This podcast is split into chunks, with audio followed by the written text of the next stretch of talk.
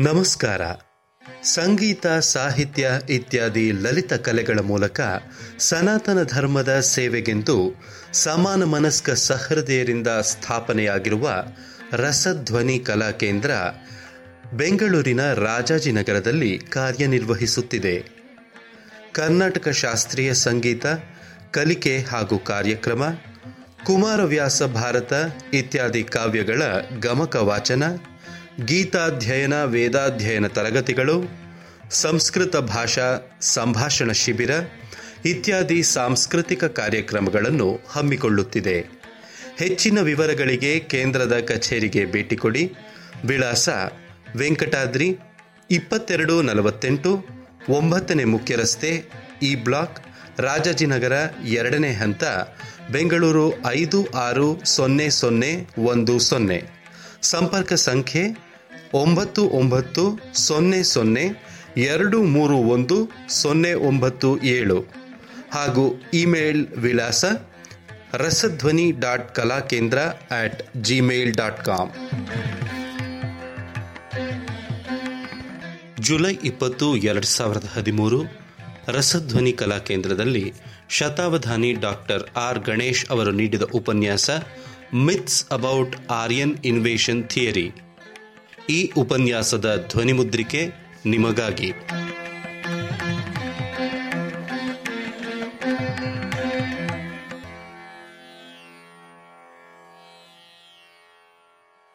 ನಮಸ್ಕಾರ.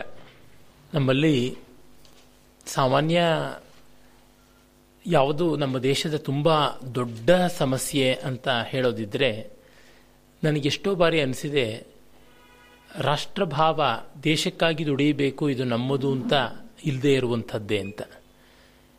Nationalism whether we want it or not like it or not it is the only thing which is now going on in the world ಜಗತ್ನಲ್ಲಿ ನಡೀತಾ ಇರೋದು ರಾಷ್ಟ್ರೀಯತೆಯ ವಾದವೇನೆ ಅದು China ಇರಬಹುದು, America ಇರಬಹುದು, ಅಥವಾ Russian ತುಣುಕುಗಳಿರಬಹುದು, England ಯಾವುದೇ ದೇಶ ತೆಗೆದುಕೊಂಡರೂ ಕೂಡ ಅದು ರಾಷ್ಟ್ರವಾದದಲ್ಲಿದೆ. ಹಿಂದೆ ಒಂದು ಮತದ ಆಧಾರದ ಮೇಲೆ ನಡೀತಾ ಇದ್ದದ್ದು ಇತ್ತು ಮಧ್ಯಯುಗದಲ್ಲಿ. ಅದು ಕ್ರೈಸ್ತ ಮತ್ತು ಇಸ್ಲಾಂ ಇವೆರಡೂ ಕೂಡ ಮತೀಯವಾಗಿ ಮಾಡಿಕೊಂಡು ಬಂತು. ಆದರೆ ಇವತ್ತು ಕ್ರೈಸ್ತ ನೇರವಾಗಿ ಅಂತೂ ತಾನು ಮತೀಯ ಅಂತ ಹೇಳುವಂಥ ಸ್ಥಿತಿನಲ್ಲಿಲ್ಲ. ಕ್ರೈಸ್ತ ಪಾರಮ್ಯ ಇರುವ ದೇಶಗಳಲ್ಲೂ ಅದಾಗ್ತಾ ಇಲ್ಲ. ಇಸ್ಲಾಂ ಇಂದು ಹಾಗೆ ನಡೀತಾ ಇದೆ. ಆದರೆ ವಿಜ್ಞಾನ, ತಂತ್ರಜ್ಞಾನ ಮತ್ತು ವಿಚಾರವಾದ ಸ್ವಾತಂತ್ರ್ಯ ಇವು ಬೆಳೀತಾ ಇದ್ದಂತೆ ಮತೀಯವಾದಕ್ಕೆ ಹೆಚ್ಚಿನ ಅವಕಾಶ ಇರೋದಿಲ್ಲ. ಆಧುನಿಕ ಜಗತ್ತಿನ ಎರಡು ಮುಖ್ಯವಾದ ಅಂಶಗಳು ಅಂತಂದರೆ ರೀಸನ್ ಆ್ಯಂಡ್ ಫ್ರೀಡಮ್ ಅಂತ ಅಂತೀವಿ. ವಿಚಾರ ಮತ್ತು ಸ್ವಾತಂತ್ರ್ಯ ಅಂತ.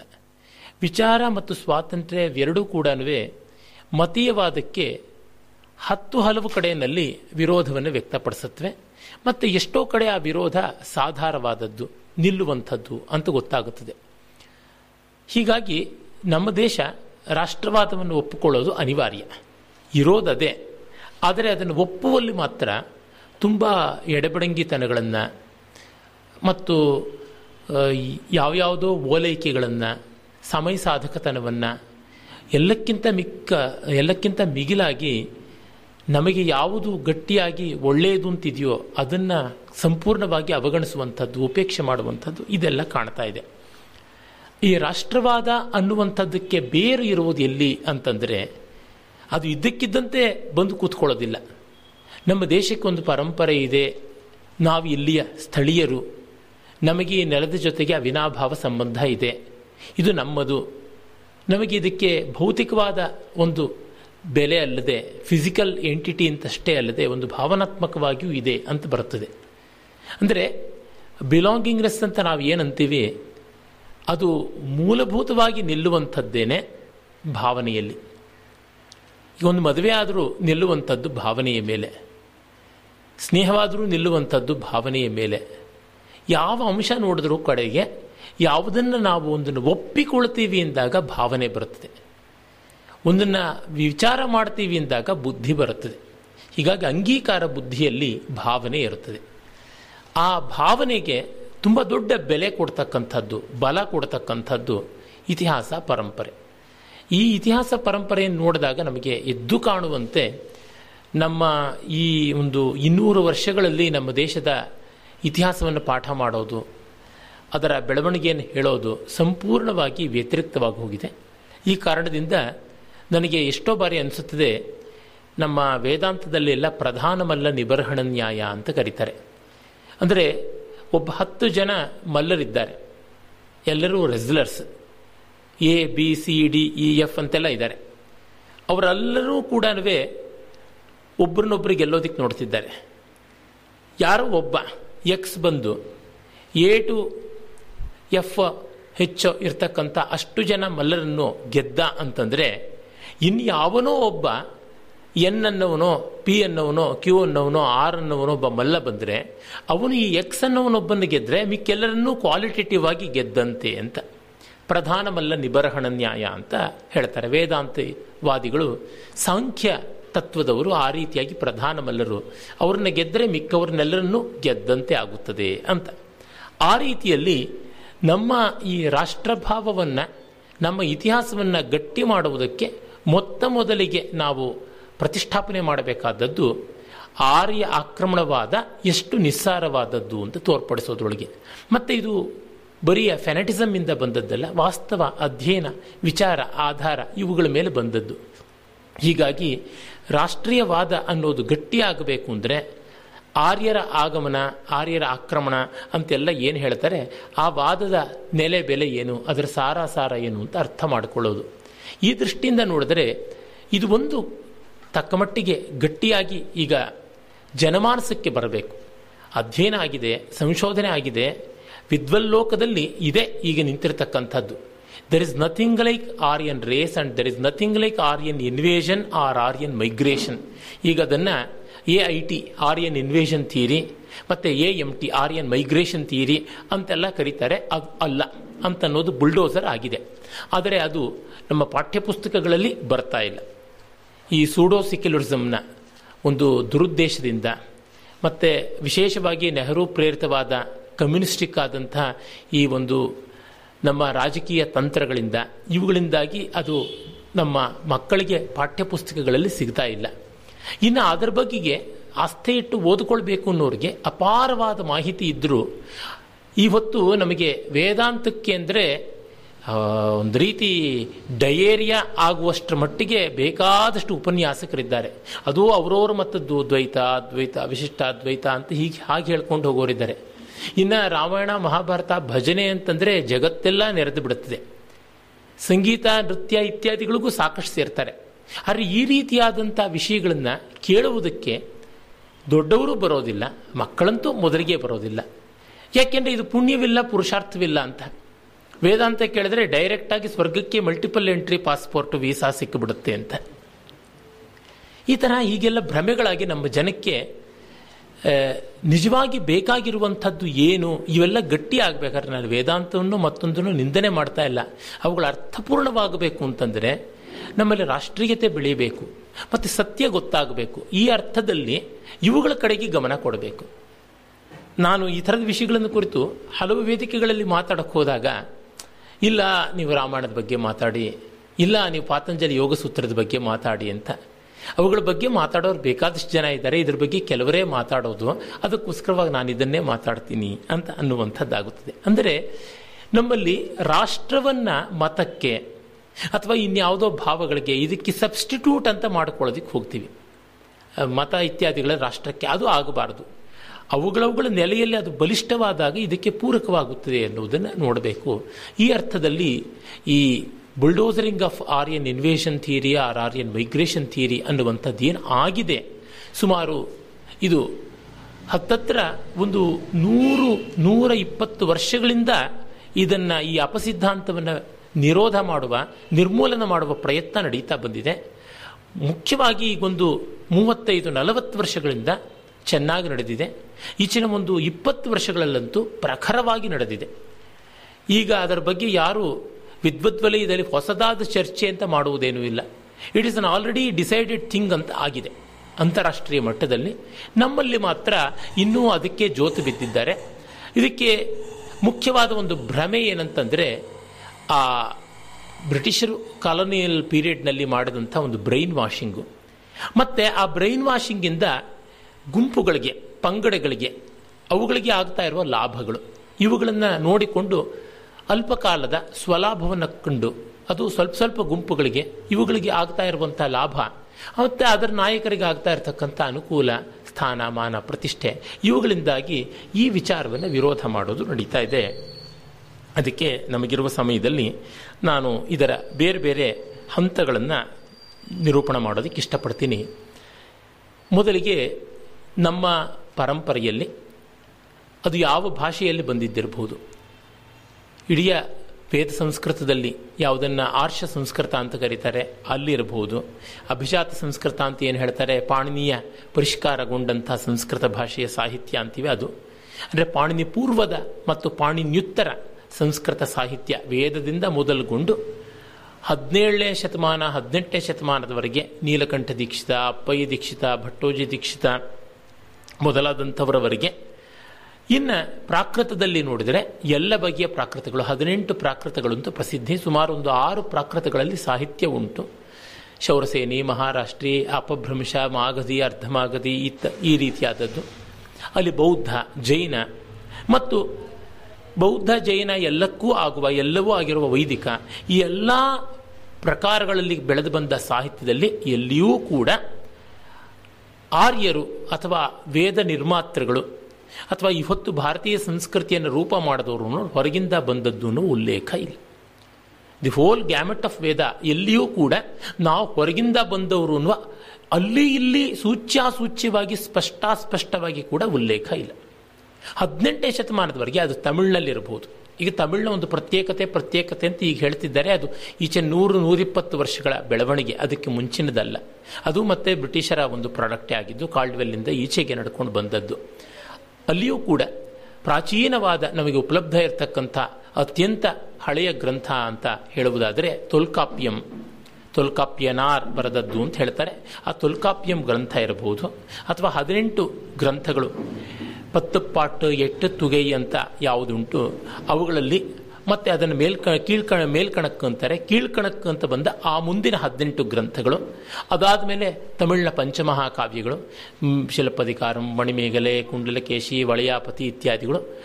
ಮತ್ತು ಆಳ್ವಾರುಗಳ ಮತ್ತು ಶೈವ ನಾಯನ್ಮಾರುಗಳ ಪರಂಪರೆಯಿಂದ ಬಂದಂತಹ ಅಪ್ಪರ್, ತಿರುಜ್ಞಾನ ಸಂಬಂಧರ್, ಸುಂದರರ್, ಇವರ ಯಾರ ಬರವಣಿಗೆಯಲ್ಲಿ ಕೂಡ ಅಂದರೆ ಇಡೀ ಭಾರತ ದೇಶ, ಬರೀ ಭಾರತ ದೇಶ ಅಂತಲ್ಲ, ಗ್ರೇಟರ್ ಇಂಡಿಯಾ ಅಂತ ನಾವು ಏನು ಕರಿತೀವಿ? ಭಾರತೀಯ ಸಂಸ್ಕೃತಿ, ಆ ಕಡೆ Vietnam, Indonesia, Malaysia, Java, Sumatra, Borneo, Burma, ಈ ಥರ ಆ ಕಡೆ ಎಲ್ಲ ಹೋದದ್ದು. ಎಲ್ಲಿಯೂ ಕೂಡ ಒಂದೇ ಒಂದು ಉಲ್ಲೇಖವೂ ಇಲ್ಲ. So literature absolutely is against this theory that literature which was produced before eighteen century AD D ಅನ್ನೋದಕ್ಕಿಂತ ಸಿ ಇ ಕ್ರಿಶ್ಚಿಯನ್ ಈರಾ ಅಂತ ಕರೀಬಹುದು. ಹೀಗಾಗಿ ಅದು ಕನ್ನಡ, ತಮಿಳು, ತೆಲುಗು ಇತ್ಯಾದಿ ಎಲ್ಲಿಯೂ ಇಲ್ಲ. ಆದರೆ ಇದು ಎಲ್ಲಿಂದ ಬಂತು ಆಮೇಲೆ ಅಂತ ನೋಡಿದ್ರೆ ನಮಗೆ ಗೊತ್ತಾಗುತ್ತೆ ಬ್ರಿಟಿಷರು ಬಂದರು. ಆಮೇಲಿಂದ ಬಂದದ್ದು. ಸರಿ ಒಳ್ಳೆಯದು ಒಳ್ಳೆಯ ವಿಷಯ ಯಾರಿಂದ ಯಾವಾಗ ಬಂದರೂ ಒಳ್ಳೆಯದು ಆನೋ ಭದ್ರ ಕ್ರತವೋ ಎಂತೋ ವಿಶ್ವತಃ ಅಂತ ಹೇಳೋಣ. ಆದರೆ ಅವ್ರದ್ದು ಹೇಗೆ ಕೃತ್ರಿಮ ಅನ್ನೋದನ್ನು ನೋಡೋಣ. ಮೊದಲಿಗೆ ನಮ್ಮ ದೇಶವನ್ನು ಪಾಶ್ಚಾತ್ಯರು ಒಂದು ರೀತಿ ಡಿಸ್ಕವರ್ ಮಾಡಿದ್ರು. ಮುಂಚೆ ಹೆಚ್ಚಾಗಿ ನಮ್ಮ ದೇಶದವರ ಸಂಪರ್ಕ ವ್ಯಾಪಾರಿಗಳ ಮೂಲಕ ಇದ್ದದ್ದು. ಮತ ಪ್ರಚಾರಕರ ಮೂಲಕ ಅಲ್ಲ. It was business which was the connection ಅದೇ ಕ್ರೈಸ್ತ ಮತದ ಹುಟ್ಟಿಗಿಂತ ಮುಂಚೆ ಗ್ರೀಕರು ಚೆನ್ನಾಗಿ ಪ್ರವರ್ಧಮಾನವಾಗಿದ್ದಾಗ ಜ್ಞಾನಿಗಳ ಒಂದು ಇಂಟ್ರ್ಯಾಕ್ಷನ್ ಕೂಡ ಇತ್ತು ಅಂತ ನಮಗೆ ಗೊತ್ತಾಗುತ್ತದೆ. ಅಂದರೆ ವಿಚಾರವಂತರದ್ದು ಇತ್ತು. ಆಗ ಕನ್ವರ್ಷನ್ ಅನ್ನುವುದು ಇರಲೇ ಇಲ್ಲವಾದ್ದರಿಂದ ಯಾರನ್ನ ಯಾರು ಬದಲಾಯಿಸ್ಕೊಂಡು ನಮ್ಮ ಗುಂಪಿಗೆ ಹೆಚ್ಚು ಸೇರಿಸ್ಕೊಳ್ಬೇಕು ಅನ್ನೋ ಪ್ರಕ್ರಿಯೆ ಇರಲಿಲ್ಲವಾದ್ದರಿಂದ ವಿಚಾರ ತನ್ನಂತೆ ತಾನು ನಡೀತಾ ಇತ್ತು. ಒಬ್ಬ ವೈಚಾರಿಕವಾಗಿ ಒಪ್ಪಿಕೊಂಡ್ರೆ ಮಾಡ್ತಾ ಇದ್ದ ಹೊರತು ಮಾಸ್ ಕನ್ವರ್ಷನ್ ಅನ್ನುವಂಥದ್ದು ಆ ಥರದ್ದು ಯಾವುದೂ ಇದ್ದಿರಲಿಲ್ಲ. ಹೀಗಾಗಿ ಇಲ್ಲಿಂದ ಬೌದ್ಧರು, ವೇದಾಂತಿಗಳು ಅವರುಗಳೆಲ್ಲ ಬೇರೆ ಕಡೆಗೆ ಹೋಗ್ತಾ ಇದ್ರು, ಬರ್ತಾ ಇದ್ರು, ಆ ರೀತಿಯಾದದ್ದು ಇತ್ತು ಅಂತ ನಮಗೆ ಗೊತ್ತಾಗುತ್ತದೆ. ಆಮೇಲೆ ಕ್ರೈಸ್ತ ಮತ ಪ್ರಾಬಲ್ಯಕ್ಕೆ ಬಂದ ಮೇಲೆ ಅದಾದ ಮೇಲೆ ಇಸ್ಲಾಂ ಮತ ಪ್ರಾಬಲ್ಯಕ್ಕೆ ಬಂದ ಮೇಲೆ, ಅವುಗಳೆರಡಕ್ಕೂ ಸಂಘರ್ಷ ಮಧ್ಯ ಕಾಲದಲ್ಲಿ, ಅಂದರೆ ಯಾವುದನ್ನು ಮೆಡಿವಲ್ ಟೈಮ್ ಡಾರ್ಕ್ ಏಜಸ್ ಅಂತ ಕರೀತಾರೆ, ಅಲ್ಲಿ ಶುರುವಾದಾಗ ಯಾವ ಹತ್ತಾರು ಕ್ರುಸೇಡ್ಗಳು ಆಯಿತು, ಅದನ್ನು ಮತಯುದ್ಧಗಳು ಅಂತ ಕರಿಬಹುದು, ಧರ್ಮಯುದ್ಧ ಅಂತ ರಾಂಗ್ ಟ್ರಾನ್ಸ್ಲೇಷನ್ ಕೊಡ್ತಾರೆ, ಮತಯುದ್ಧಗಳು. ಮತಯುದ್ಧಗಳಾಯಿತು, ಆಗ ಇವೆಲ್ಲ ಶುರುವಾದಂಥದ್ದು. ಅವರಿಗೆ ಪ್ರಚಾರ ಮತ ಪ್ರಚಾರ ಹೆಚ್ಚು ಮುಖ್ಯವಾಗಿತ್ತು. ನಮಗೆ ಗೊತ್ತಿರುವಂತೆ ಅರಬರು ಕಾನ್ಸ್ಟಾಂಟಿನೋಪಲ್ ಇವತ್ತಿನ ಇಸ್ತಾಂಬೂಲನ್ನು ಹಿಡಿದುಕೊಂಡ ಮೇಲೆ ಸಿಲ್ಕ್ ರೂಟ್ ಅಂತ ಪೂರ್ವ ಪಶ್ಚಿಮಗಳ ನಡುವೆ ಸಂಬಂಧ ಎಲ್ಲ ನಿಂತು ಹೋಗಿ ಇವರು ಕೇಳಿದ ಬೆಲೆಗೆ ಅವರು ವ್ಯಾಪಾರ ವಾಣಿಜ್ಯಗಳ ಸುಂಕಗಳನ್ನು ಕೊಡಬೇಕು ಕೊಡು ಕೊಳ್ಳುವಿಕೆ ಆಗಬೇಕು ಅಂತೆಲ್ಲ ಆಯಿತು. ಆ ಸಂದರ್ಭಕ್ಕೆ ತಾವು ಇನ್ನೊಂದು ಬೇರೆ ಮಾರ್ಗಾಂತರವನ್ನು ಹುಡುಕೊಳ್ಬೇಕು, ಬೇರೆ ಸಮುದ್ರಯಾನದ ದಾರಿ ಇಟ್ಕೊಳ್ಬೇಕು ಅಂತಾಯಿತು. ಪಾಶ್ಚಾತ್ಯ ರೇಸಾನ್ಸ್ ಕೂಡ ಆಗಲೇ ಬಂದದ್ದು ಪುನರುತ್ಥಾನ ಯುಗ ಹಾಗೆ ಒಂದು ಕಡೆ ಹೊಸ ಹೊಸ ನೆಲೆಗಳನ್ನು ಕಾಣಬೇಕು. ಆಗಲೇ ಭೂಮಿ ಗೋಳಾಕಾರವಾಗಿದೆ ಅಂತ ಆ ರೀತಿಯ ಸಿದ್ಧಾಂತಗಳು ಬೆಳೆದು, ಎಲ್ಲಿ ಹೋದರೂ ನಾವು ತವರು ಮನೆಯನ್ನು ಮುಟ್ತೀವಿ ಅನ್ನೋ ಭರವಸೆ ಬಂದು, ಮ್ಯಾಗಲಾನ್, ಫ್ರಾನ್ಸಿಸ್ ಡ್ರೇಕ್ ಇವರುಗಳೆಲ್ಲರೂ ಕೂಡ ಓಡಾಡೋಕೆ ಆರಂಭ ಮಾಡಿದ್ರು. ಹೀಗೆ ಮಾಡುವ ಹೊತ್ತಿಗೆ ಅಲ್ಲಿ ಒಮ್ಮೆ ಹೊಸ ಜಾಗಗಳನ್ನು ನೋಡ್ಕೊಂಡು ಬಂದ ಮೇಲೆ ಅಲ್ಲಿ ವ್ಯಾಪಾರ ವಾಣಿಜ್ಯಗಳ ವಹಿವಾಟು ಆಗ್ತಾ ಇದ್ದಂತೆ ಜನ ಅಲ್ಲಿಗೆ ವಲಸೆ ಹೋಗೋದಿಕ್ಕೆ ಆರಂಭ ಮಾಡೋದು. ಆಗಲೇ ಮತ ಪ್ರಚಾರಕ್ಕೂ ಕೂಡ ಬರುವಂಥದ್ದು. ಹೀಗೆ ಪಾದ್ರಿಗಳು ಬರೋದಕ್ಕೆ ಆರಂಭ ಮಾಡಿದ್ರು. ಅವರು ಬರೋಕ್ಕೆ ಆರಂಭ ಮಾಡ್ತಾ ಇದ್ದಂತೆಯೇ ಅವರು ತಮ್ಮ ಮತ ಪ್ರಚಾರ ಬಿಟ್ಟು ಇನ್ನು ವಿದ್ಯಾಭ್ಯಾಸ, ಆರೋಗ್ಯ ಇತ್ಯಾದಿ ಏನೂ ಇರಲಿಲ್ಲ. ಯಾಕೆಂದರೆ ಆರಂಭ ಕಾಲದಲ್ಲಿ ರೆನೆಸಾನ್ಸಲ್ಲಿ ವೈದ್ಯಕೀಯವೇನು ದೊಡ್ಡದಾಗಿ ಬೆಳೆದಿರಲಿಲ್ಲ. ಇನ್ನು ಅವರ ವಿದ್ಯೆಯನ್ನು ಪ್ರಚಾರ ಮಾಡುವಂಥದ್ದು ಅನ್ನೋದಕ್ಕೆ ಪಾದ್ರಿಗಳಿಗೆ ಅಂಥ ದೊಡ್ಡ ವಿಜ್ಞಾನಾದ ವಿದ್ಯೆಗಳು ಗೊತ್ತಿರಲಿಲ್ಲ, ಮತ್ತು ಅವುಗಳನ್ನು ವಿರೋಧಿಸ್ತಾ ಇದ್ರು. ಹೀಗಾಗಿ ಮತ ಪ್ರಚಾರ ಅನ್ನೋದು ಪ್ರಧಾನ ಕಾರಣ ಆಗಿತ್ತು. ಆಮೇಲೆ of late eighteen century nineteen ಸೆಂಚುರಿಯಿಂದ ಈಚೆಗೆ ಒಂದು ಸ್ವಲ್ಪ ಅವ್ರುಗಳಿಗೆ ಬೇರೆ ವಿಷಯಗಳು ಕೂಡ ಬರೋದಕ್ಕೆ ಆರಂಭವಾದವು.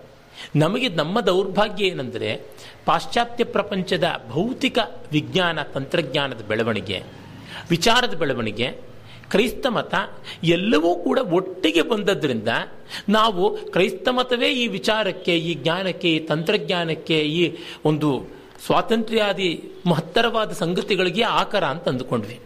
ಅದು ಹಾಗಲ್ಲವೇ ಅಲ್ಲ. ಏನಂದರೆ, ಅಕ್ಕಿಯಲ್ಲಿ ಕಲ್ಲು ಬರುತ್ತೆ, ಹುಳುವು ಬರುತ್ತೆ. ಅಕ್ಕಿ ಬಂದಂತೆ ವಿಚಾರ, ತಂತ್ರಜ್ಞಾನ ಬಂದರೆ, ಕಲ್ಲು, ಹುಳ ಬಂದಂತೆ ಮತೀಯವಾದಗಳು ಕೂಡ ಬಂದದ್ದು. ಇಸ್ಲಾಂ ಕ್ರ, ಯಾವ ರೀತಿಯಾದದ್ದು? ಅದೇ ರೀತಿಯಾದದ್ದು ಕ್ರೈಸ್ತ. ಅದರಲ್ಲಿ ಯಾವ ವ್ಯತ್ಯಾಸವೂ ಕೂಡ ಇಲ್ಲ. ಏನಂದರೆ, ಆಮೇಲೆ ಅವರು ಕ್ರೈಸ್ತ ಮತವನ್ನು ಬಿಡೋಕ್ಕೆ ಆರಂಭ ಮಾಡಿದ ಮೇಲಿಂದ ಬೆಳವಣಿಗೆ ಆದದ್ದು ನಮಗೆ ಗೊತ್ತಾಗುತ್ತೆ ರೆನೇಸಾನ್ಸಿಂದ ಆಗಲೇ ನಮಗೆ ಅಲ್ಲಿ ಅಪೋಸಿಷನ್ ಬಂದದ್ದು, ಆಗಲೇ ಪ್ರೊಟೆಸ್ಟೆಂಟ್ ಪ್ರೊಟೆಸ್ಟೆಂಟಿಸಮ್ ಅಂತ ಬಂದದ್ದು. ಮತ್ತು ಕ್ರೈಸ್ತ ನಂಬಿಕೆಗಳಿಗೆ ವಿರುದ್ಧವಾಗಿ ಭೂಮಿ ಚಪ್ಪಟೆಯಾಗಿಲ್ಲ. ಸೂರ್ಯ ಭೂಕೇಂದ್ರಿತವಲ್ಲದೆ ಸೂರ್ಯ ಕೇಂದ್ರಿತವಲ್ಲದೆ ಭೂಕೇಂದ್ರಿತವಲ್ಲ ಅನ್ನುವಂಥದ್ದು. ಅಂದರೆ ಹೀಲಿಯೋಸೆಂಟ್ರಿಕ್ ಅಲ್ಲದೆ ಜಿಯೋಸೆಂಟ್ರಿಕ್ ಅರ್ಥ ಅನ್ನುವಂಥ ಕಾನ್ಸೆಪ್ಟ್ ಯಾವುದಿತ್ತು ಕ್ರೈಸ್ತರಲ್ಲಿ ಅದನ್ನೆಲ್ಲ ಮೀರಿ ಬಂದ ಮೇಲೆ ಆದದ್ದು ಅಂತ ನಮಗೆ ಗೊತ್ತಾಗುತ್ತೆ. ಅಂದರೆ only when they could keep religion aside it has to be enveloped in the churches it should not come in our life ಅಂತ ಈ ಒಂದು religious and secular things are different ಅಂತ ಮಾಡಿಕೊಂಡ ಮೇಲೆ ಬೆಳವಣಿಗೆಗಳು ಆರಂಭವಾದದ್ದು. ಆದರೆ ನಮಗೆ ಅದೆಲ್ಲ ಗೊತ್ತಾಗಲಿಲ್ಲ. ನಾವು ಅದಷ್ಟನ್ನೂ ಒಂದೇ ಬ್ಯಾಸ್ಕೆಟ್ನ ಇರ್ತಕ್ಕಂಥ ಕೊಳತ ಮೊಟ್ಟೆ, ಒಳ್ಳೆ ಮೊಟ್ಟೆ, ಒಳ್ಳೆ ಹಣ್ಣು, ಕೊಳತ ಹಣ್ಣು ಎಲ್ಲ ಇಟ್ಕೊಂಡು ನೋಡಿದ್ವಿ. ಹೀಗಾಗಿ ನಮ್ಮ ಜನಕ್ಕೆ ಇಂದೂ ಕೂಡ ಕ್ರೈಸ್ತ ಅನ್ನೋದೊಂದು ಪ್ರಗತಿಯ ಲಕ್ಷಣ ಅಂತ ಇದೆ. ಅದು ಪ್ರಗತಿಯ ಲಕ್ಷಣ ಏನೂ ಅಲ್ಲ. ಮತಾಂಧತೆಯ ಲಕ್ಷಣವೇ ಆಗಿರುವಂಥದ್ದು. ನಮ್ಮ ಚಲನಚಿತ್ರ, ಕಥೆ ಇತ್ಯಾದಿಗಳಲ್ಲಿ ಕೂಡ ನಾವು ಅದನ್ನು ಕಾಣ್ತೀವಿ. ಎಷ್ಟೋ ಬಾರಿಗೆ ಒಬ್ಬ ಕ್ರೈಸ್ತ ಹುಡುಗಿಯನ್ನು ತೋರಿಸ್ಬೇಕು ಅಂತಂದರೆ ಮಾಡಾಗಿರ್ತಕ್ಕಂಥ ರೀತಿ ಅಂತ ಮಾಡಿಬಿಡ್ತೀವಿ. ಆದರೆ ಅವರು ಅಲ್ಲಿ ಇದ್ದ ರೀತಿ ಏನಿದೆ, ಅವರ ಸ್ಟೈಲ್ ಆಗಿದ್ದು ಅದು ನಮಗೆ ಮಾಡರ್ನಿಸಮ್ ಅಂತ ಆಗಿಬಿಟ್ಟಿದ್ದು. ಹೀಗೆ ನಮ್ಮಲ್ಲಿ ಎಷ್ಟು ಮಿಸ್ನೋಮರ್ಸ್ ಆ ರೂಡಿಮೆಂಟ್ರಿ ಲೆವೆಲಿಂದ ಮೊದಲುಗೊಂಡು ಇರುವಂಥದ್ದು ಅಂತ ಗೊತ್ತಾಗುತ್ತೆ. ಹೀಗಾಗಿ ಆ ಪಾದ್ರಿಗಳು ಹೇಳಿದ್ದೆಲ್ಲವೂ ಕೂಡ ಸತ್ಯ ಅಂತ ಭಾವಿಸಿಕೊಳ್ಳುವಂಥ ರೀತಿ ಆದರೆ ನಮ್ಮಲ್ಲಿ ಬಂದಾಗ ಅವರು ಒಂದು ಹೊಸ ಪ್ರಪಂಚವನ್ನು ಡಿಸ್ಕವರ್ ಮಾಡಿದ್ರು. ಇಲ್ಲಿ ಗುಣಗಳಿದ್ವು, ದೋಷಗಳಿದ್ವು, ಎಷ್ಟೋ ಇದ್ದರೂ ಕೂಡ ಗುಣಗಳು ಕೂಡ ಅತಿಶಯವಾಗಿ ಅವ್ರಿಗೆ ಕಾಣಿಸಿದ್ವು. ಮತ್ತು ಅವರು ಅಲ್ಲಿವರೆಗೂ ಏನು ನೆಚ್ಚಿಕೊಂಡಿದ್ದು ಅಂತಂದರೆ ಮ್ಯಾಕ್ಸ್ ಮಿಲ್ಲರ್ನೂ ಸೇರಿದಂತೆ ಕ್ರಿಸ್ತಪೂರ್ವ ಸಾವಿರದ, ನಾಲ್ಕು ಸಾವಿರದ ನಾನ್, ನಾಲ್ಕು ಸಾವಿರದ ನಾಲ್ಕು ಫೋರ್ ತೌಸಂಡ್ ಫೋರ್ ಅಕ್ಟೋಬರ್ ಇಪ್ಪತ್ತ್ಮೂರು ಬೆಳಗ್ಗೆ ಒಂಬತ್ತು ಗಂಟೆಗೆ ಜಗತ್ತು ಹುಟ್ಟಿತು ಅಂತ. ಯಾಕೆಂದರೆ ಇಡೀ ಜಗತ್ತು ಆರು ಸಾವಿರ ವರ್ಷಗಳಷ್ಟು ಹಳೆಯದು ಅಂತ ಬಿಬ್ಲಿಕಲ್ ಸ್ಕ್ರಿಪ್ಚರ್ಸ್ ಅಂತ ನಾವೇನು ಹೇಳ್ತೀವಿ? ಕ್ರೈಸ್ತ ಮತಗ್ರಂಥಗಳ ಆಧಾರ ಅಂತ. ಹಾಗಾಗಿ ಆರು ಸಾವಿರ ವರ್ಷದೊಳಗೆ ಇಡೀ ಜಗತ್ತಿನ ಇತಿಹಾಸವನ್ನು ತುರುಕಬೇಕಾದಂಥ ಅನಿವಾರ್ಯತೆ ಅವ್ರಿಗೆ ಬಂತು. ನಾವು ಯಾವ ರೀತಿಯಾಗಿ ಇಂಗ್ಲೀಷನ್ನು ಡಿಸ್ಕವರ್ ಮಾಡಿದ್ವೋ, ಅದೇ ರೀತಿ ಅವರು ಸಂಸ್ಕೃತವನ್ನು ಡಿಸ್ಕವರ್ ಮಾಡಿದ್ರು.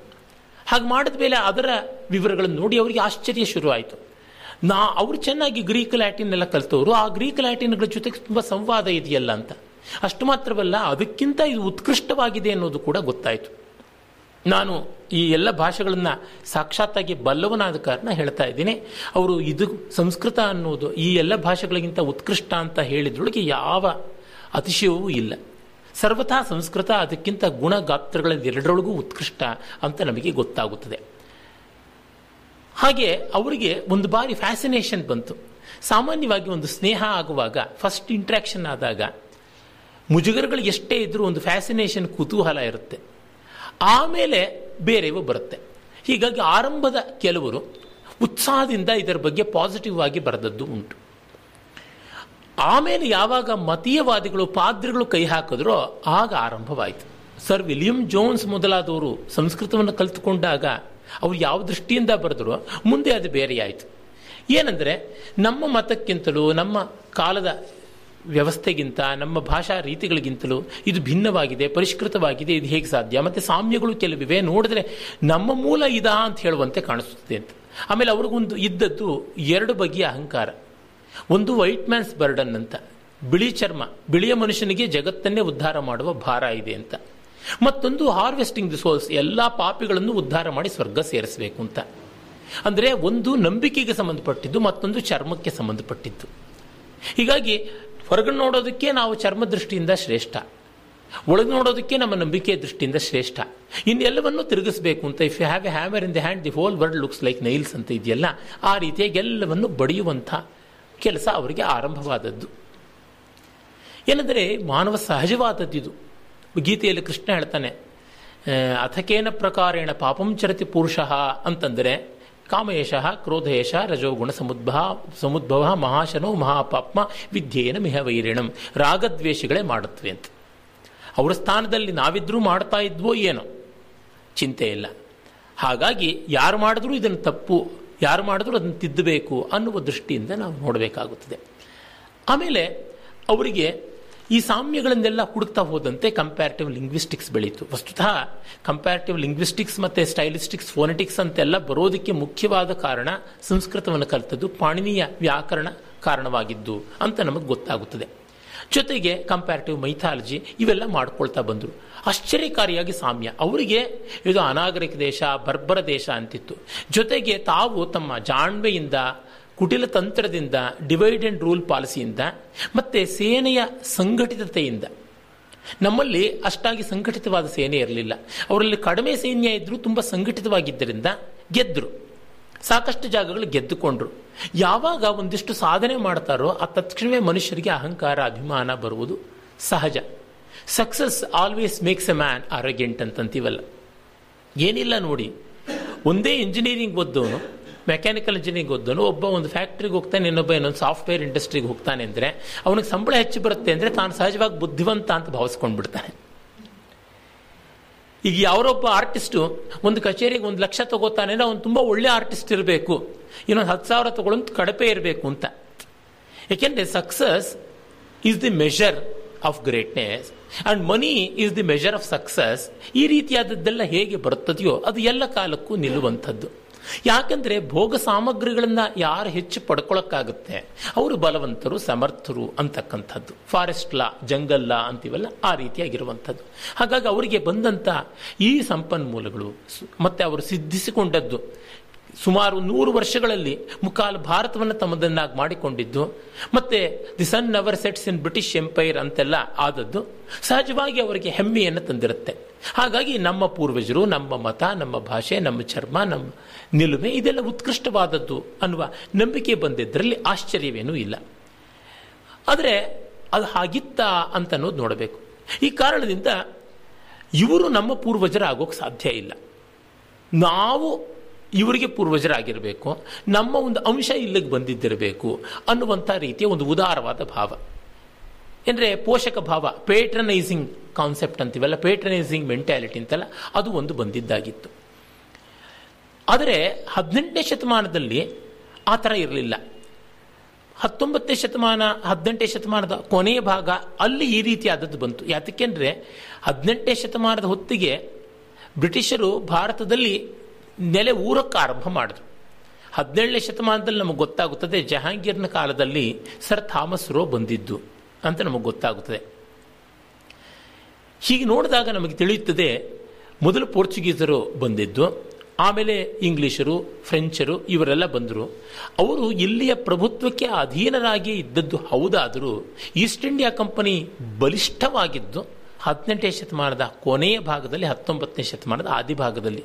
ಈ ಹದಿನೆಂಟನೇ ಶತಮಾನದ ಆದಿಭಾಗದಲ್ಲಿ ಯುರೋಪ್ನಲ್ಲಿ ಒಂದು ಕ್ರಾಂತಿ ಆರಂಭವಾಗಿತ್ತು. ಅದೇನೆಂದರೆ, ರಿನೆಸಾನ್ಸ್ ಆಯಿತು. ರಿನೆಸಾನ್ಸಿಂದಾಗಿ ಕ್ರೈಸ್ತ ಮತ, ವಿಶೇಷವಾಗಿ ಚರ್ಚ್, ಹಿಡಿದ ಹತೋಟಿ ಏನಿತ್ತು, ಅದು ಹೋಯಿತು, ಅದು ಸಡಿಲವಾಯಿತು. ಪೋಪನ ಅಧಿಕಾರಗಳಿಗೆ ಮಿತಿ ಬಂತು. ನಮಗೆ ಗೊತ್ತಿದೆ, ಆ ಒಂದು ರಿನೆಸಾನ್ಸ್ನ ಹಿನ್ನೆಲೆ ಏನು ಅನ್ನೋದೇ ಒಂದು ಮಹಾ ವಿಷಯ. ಆದರೆ, ಅವರಿಗೆ ಈ ಕ್ರೈಸ್ತ ಮತದ ವಾಸನೆ ಬೇಡ ಅಂತ ಆಯಿತು ಅದು ಕ್ರೈಸ್ತ ಮತದ ಮೂಲ ಇರುವುದು ಯಹೂದ್ಯ ಮತದಲ್ಲಿ ಜುಡಾಯಿಸಮ್ ಅಂತ ಯಾವುದುಂಟು ಅದರೊಳಗೆ. ಹಾಗಾಗಿ ಅದನ್ನು ತೊಳ್ಕೊಳ್ಳಬೇಕು ಅಂತ.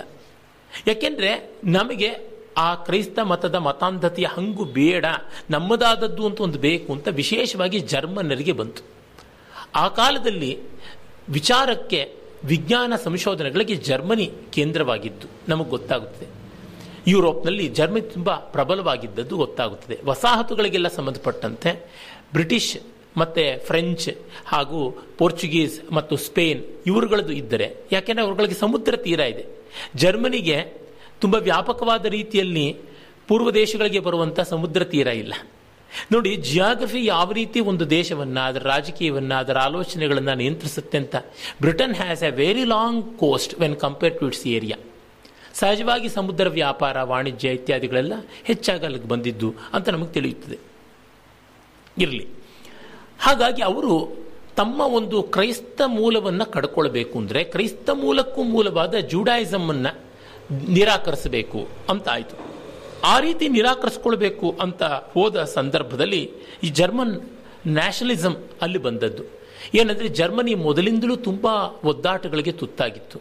ಒಂದು ಕಡೆ ಫ್ರಾನ್ಸಿನವರು, ಇನ್ನೊಂದು ಕಡೆ ಪೋಲೆಂಡ್ನವರು, ಇವರೆಲ್ಲ ಮತ್ತೆ ಮತ್ತೆ ಯುದ್ಧ ಮಾಡ್ತಾ ಇದ್ರು. ಇಟಲಿ ಜೊತೆ ಎಲ್ಲ ಯುದ್ಧ ಆಗಬೇಕಾಗಿತ್ತು. ಹೀಗಾಗಿ ಆ ಕನ್ಸಾಲಿಡೇಷನ್ಗೆ ಅಸ್ಮಿತಾಭಾವ ಬೇಕು. ಮಿಕ್ಕವರೆಲ್ಲರೂ ಕೂಡ ಕ್ರೈಸ್ತರು. ಹಾಗಾಗಿ ನಮಗೊಂದು ಭಿನ್ನತೆ ಬೇಕು ಅಂತ ಮಾಡಿಕೊಂಡು ಆ ಸಂದರ್ಭಕ್ಕೆ ಅವರು ಪೂರ್ವ ದಿಕ್ಕಿಗೆ ನೋಡಿದ್ರು. ಆಗ ಚೀನಾ, ಭಾರತ ಎರಡೇ ಕಂಡಿದ್ದು. ಅವರಿಗೆ ಭಾರತ ಮೇಲು ಅಂತ ಅನಿಸ್ತು ಆ ಹೊತ್ತಿಗೆನೆ ಶೋಪನ್ ಹ್ಯಾವರ್ ಮೊದಲಾದವರೆಲ್ಲರೂ ಕೂಡ ಉಪನಿಷತ್ತುಗಳನ್ನೆಲ್ಲ ಓದ್ಬಿಟ್ಟಿದ್ರು. ದಾರಾಶುಕು ಜಗನ್ನಾಥ ಪಂಡಿತರಾಜನ ಅಧ್ಯಯನದ, ಅಧ್ಯಾಪನದ ಕಾರಣ ಸಂಸ್ಕೃತವನ್ನು ಕಲಿತಿದ್ದ, ಅವನ ನೇತೃತ್ವದಲ್ಲಿ ಪರ್ಷಿಯನ್ಗೆ ಉಪನಿಷತ್ತುಗಳೆಲ್ಲ ಅನುವಾದ ಆಗಿದ್ವು. ಅದು ಲ್ಯಾಟಿನ್ಗೆ ಹೋಗಿ ಅನುವಾದ ಆಗಿ ಅದನ್ನ ಶೋಪನ್ ಹ್ಯಾವರ್ ಮೊದಲಾದಂಥ ತಾತ್ವಿಕರು ಓದಿದ್ರು. ಜರ್ಮನಿಗೆ ಅದರ ಪ್ರಭಾವ ತುಂಬ ಇತ್ತು. ಮೊದಲಿಂದಲೂ ಫಿಲಾಸಫಿ ಎಲ್ಲ ಜರ್ಮನಿಯಲ್ಲಿ ಡೆವಲಪ್ ಆಗಿದ್ದು ಜರ್ಮನ್ ಮಿಸ್ಟಿಸಮ್ ಅಂತಲೇ ಪ್ರಸಿದ್ಧಿ ಉಂಟು. ಈ ಕಾರಣ ಅವರು ಏನು ಮಾಡಿದ್ರು? ಆರ್ಯನ್ ಅನ್ನುವಂಥ ಒಂದು ಅಂಶವನ್ನು ಇಟ್ಕೊಂಡ್ರು ಆರ್ಯ ಅನ್ನುವಂಥದ್ದು ಶ್ರೇಷ್ಠತೆಯ ಲಕ್ಷಣ ಅಂತ ಮಾಡಿಕೊಂಡ್ರು. ನಮ್ಮಲ್ಲಿದ್ದಿದ್ದು ಹಾಗೇನೆ. ಆರ್ಯ ಅನ್ನೋದಕ್ಕೆ ಶ್ರೇಷ್ಠತೆಯ ಲಕ್ಷಣ ಅಂತ. ಅದು ಜನಾಂಗವಾಚಕವೇ ಅಲ್ಲ, ಆಗಿರಲಿಲ್ಲ. ಆರ್ಯ ಶಬ್ದ ಎಲ್ಲಿಂದ ಬಂತು? ಅರ್ಯ ಶಬ್ದದಿಂದ ಬಂತು. ಅರ್ಯ ಅನ್ನುವಂಥದ್ದು ವೈಶ್ಯವೃತ್ತಿಗೆ ಸಂಕೇತ. ಅರ್ಯ ಸ್ವಾಮಿ ವೈಶ್ಯಯೋಹೋ ಅಂತ. ಒಂದಿಷ್ಟು ಕೆಲಸಗಾರನ್ನ ಇಟ್ಟುಕೊಂಡು ಕೆಲಸ ಮಾಡಿಸ್ತಕ್ಕಂಥವನು. ಯಾವುದನ್ನು ನಾವು ಆಂಟ್ರಪ್ರಿನರ್ಶಿಪ್ ಅಂತ ಕರಿತೀವಲ್ಲ, ಅದು ಆರ್ಯ ಅಂತಂದ್ರೆ. ಮತ್ತೆ ಅವನು ಆ ಒಂದು ಅರ್ಯ ವೈಶ್ಯ ಕೃಷಿ, ಗೋರಕ್ಷಾ, ವಾಣಿಜ್ಯ ಇವುಗಳನ್ನು ಮಾಡ್ತಕ್ಕಂಥವನು. ಇದು ಕಲ್ಚರ್ಡ್ ಪರ್ಸನ್ ಆರ್ಯ, ಆರ್ಯತ್ವ ಅನ್ನೋದಕ್ಕೆ ಹೇಗೆ ಬಂತು ಅಂದರೆ ನಮಗೆ ಗೊತ್ತಾಗುತ್ತದೆ ಯಾವುದಕ್ಕಿಂತಲೂ ಹಳೆಯದಾದ ಕಲ್ಚರು ಅಗ್ರಿಕಲ್ಚರ್ ಎಲ್ಲ ಕಾಡು ಮೇಡುಗಳಲ್ಲಿ ಓಡಾಡಿಕೊಂಡು ಸುಮ್ಮನೆ ತಾನು ಬೇಟೆ ಆಡ್ತಾ ಇದ್ದಂಥ ನೊಮ್ಯಾಡಿಕ್ ಅಂತೀವಲ್ಲ ಅಲೆಮಾರಿ ಆದವನು ಒಂದು ಕಡೆ ನೆಲೆ ನಿಂತಿದ್ದು ಕೃಷಿಯಿಂದ. ಒಂದು ಭತ್ತ ನೆಟ್ಟರೆ ನಾಲ್ಕು ತಿಂಗಳು ಆಚೆ ಹೋಗೋಂಗಿಲ್ಲ ಒಂದು ಕಬ್ಬು ನೆಟ್ಟರೆ ಒಂದು ವರ್ಷ ಆಚೆ ಈಚೆ ಹೋಗೋಂಗಿಲ್ಲ ಒಂದು ತೆಂಗಿನ ಮರ ನೆಟ್ಟರೆ ಒಂದು ತಲೆಮಾರಲ್ಲೇ ಕೂತ್ಕೊಳ್ಬೇಕು. ಹೀಗೆ ಕೃಷಿ ಅಲ್ಲಿಗೆ ಬರ್ತಾ ಇದ್ದಂತೆ ಅವನು ಸ್ಥಳೀಕನಾದ. ಸ್ಥಳೀಕನಾದ ಮೇಲೆ ಕೃಷಿಯ ಉತ್ಪನ್ನಗಳ ಸ್ವಾರಸ್ಯ ಎಲ್ಲ ಗ್ರಹಿಸ್ತಾ ಬಂದಂತೆ ಸಂಸ್ಕಾರ ಸಂಪನ್ನ ಆಗ್ತಾ ಬರ್ತಾನೆ. ಪ್ರಾಣಿಗಳನ್ನು ಬೆನ್ನಟ್ಟಿ ಹೋಗುವಾಗಿರುವ ಅನಿಶ್ಚಿತತೆ ಹೋಗುತ್ತಲ್ಲ, ನಿಶ್ಚಿತತೆ ಬರುತ್ತದೆ. ನಿಶ್ಚಿತತೆ ಬಂದ ತಕ್ಷಣ ಕಾಪಾಡುವಿಕೆ ಬರುತ್ತದೆ. ಬೆಳೆ ಬೆಳೆದದ್ದನ್ನು ಕಾಪಾಡ್ಕೋಬೇಕು. ಓ, ಇವತ್ತು ಪ್ರಾಣಿ ಸಿಗಲಿಲ್ಲ ಅಂತಿಲ್ಲ, ಧಾನ್ಯ ತುಂಬ ಇದೆ, ನಾಳೆನೂ ಅಡುಗೆ ಆಗುತ್ತೆ ಅಂತಂದಾಗ ಅನುಕೂಲತೆ ಬಂದಂತೆಲ್ಲ ಮನುಷ್ಯ ಕಟ್ಟುಪಾಡುಗಳು ವ್ಯವಸ್ಥೆ ಮಾಡ್ಕೋತಾರೆ ನಂದು ಯಾರೂ ಕಿತ್ಕೊಳ್ಬಾರ್ದಲ್ವ ಅಂತ. ನೋಡಿ, ಲಾ ಯಾರಿಗೆ ಬೇಕು? ದುಡ್ಡು ಕಾಸು ಇದ್ದವ್ರಿಗೆ ಬೇಕು. ಏನು ಇಲ್ಲದೆ ನನಗೇನು ಕದ್ಕೊಂಡು ಹೋಗ್ತಾನೆ ಕಳ್ಳ? ಯಾವ ಪೊಲೀಸು ಬೇಡ ಅಂತನ್ನುವಂಥ ಸ್ಥಿತಿ ಇರುತ್ತೆ ಒಂದು ಮಟ್ಟದ ಅನುಕೂಲತೆ ಬಂದಂತೆ, ಅಂದರೆ ಅರ್ಥಕಾಮ ಸಮೃದ್ಧಿಯಾದಂತೆ ಧರ್ಮದ ಅನಿವಾರ್ಯತೆ, ವ್ಯವಸ್ಥೆ, ಶಿಸ್ತು ಬೇಕಾಗುತ್ತದೆ. ಹೀಗೆ ಕಲ್ಚರ್ಡ್ ಆಗ್ತಾನೆ ಅನ್ನುವಂಥದ್ದು ಆಂಥ್ರಪಾಲಜಿಯಿಂದ ಮೊದಲುಗೊಂಡು ನಮಗೆಲ್ಲ ಗೊತ್ತಿರುವಂಥದ್ದು ಕಾಮನ್ ಸೆನ್ಸ್ಗೆ ಎಟುಕುವಂಥದ್ದು. ಹೀಗಾಗಿ ಆರ್ಯ ಅನ್ನುವುದು ಈ ರೀತಿ ಸೀಸನ್ಡ್ ಆದವನು ಕಲ್ಚರ್ಡ್ ಆದವನು ಅಂತ. ಈ ಅರ್ಯ ಅನ್ನುವ ಶಬ್ದದ ಮೂಲ ಋ ಕರ್ಷಣೆ ಅನ್ನುವ ಧಾತುವಿನಲ್ಲಿದೆ, ಉಳುಮೆ ಅಂತ ಅನ್ನುವಂಥದ್ದು. ಹೀಗಾಗಿ ಕೃಷಿಗೆ ಸಂಬಂಧಪಟ್ಟದ್ದು. ನಮ್ಮ ದೇಶವನ್ನು ನೋಡಿದ್ರೂ ಗೊತ್ತಾಗುತ್ತದೆ. ಸರಸ್ವತಿ ದೃಶದ್ವತ್ಯೋಹೋ ದೇವನದ್ಯೋರ್ ಯದಂತರಂ, ಈ ತಮ್ ದೇವ ನಿರ್ಮಿತಂ ದೇಶಂ ಬ್ರಹ್ಮಾವರ್ತಂ ಪ್ರಚಕ್ಷತೆ ಅಂತ ಹೇಳ್ಬಿಟ್ಟು ಅಂತಾರೆ ಮನುಸ್ಮೃತಿಯಲ್ಲಿ ಸರಸ್ವತಿ, ದೃಶದ್ವತಿ ನದಿಗಳ ಮಧ್ಯೆ ಇರತಕ್ಕಂಥದ್ದು ಬ್ರಹ್ಮಾವರ್ತ ಅಂತ. ಬ್ರಹ್ಮ ಅಂದರೆ ವೇದ ಅಂತ ಅರ್ಥ. ಹೀಗಾಗಿ ವೇದ ಭೂಮಿ ಈ ಹೊತ್ತಿನ ಕುರುಕ್ಷೇತ್ರ. ಯಾವುದನ್ನು ನಾವು ಹರಿಯಾಣದ ಭಾಗದಲ್ಲಿರ್ತಕ್ಕಂಥ ಕುರುಕ್ಷೇತ್ರ ಅಂತೀವೋ, ಅದು ವೇದ ಭೂಮಿ ಆಗಿದ್ದು ಅದು ಬ್ರಹ್ಮಾವರ್ತ. ಅದಕ್ಕೆ ಸಾವಿರಾರು ಸಾಕ್ಷ್ಯಗಳು ಸಂಸ್ಕೃತದಲ್ಲಿವೆ. ಬ್ರಹ್ಮಾವರ್ತಂ ಜನಪದ ಮತ ಅಂತ ಕಾಳಿದಾಸ ಮೇಘದೂತದಲ್ಲಿ ಹೇಳ್ತಾನೆ. ಹಾಗಾಗಿ ಬ್ರಹ್ಮಾವರ್ತ ಅತ್ಯಂತ ಪವಿತ್ರವಾದದ್ದು, ವೇದಾವಿರ್ಭಾವ, ಕುರುಕ್ಷೇತ್ರವನ್ನು ಧರ್ಮಕ್ಷೇತ್ರ ಅಂತ ಯಾಕೆ ಕರೆಯೋದು? ಬರೀ ಬ್ಯಾಟಲ್ ಫೀಲ್ಡ್ ಅದು. ಅದಕ್ಕೆ ಮುಂಚೆ ಅದು ವೇದಾವಿರ್ಭಾವದ ಭೂಮಿಯಾಗಿದ್ದು, ಅಲ್ಲಿಯೇ ಋಷಿಗಳು ಎಲ್ಲ ಇದ್ದದ್ದು ಅಂತ ಗೊತ್ತಾಗುತ್ತದೆ. ಅದರಿಂದ ಆಚೆಗೆ ಇಂಡೋ ಗ್ಯಾಂಜೆಟಿಕ್ ಪ್ಲೇನ್ ಅಂತ ಯಾವುದನ್ನು ನಾವು ಕರಿತೀವಿ, ಗಂಗಾ ಸಿಂಧು ಬಯಲು ಭೂಮಿ ಅಂತ. ಎಲ್ಲ ಕಡೆ ಮೆಕ್ಕಲು ಮಣ್ಣು, ಅಲುವೆಲ್ ಸಾಯಿಲ್ ಬಂದು ಸೇರುತ್ತದೆ. ಮತ್ತು ಬಹಳ ಚಪ್ಪಟೆಯಾದಂಥ ನೆಲ, ಕಾಡು ಇತ್ಯಾದಿಗಳು ಇಲ್ಲ ಕೃಷಿಯೋಗ್ಯವಾದದ್ದು ಅನ್ನೋದ್ರಿಂದ ಆರ್ಯಾವರ್ತ ಅಂತ ಗೊತ್ತಾಗುತ್ತದೆ. ಅದರಿಂದಲೇ ಆಸಮುದ್ರಾತ್ತು ವೈ ಪೂರ್ವಾತ್, ಆಸಮುದ್ರಾಚ್ಚ ಪಶ್ಚಿಮಾತ್, ತಯೋರೇವ ಅಂತರಂ ಗಿರಿಯೋರ್ ಆರ್ಯಾವರ್ತಂ ವಿದುರ್ಬುಧಾಹ ಅಂತ ಪೂರ್ವ ಪಶ್ಚಿಮ ಸಮುದ್ರಗಳು ಆಚೆ ಈಚೆ, ಅಂದರೆ ಈ ಕಡೆ ಗಂಗೆ, ಆ ಕಡೆಗೆ ಸಿಂಧು ಅಂತ, ಮೇಲೆ ಹಿಮಾಲಯ, ಕೆಳಗಡೆಗೆ ವಿಂಧ್ಯ, ಇವುಗಳ ಮಧ್ಯೆ ಬರತಕ್ಕಂಥದ್ದು ಆರ್ಯಾವರ್ತ ಅಂತ. ಈ ರೀತಿಯಾಗಿ ನಮಗೆ ಗೊತ್ತಾಗುತ್ತೆ ಆರ್ಯಾವರ್ತ ಪುಣ್ಯಭೂಮಿ, ಮಧ್ಯಂ ವಿಂಧ್ಯ ಹಿಮಾಗಯೋಹೋ ಅಂತ ಹೇಳಿ ಹಿಮ ಪರ್ವತ, ಅಂದರೆ ಹಿಮಾಲಯ ಮತ್ತು ವಿಂಧ್ಯ ಇವುಗಳ ನಡುವೆ ಇರತಕ್ಕಂಥದ್ದು ಆರ್ಯಾವರ್ತ ಅಂತ. ಹೀಗೆ ಕೃಷಿಯೋಗ್ಯವಾದದ್ದು ಅನ್ನುವ ಅರ್ಥದಲ್ಲಿ ನಮಗೆ ಗೊತ್ತಾಗುತ್ತದೆ. ಈಗಲೂ ನಮ್ಮಲ್ಲಿ ನೋಡಿ ವೈಶ್ಯರಿಗೆ ಹೆಸರು ಹೇಳುವಾಗ ಆರ್ಯ ವೈಶ್ಯ ಅಂತ ಕರೆಯುವಂಥದ್ದುಂಟು. ನಾನು ಹಿಂದೆ ಸೇಡಿಯಾಪು ಕೃಷ್ಣ ಭಟ್ರ ಬಗ್ಗೆ ಮಾತಾಡುವಾಗ ಹೇಳಿದ್ದೆ. ಒಣಗಿಸಿ ಸೀಸನ್ಡ್ ಮಾಡಿದಂಥ ಭತ್ತವನ್ನು ಕೇರಳದಲ್ಲಿ ಆರ್ಯನೆಲ್ಲು ಅಂತ ಕರೀತಾರೆ. ತುಳುನಾಡಿನಲ್ಲಿ ಕೋಣಗಳನ್ನು ಪಳಗಿಸಿ ಉಳುಮೆಗೆ, ಬಂಡಿಗೆ ಎಲ್ಲದಕ್ಕೂ ಹೂಡುವಂತೆ ಆದಾಗ ಅವನ್ನು ಆರ್ಯ ಕೋಣಗಳು ಅಂತ ಕರೀತಾರೆ ಅಂತ. ಅಂದರೆ ಆರ್ಯ ಅಂದರೆ ಸೀಸನ್ಡ್ ಮಾಡಿದವನು, ಕಲ್ಚರ್ಡ್ ಆದವನು, ತೆಪ್ಪಗಿರೋವನು ಗಲಾಟೆ ಮಾಡದೆ ಅಂತ ಅರ್ಥ. ಅಂದರೆ ಅವನು ಪ್ರಾಣಿ ಮಾತ್ರದ ಪಾಶವ ಸ್ವಭಾವದಿಂದ ವರ್ತಿಸುವಂಥವನಲ್ಲ, ಈ ರೀತಿಯಾದದ್ದು ಗೊತ್ತಾಗುತ್ತದೆ. ಅದು ಆಮೇಲೆ ಒಂದು ಗುಣವಾಚಕವಾಗಿ ಆರ್ಯ ಅನ್ನೋದಕ್ಕೆ ಶ್ರೇಷ್ಠತೆ. ಸಭ್ಯತೆ, ಸುಸಂಸ್ಕೃತಿ ಅಂತ ಈ ರೀತಿಯಾಗಿ ಬಂದದ್ದು. ದರ್ಭೆಯನ್ನು ಕೈ ಒಂಚೂರು ಗಾಯ ಆಗದೆ ತೆಕ್ಕೊಂಡು ಬರ್ತಕ್ಕಂಥವನು ಕುಶ, ಕುಶಾನ್ ಲಾತಿ ಇತಿ ಕುಶಲಹ ಅಂತ. ಕೈ ಗಾಯ ಆಗದಂತೆ ಸ್ವಲ್ಪ ಮುಳ್ಳು ಮುಳ್ಳಾಗಿರುವ ದರ್ಭೆ, ಅದನ್ನು ಸಲೀಸಾಗಿ ತರ್ತಾನೆ, ಜಾಣ್ಮೆಯಿಂದ ಆಗ ಕುಶಲ ಅಂತ. ಇವತ್ತು ದರ್ಭೆ ತರೋನಿಗೆ ಮಾತ್ರ ಕುಶಲ ಅಂತಲ್ಲ. ಯಾರೂ ಕೂಡ ಸ್ಕಿಲ್ಡ್ ಅನ್ನುವ ಅರ್ಥದಲ್ಲಿ ಕುಶಲ ಅಂತ ಬರ್ತದೆ ಒಂದು ಪದದ ವ್ಯಾಪ್ತಿ ಹಾಗೆ ಬರ್ತದೆ. ವೀಣಾಯಾಮ್ ಪ್ರಕೃಷ್ಟ ಇತಿ ಪ್ರವೀಣ. ವೀಣೆಯನ್ನು ಚೆನ್ನಾಗಿ ನುಡಿಸ್ತಾನೆ ಅನ್ನೋದು ಪ್ರವೀಣ ಅಂತಾರೆ ಇವರು ವೈಲಿನ್ನಲ್ಲಿ ತುಂಬಾ ಪ್ರವೀಣರಾಗಿದ್ದಾರೆ.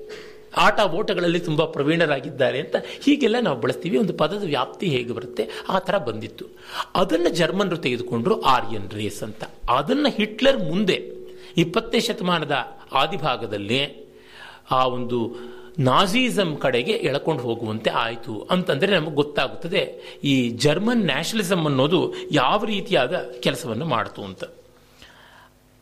ಹಾಗೆ ಜರ್ಮನ್ರೇ ಮೊದಲು ಅದಕ್ಕಾಗಿ ಭಾರತದ ಮೂಲದಿಂದ ನೋಡೋಕೆ ಶುರು ಮಾಡಿದ್ರಿಂದ ಅವರೇ ಮೊದಲು ಸಂಸ್ಕೃತವನ್ನು ಅಭ್ಯಾಸ ಮಾಡಿಕೊಂಡ್ರು.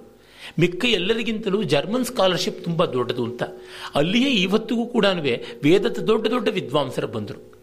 ನಮಗೆ ಅವರ ಇಂಟರ್ಪ್ರಿಟೇಷನ್ಸ್ ಒಪ್ಪೋದು ಬಿಡೋದು ಬೇರೆ ಸಂಗತಿ ತುಂಬ ವ್ಯಾಸಂಗ ಮಾಡಿದ್ದಾರೆ.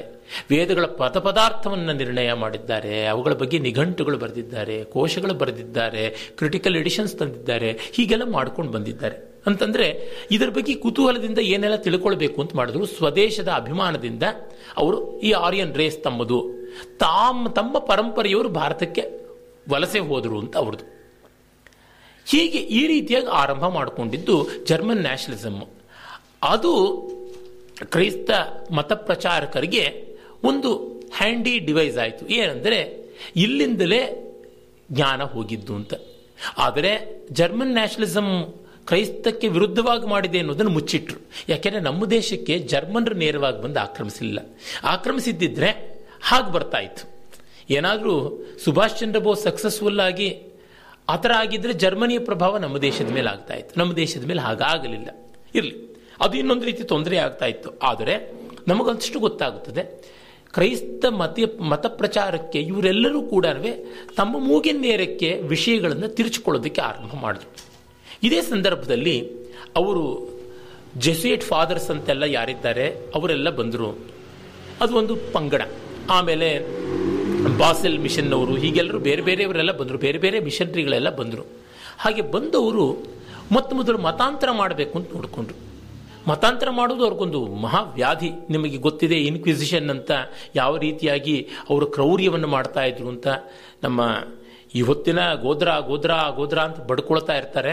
ಆದರೆ ವಸ್ತುತಃ ಹದಿನಾಲ್ಕು ಸಾವಿರಕ್ಕೂ ಹೆಚ್ಚು ಜನರನ್ನ ಪೋರ್ಚುಗೀಸರು ಮಸಾಕರ್ ಮಾಡಿದ್ದು ಗೋವಾದಲ್ಲಿ ನಮಗೆ ಸಾಧಾರವಾಗಿ ಉಂಟು. ಆ ಥರದ್ದು ಬೇಕಾದಷ್ಟು ಉಂಟು. ಆ ರೀತಿಯಾದ ಮತಕ್ಕೆ ಒಳಪಡೋದಿಲ್ಲ ಅಂತಾರೆ ನಯ, ಭಯ ಎಲ್ಲದರಿಂದಲೂ ಮಾಡುವಂಥದ್ದಾಗಿತ್ತು. ಅವರು ಮೊದಲು ಏನು ಮಾಡಿದ್ರು? ಇಲ್ಲಿಯ ಬ್ರಾಹ್ಮಣರನ್ನ ಮತಾಂತರಗೊಳಿಸಿಬಿಟ್ರೆ ಮಿಕ್ಕವರೆಲ್ಲರೂ ಮತಾಂತರಗೊಳ್ತಾರೆ ಅಂತ ಅಂದುಕೊಂಡು ಬ್ರಾಹ್ಮಣರ ಓಲೈಕೆಗೆ ಮೊದಲು ಆರಂಭ ಮಾಡಿದ್ರು. ಎಲ್ಲಿವರೆಗೆ ಅಂದರೆ ಇಟಲಿ ಕ್ರೈಸ್ತ ಮತದ ಕೇಂದ್ರ ಕ್ಯಾಥಲಿಕ್ ಕೇಂದ್ರ. ಅಲ್ಲಿಂದ ಬಂದಂಥ ನೋಬಿಲಿ ಅಂತ ಒಬ್ಬ ಅವನು ತನ್ನನ್ನು ರೋಮನ್ ಬ್ರಾಹ್ಮಣ ಅಂತಲೇ ಕರ್ಕೋತಾ ಇದ್ದ. ಅವನು ಮದ್ರಾಸ್ನಲ್ಲಿದ್ದ. ಅವನು ಇದ್ದದ್ದು ಹದಿನೇಳು ಹದಿನೆಂಟನೇ ಶತಮಾನಗಳ ಜಂಕ್ಷನ್ನಲ್ಲಿ ಇದ್ದಂಥವನು. ಅವನು ಬ್ರಾಹ್ಮಣರಂತೆ ಯಜ್ಞೋಪೀತ ಹಾಕಿಕೊಂಡು ಅದಕ್ಕೆ ಶಿಲುಬೆಯನ್ನು ಕೂಡ ಕಟ್ಟಿಕೊಳ್ತಾ ಇದ್ದ. ಬೇಕಾದಷ್ಟು ಚರ್ಚೆಗಳನ್ನೆಲ್ಲ ಮಾಡ್ದ.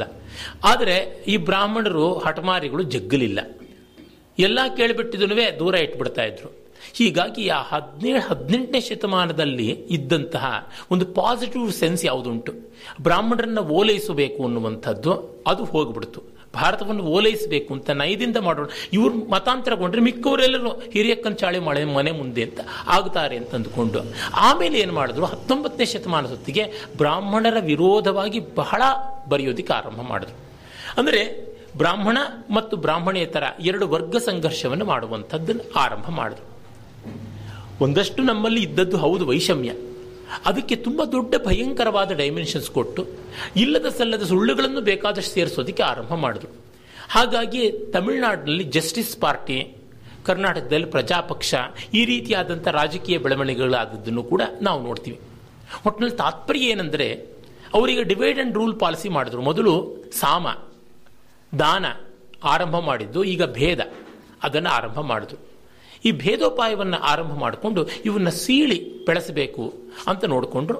ಆ ಕಾಲದಲ್ಲಿ ಏನೇ ಒದಗಿ ಬಂದದ್ದು ಕಾಲ್ಡ್ವೆಲ್ ಕಾಲ್ಡ್ವೆಲ್ ನಮಗೆ ಗೊತ್ತಿರುವಂತೆ ತಮಿಳುನಾಡಿನಲ್ಲಿದ್ದಂಥ ಒಬ್ಬ ಕ್ರಿಶ್ಚಿಯನ್ ಫಾದರ್ ಆತ ಬರೆದ ಕಂಪ್ಯಾರಿ ಕಂಪ್ಯಾರಿಟಿವ್ ದ್ರವಿಡಿಯನ್ ಲಿಂಗ್ವಿಸ್ಟಿಕ್ಸ್ ಅನ್ನುವ ಪುಸ್ತಕ ಬೈಬಲ್ ಥರ ಆಗಿಬಿಟ್ಟಿದೆ ನಮ್ಮವ್ರಿಗೆಲ್ರಿಗೂ ತಮಿಳು ಬೇರೆ, ತಮಿಳು ಸಂಸ್ಕೃತಿ ಬೇರೆ ಇದು ದ್ರಾವಿಡ ಸಂಸ್ಕೃತಿ, ಅದು ಆರ್ಯ ಸಂಸ್ಕೃತಿ, ಈ ರೀತಿಯಾದಂಥ ಡೈಕಾಟಮಿ ಶುರು ಮಾಡಿಕೊಂಡಿದ್ದು.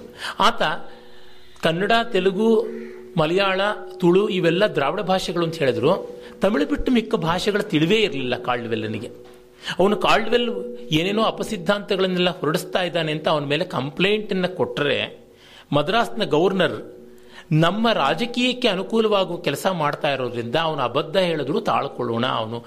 ಆಗ ಏನಾಗ್ತಾ ಇತ್ತು, ನನ್ನ ಸ್ನೇಹಿತರು ಈ ಬಗ್ಗೆ ಒಂದು ಸಂಶೋಧನೆಯನ್ನು ಕೂಡ ಮಾಡಿದ್ದಾರೆ. ಪಾಶ್ಚಾತ್ಯ ಅಧ್ಯಯನ ನಡೆಸ್ಕೊಂಡವರು, ನಮ್ಮ ದೇಶಕ್ಕೆ ಬಂದವರು ಎಷ್ಟು ಬೇಗ ಶ್ರೀಮಂತರಾಗಿದ್ದಾರೆ ಇಲ್ಲಿಗೆ ಬಂದು ಅಂತ. ಅಲ್ಲಿಂದ ಒಂದು ಗುಮಾಸ್ತ ಕೆಲಸಕ್ಕೆ ಬರೋದು, ಅಲ್ಲಿಂದ ಒಬ್ಬ ಫಾದರ್ ಕೆಲಸಕ್ಕೆ ಬರೋದು, ಇವರು ಅಲ್ಲಿ ಮಿಲಿಯನೇರ್ಗಳು ಬಿಲಿಯನೇರ್ಗಳು ಹೇಗಾದರು ಅಂತ. ಇಲ್ಲಿಂದ ಶೋಷಣೆ ಮಾಡ್ತಾ ಇದ್ದದ್ದು ಗೊತ್ತಾಗುತ್ತದೆ. ಈ ರೀತಿಯಾಗಿ ಅವನು ಕಾಲ್ಡ್ವೆಲ್ ಬೇಕಾದಷ್ಟು ಮಿಸಪ್ರೂಪ್ರೇಷನ್ಸ್ ಕೂಡ ಮಾಡ್ತಾ ಇದ್ದ ಚರ್ಚಿನ ಹಣವನ್ನು ಅಂತೆಲ್ಲ ಗೊತ್ತಾಗುತ್ತದೆ. ಹಾಗೆ ಮಾಡಿದಾಗಲೂ ಯಾಕೆ ಸುಮ್ಮನೆ ಇದ್ದಿದ್ದು ಅಂದರೆ ಅವನ ಸಿದ್ಧಾಂತ, ಅಪಸಿದ್ಧಾಂತದಿಂದ ನಮ್ಮ ರಾಜಕೀಯವಾದ ಅನುಕೂಲ ಆಗುತ್ತದೆ, ಅದಕ್ಕೆ ಸುಮ್ಮನೆ ಇರೋಣ ಅಂತಕ್ಕಂಥದ್ದು. ಈ ರೀತಿಯಾಗೆಲ್ಲ ಆಗಿ ಅದು ಒಂದು ಕಡೆ ಇವು ಏನಾಯಿತು, ಬ್ರಿಟಿಷರು ಒಂದು ರೀತಿಯಾಗಿ ಇಲ್ಲಿದ್ದ ಜನಗಳನ್ನು ಪ್ರಧಾನವಾಗಿ ಎರಡು ವಿಭಾಗ, ಬ್ರಾಹ್ಮಣರು, ಆರ್ಯರು. ಬ್ರಾಹ್ಮಣೇತರರೆಲ್ಲ ದ್ರಾವಿಡರು, ಆರ್ಯ ದ್ರಾವಿಡ ಸಂಘರ್ಷ ಅನ್ನುವಂತೆ ತಮಿಳುನಾಡಲ್ಲಿ ಹುಟ್ಟಾಕಿದ್ರು. ಅಂದರೆ ಜನ ಜಾತಿಗಳನ್ನು ಎರಡು ಗುಂಪಾಗಿ ವರ್ಗೀಕರಣ ಮಾಡೋದು. ಹಾಗೆಯೇ ಉತ್ತರ ಮತ್ತು ದಕ್ಷಿಣ, ಅದು ಬೇರೆ ಬೇರೆ ಅಂತ ಈ ರೀತಿಯಾಗಿ ವಿಭಾಗ ಮಾಡುವಂಥದ್ದು ಶುರು ಮಾಡಿಕೊಂಡ್ರು. ಇದು ಮಲ್ಟಿಪಲ್ ಲೇಯರ್ಸ್ನಲ್ಲಿ ನಡೀತಾ ಇತ್ತು ಮಲ್ಟಿ ಚಾನೆಲ್ಡಾಗಿ ನಡೀತಾ ಇತ್ತು. ಪ್ಯಾರಲಲ್ ಆಗಿ ಏಕಕಾಲದಲ್ಲಿ ಅನೇಕ ದಿಕ್ಕುಗಳಲ್ಲಿ ನಡೀತಾ ಇದ್ದಂಥ ಕೆಲಸ ಆಗ್ತಾ ಇತ್ತು. ಇದು ಒಂದನ್ನು ನಾವು ಗಮನಿಸಬೇಕು. ಇದೇ ಸಂದರ್ಭದಲ್ಲಿ ನಮಗೆ ತುಂಬ ಪ್ರಸಿದ್ಧವಾದ ಹೆಸರು ಗೊತ್ತಿರುವಂಥದ್ದು ಮ್ಯಾಕ್ಸ್ ಮುಲ್ಲರ್. ಇನ್ನು ಹಲವರಿದ್ದರು ಈ ಕ್ರೈಸ್ತ ಮತ ಪ್ರಚಾರ ಯಾವ ಮಟ್ಟಕ್ಕೆ ಹುಚ್ಚಿತ್ತು ಅಂದರೆ ಆಕ್ಸ್ಫರ್ಡ್ನಲ್ಲಿ ಕರ್ನಲ್ ಬೋಡೆನ್ ಅಂತ ಒಬ್ಬ ಶ್ರೀಮಂತ ತನ್ನ ಆಸ್ತಿಯನ್ನೆಲ್ಲ ಸಂಸ್ಕೃತದ ಅಧ್ಯಯನಕ್ಕಾಗಿ ಮೀಸಲಿಟ್ಟ. ಅವನು ಅಲ್ಲಿ ಬರೆದಿದ್ದಾನೆ. ನಂದು ಉದ್ದೇಶ ಏನು ಅಂತ. ಅದನ್ನು ಇವತ್ತಿಗೂ ಮೋನಿಯರ್ ವಿಲಿಯಮ್ಸ್ ಸಂಸ್ಕೃತ್ ಇಂಗ್ಲಿಷ್ ಡಿಕ್ಷನರಿಯ ಫಸ್ಟ್ ಎಡಿಷನ್ನಿನ ಪೀಠಿಕೆಯಲ್ಲಿ ನೋಡಬಹುದು ಆಮೇಲಿನ ಎಡಿಷನ್ಸ್ ಅಲ್ಲಿ ಕಾಣಿಸಲ್ಲ. ಅವನ ಉದ್ದೇಶಗಳು ಏನು ಅಂತಂತ ಹೇಳ್ತಾನೆ ಅಂದರೆ, ಸಂಸ್ಕೃತವನ್ನ, ವೇದವನ್ನ ಎಲ್ಲ ಅಭ್ಯಾಸ ಮಾಡಿ, ಅವನ್ನ ಕ್ರೈಸ್ತ ಮತಾನುಸಾರವಾಗಿ ತಿರುಚಬೇಕು, ಇಲ್ಲ ಕ್ರೈಸ್ತ ಮತದ ಮುಂದೆ ಅದು ಹೇಗೆ ಕಳಪೆ ಅಂತ ತೋರಿಸ್ಬೇಕು, ಆ ಕೆಲಸ ಮಾಡೋರಿಗೆ ಒಂದು ಪೀಠ ಇಡ್ತೀನಿ ಅಂತ. ಬೋಡೆನ್ ಚೇರ್ ಅಂತಲೇ ಮಾಡಿದ್ದು. ಆ ಚೇರ್ನಲ್ಲಿ ರಾಧಾಕೃಷ್ಣನವರು ಆಮೇಲಿದ್ರು. ಆಮೇಲೆ ನನ್ನ ಪರಿಚಿತರಾದಂಥ ಕೃಷ್ಣ ಮತಿಲಾಲ್ ಅನ್ನುವಂಥ ಬಂಗಾಳದ ಒಬ್ಬ ವಿದ್ವಾಂಸರು ಕೂಡ ಇದ್ದರು ಇನ್ನು ಅನೇಕರು ಅಲ್ಲಿ ಹೋಗಿದ್ದಾರೆ. ಅಂದರೆ ಆ ಕರ್ನಲ್ ಬೋರ್ಡೆನ್ ಚೇರ್ ಅಂತ ಮಾಡಿದಾಗ, ಮೊತ್ತ ಮೊದಲಿಗೆ ಮಾಡಿದಾಗ, ಈ ಥರ ಕೆಲಸ ಮಾಡುವವರು ಯಾರಿದ್ದಾರೆ ವಿದ್ವಾಂಸರು ಅವರು ಕೊಡಬೇಕು ಅಂತ. ಕ್ಯಾಂಡಿಡೇಟ್ಸ್ ಇಬ್ಬರಿದ್ದರು ಒಬ್ಬ ಜರ್ಮನಿಯಿಂದ ಓಡಿ ಬಂದಂತಹ ಮ್ಯಾಕ್ಸ್ ಮುಲ್ಲರ್. ಅಲ್ಲಿ ಇರೋಕ್ಕಾಗೋಲ್ಲ ಅಂತ ಓಡಿ ಬಂದ Max Muller, Friedrich Max Muller. ಇನ್ನೊಬ್ಬ ಆತ ಮೋನಿಯರ್ ವಿಲಿಯಮ್ಸ್. ಮ್ಯಾಕ್ಸ್ ಮುಲ್ಲರ್ಗೆ ಮೋನಿಯರ್ ವಿಲಿಯಮ್ಸ್ಗಿಂತ ಹೆಚ್ಚು ಪಾಂಡಿತ್ಯ ಇದ್ದರೂ ಕೂಡ ಅವನು ಜರ್ಮನಿಯ ಮೂಲದವನು, ಸ್ವದೇಶಿ ಅಲ್ಲ ಅಂತ ಇವನನ್ನು ಮಾಡಿದ್ರು. ಆಗ ಏನಾಯಿತು? ಮ್ಯಾಕ್ಸ್ ಬಿಲ್ಲರ್ನಿಗೆ ಪರಮ ಸಂಕಟವಾಗಿ, ಇವನಿಗಿಂತ ಹೆಚ್ಚು ಸಮರ್ಥವಾಗಿ ನಾನು ಈ ಮತಾಂತರಕ್ಕೆ ಅನುಕೂಲವಾಗುವ ಕೆಲಸ ಮಾಡ್ತೀನಿ ಅಂತ ಶುರು ಮಾಡಿಕೊಂಡ. ಅವನು Sacred Book of the East ಈ ಥರದ್ದೆಲ್ಲ ಸೀರೀಸ್ನ ಶುರು ಮಾಡಿದ್ದು. ಆತನಿಗೆ ನಮ್ಮ ದೇಶದ ಜನರು ಎಷ್ಟೋ ಸಹಕಾರವನ್ನು ಕೊಟ್ಟರು ತುಂಬ ಪಾಶ್ಚಾತ್ಯ ವಿದ್ವಾಂಸರು, ಸಂಸ್ಕೃತದಲ್ಲಿ ಘನ ಘನ ವಿದ್ವಾಂಸರು ಅಂತ ನಾವು ಅಂದ್ಕೋತೀವಿ. ಈಗಲೂ ನಮ್ಮ ಜನಕ್ಕೆ ಎಷ್ಟೋ ಭ್ರಮೆ ಉಂಟು. ಜರ್ಮನಿಯಲ್ಲಿ ಸಂಸ್ಕೃತವೇ ಇದೆಯಂತೆ, ಅಲ್ಲಿ ಹಾಗೇ ಇದೆಯಂತೆ ಅಂತ ಏನೂ ಇಲ್ಲ. ಇದ್ದರೆ ಸಂಸ್ಕೃತ ಇಲ್ಲಿ ಬದುಕಬೇಕು, ಇನ್ನೆಲ್ಲೂ ಅಲ್ಲ. ನಮ್ಮನೇಲಿ ನಾವೇ ಬದುಕೋಕ್ಕಾಗದೇ ಇದ್ರೆ ಇನ್ನೆಲ್ಲಿ ನಾವು ಬದುಕ್ತೀವಿ? ಅಲ್ಲಿ ಯೂನಿವರ್ಸಿಟೀಸಲ್ಲಿ ಅಲ್ಲೋ ಇಲ್ಲೋ ಕುಟುಕು ಜೀವ ಇಟ್ಕೊಂಡಿರ್ತಕ್ಕಂಥದ್ದು. ಅಲ್ಲಿಯ ದೊಡ್ಡ ವಿದ್ವಾಂಸರುಗಳು ಅಂತ ಅಧ್ಯಯನ ಮಾಡಿಕೊಂಡವರು ಭಾರತಕ್ಕೆ ಬಂದು ಇಲ್ಲಿ ವಿದ್ವಾಂಸಗಳ ಹತ್ರ ತಿಂಗಳುಗಟ್ಟಲೆ ಪಾಠ ಹೇಳಿಸ್ಕೊಳ್ಳೋಂಥದ್ದು ನೋಡಿದ್ದೀನಿ. ಅಷ್ಟು ಮಾತ್ರವಲ್ಲ, ಇಲ್ಲಿ ಅವ್ರ ಹತ್ರ ಯಥಾವತ್ತಾಗಿ ಪಾಠ ಹೇಳಿಸ್ಕೊಳ್ಳೋದು ಅಂದರೆ ವರ್ಚುವಲಿ ಆ ಗ್ರಂಥವನ್ನು ಟ್ರಾನ್ಸ್ಲೇಟ್ ಮಾಡಿಸ್ಕೊಂಡು ತಮ್ಮ ಡೀಸೆಂಟ್ ಆದ ನ್ಯಾಚುರಲಿ ಸಹಜ ಸುಂದರವಾದ ಇಂಗ್ಲೀಷ್ನಲ್ಲಿಯೋ ಜರ್ಮನ್ನಲ್ಲಿಯೋ ಬರೆದು I am very much grateful to the insightful discussions of such and such ಅಂತ ಪಾಠ ಹೇಳಿಸ್ಕೊಂಡಿರ್ತಾರೆ ವರ್ಚುಲಿ ಅನುವಾದ ಮಾಡಿಸ್ಕೊಂಡಿರ್ತಾರೆ. ಡಿಸ್ಕಷನ್ಸ್ ಸಮಾನರ ಮಧ್ಯೆ ಆಗುತ್ತದೆ. ಪಾಠ ಮೇಲೆ ಕೆಳಗೆ, ಗುರು ಮೇಲಿರ್ತಾನೆ, ಶಿಷ್ಯ ಕೆಳಗಿರ್ತಾನೆ, ಹೀಗಾಗುತ್ತದೆ. ಅಲ್ಲಿಯ ವಿದ್ವಾಂಸರ ರೀತಿ ನೀತಿಗಳನ್ನು ಹಲವಾರು ಬಾರಿ ನೋಡಿದಂಥ ಅನೇಕ ಜನರು ಹೇಳಿದ್ದಾರೆ. ನನಗೂ ತಕ್ಕ ಮಟ್ಟಿಗೆ ಇದರ ಪರಿಚಯ ಇರೋದ್ರಿಂದ ಗೊತ್ತಾಗಿದೆ. ಏನಂದರೆ, ಅಧಿಕೃತತೆ, ದಕ್ಷತೆ ಅನ್ನುವಂಥದ್ದು ಇಲ್ಲ. ಹೀಗೆ ಮಾಡ್ಕೊಳ್ತಾರೆ. ಅವ್ರಿಗೆ ಯಾಕೆ ಸಂಗೀತ ಆಗಿದ್ರೆ ಕಲಿಯೋಕ್ಕಾಗಲಿಲ್ಲ? ಜಾನ್ ಹಿಗ್ಗಿನ್ಸ್ ಬಿ ಭಾಗವತರ್ ಅಂತ ಕೊಂಡಾಡ್ತಾ ಇದ್ರು. ಯಾವ ಮಾತ್ರದ ಆತನ ಸಂಗೀತ? ಮಿಕ್ಕಿ ಯಾವುದ್ರೊಳಗೂ ಆಗದೆ ಇರೋದು ಇದ್ರೊಳಗೆ ಆಗ್ಬಿಡುತ್ಯ? ಹೋಗ್ಲಿ, ಸಂಸ್ಕೃತವನ್ನು ಅವರು ಡಿಸ್ಕವರ್ ಮಾಡಿದ್ರು. ಒಬ್ಬನಾದ್ರೂ ಒಂದು ಸಂಸ್ಕೃತ ಕಾವ್ಯ ಬರೆದ್ನ, ಒಂದು ಸಂಸ್ಕೃತ ಶಾಸ್ತ್ರ ಬರೆದ್ನ.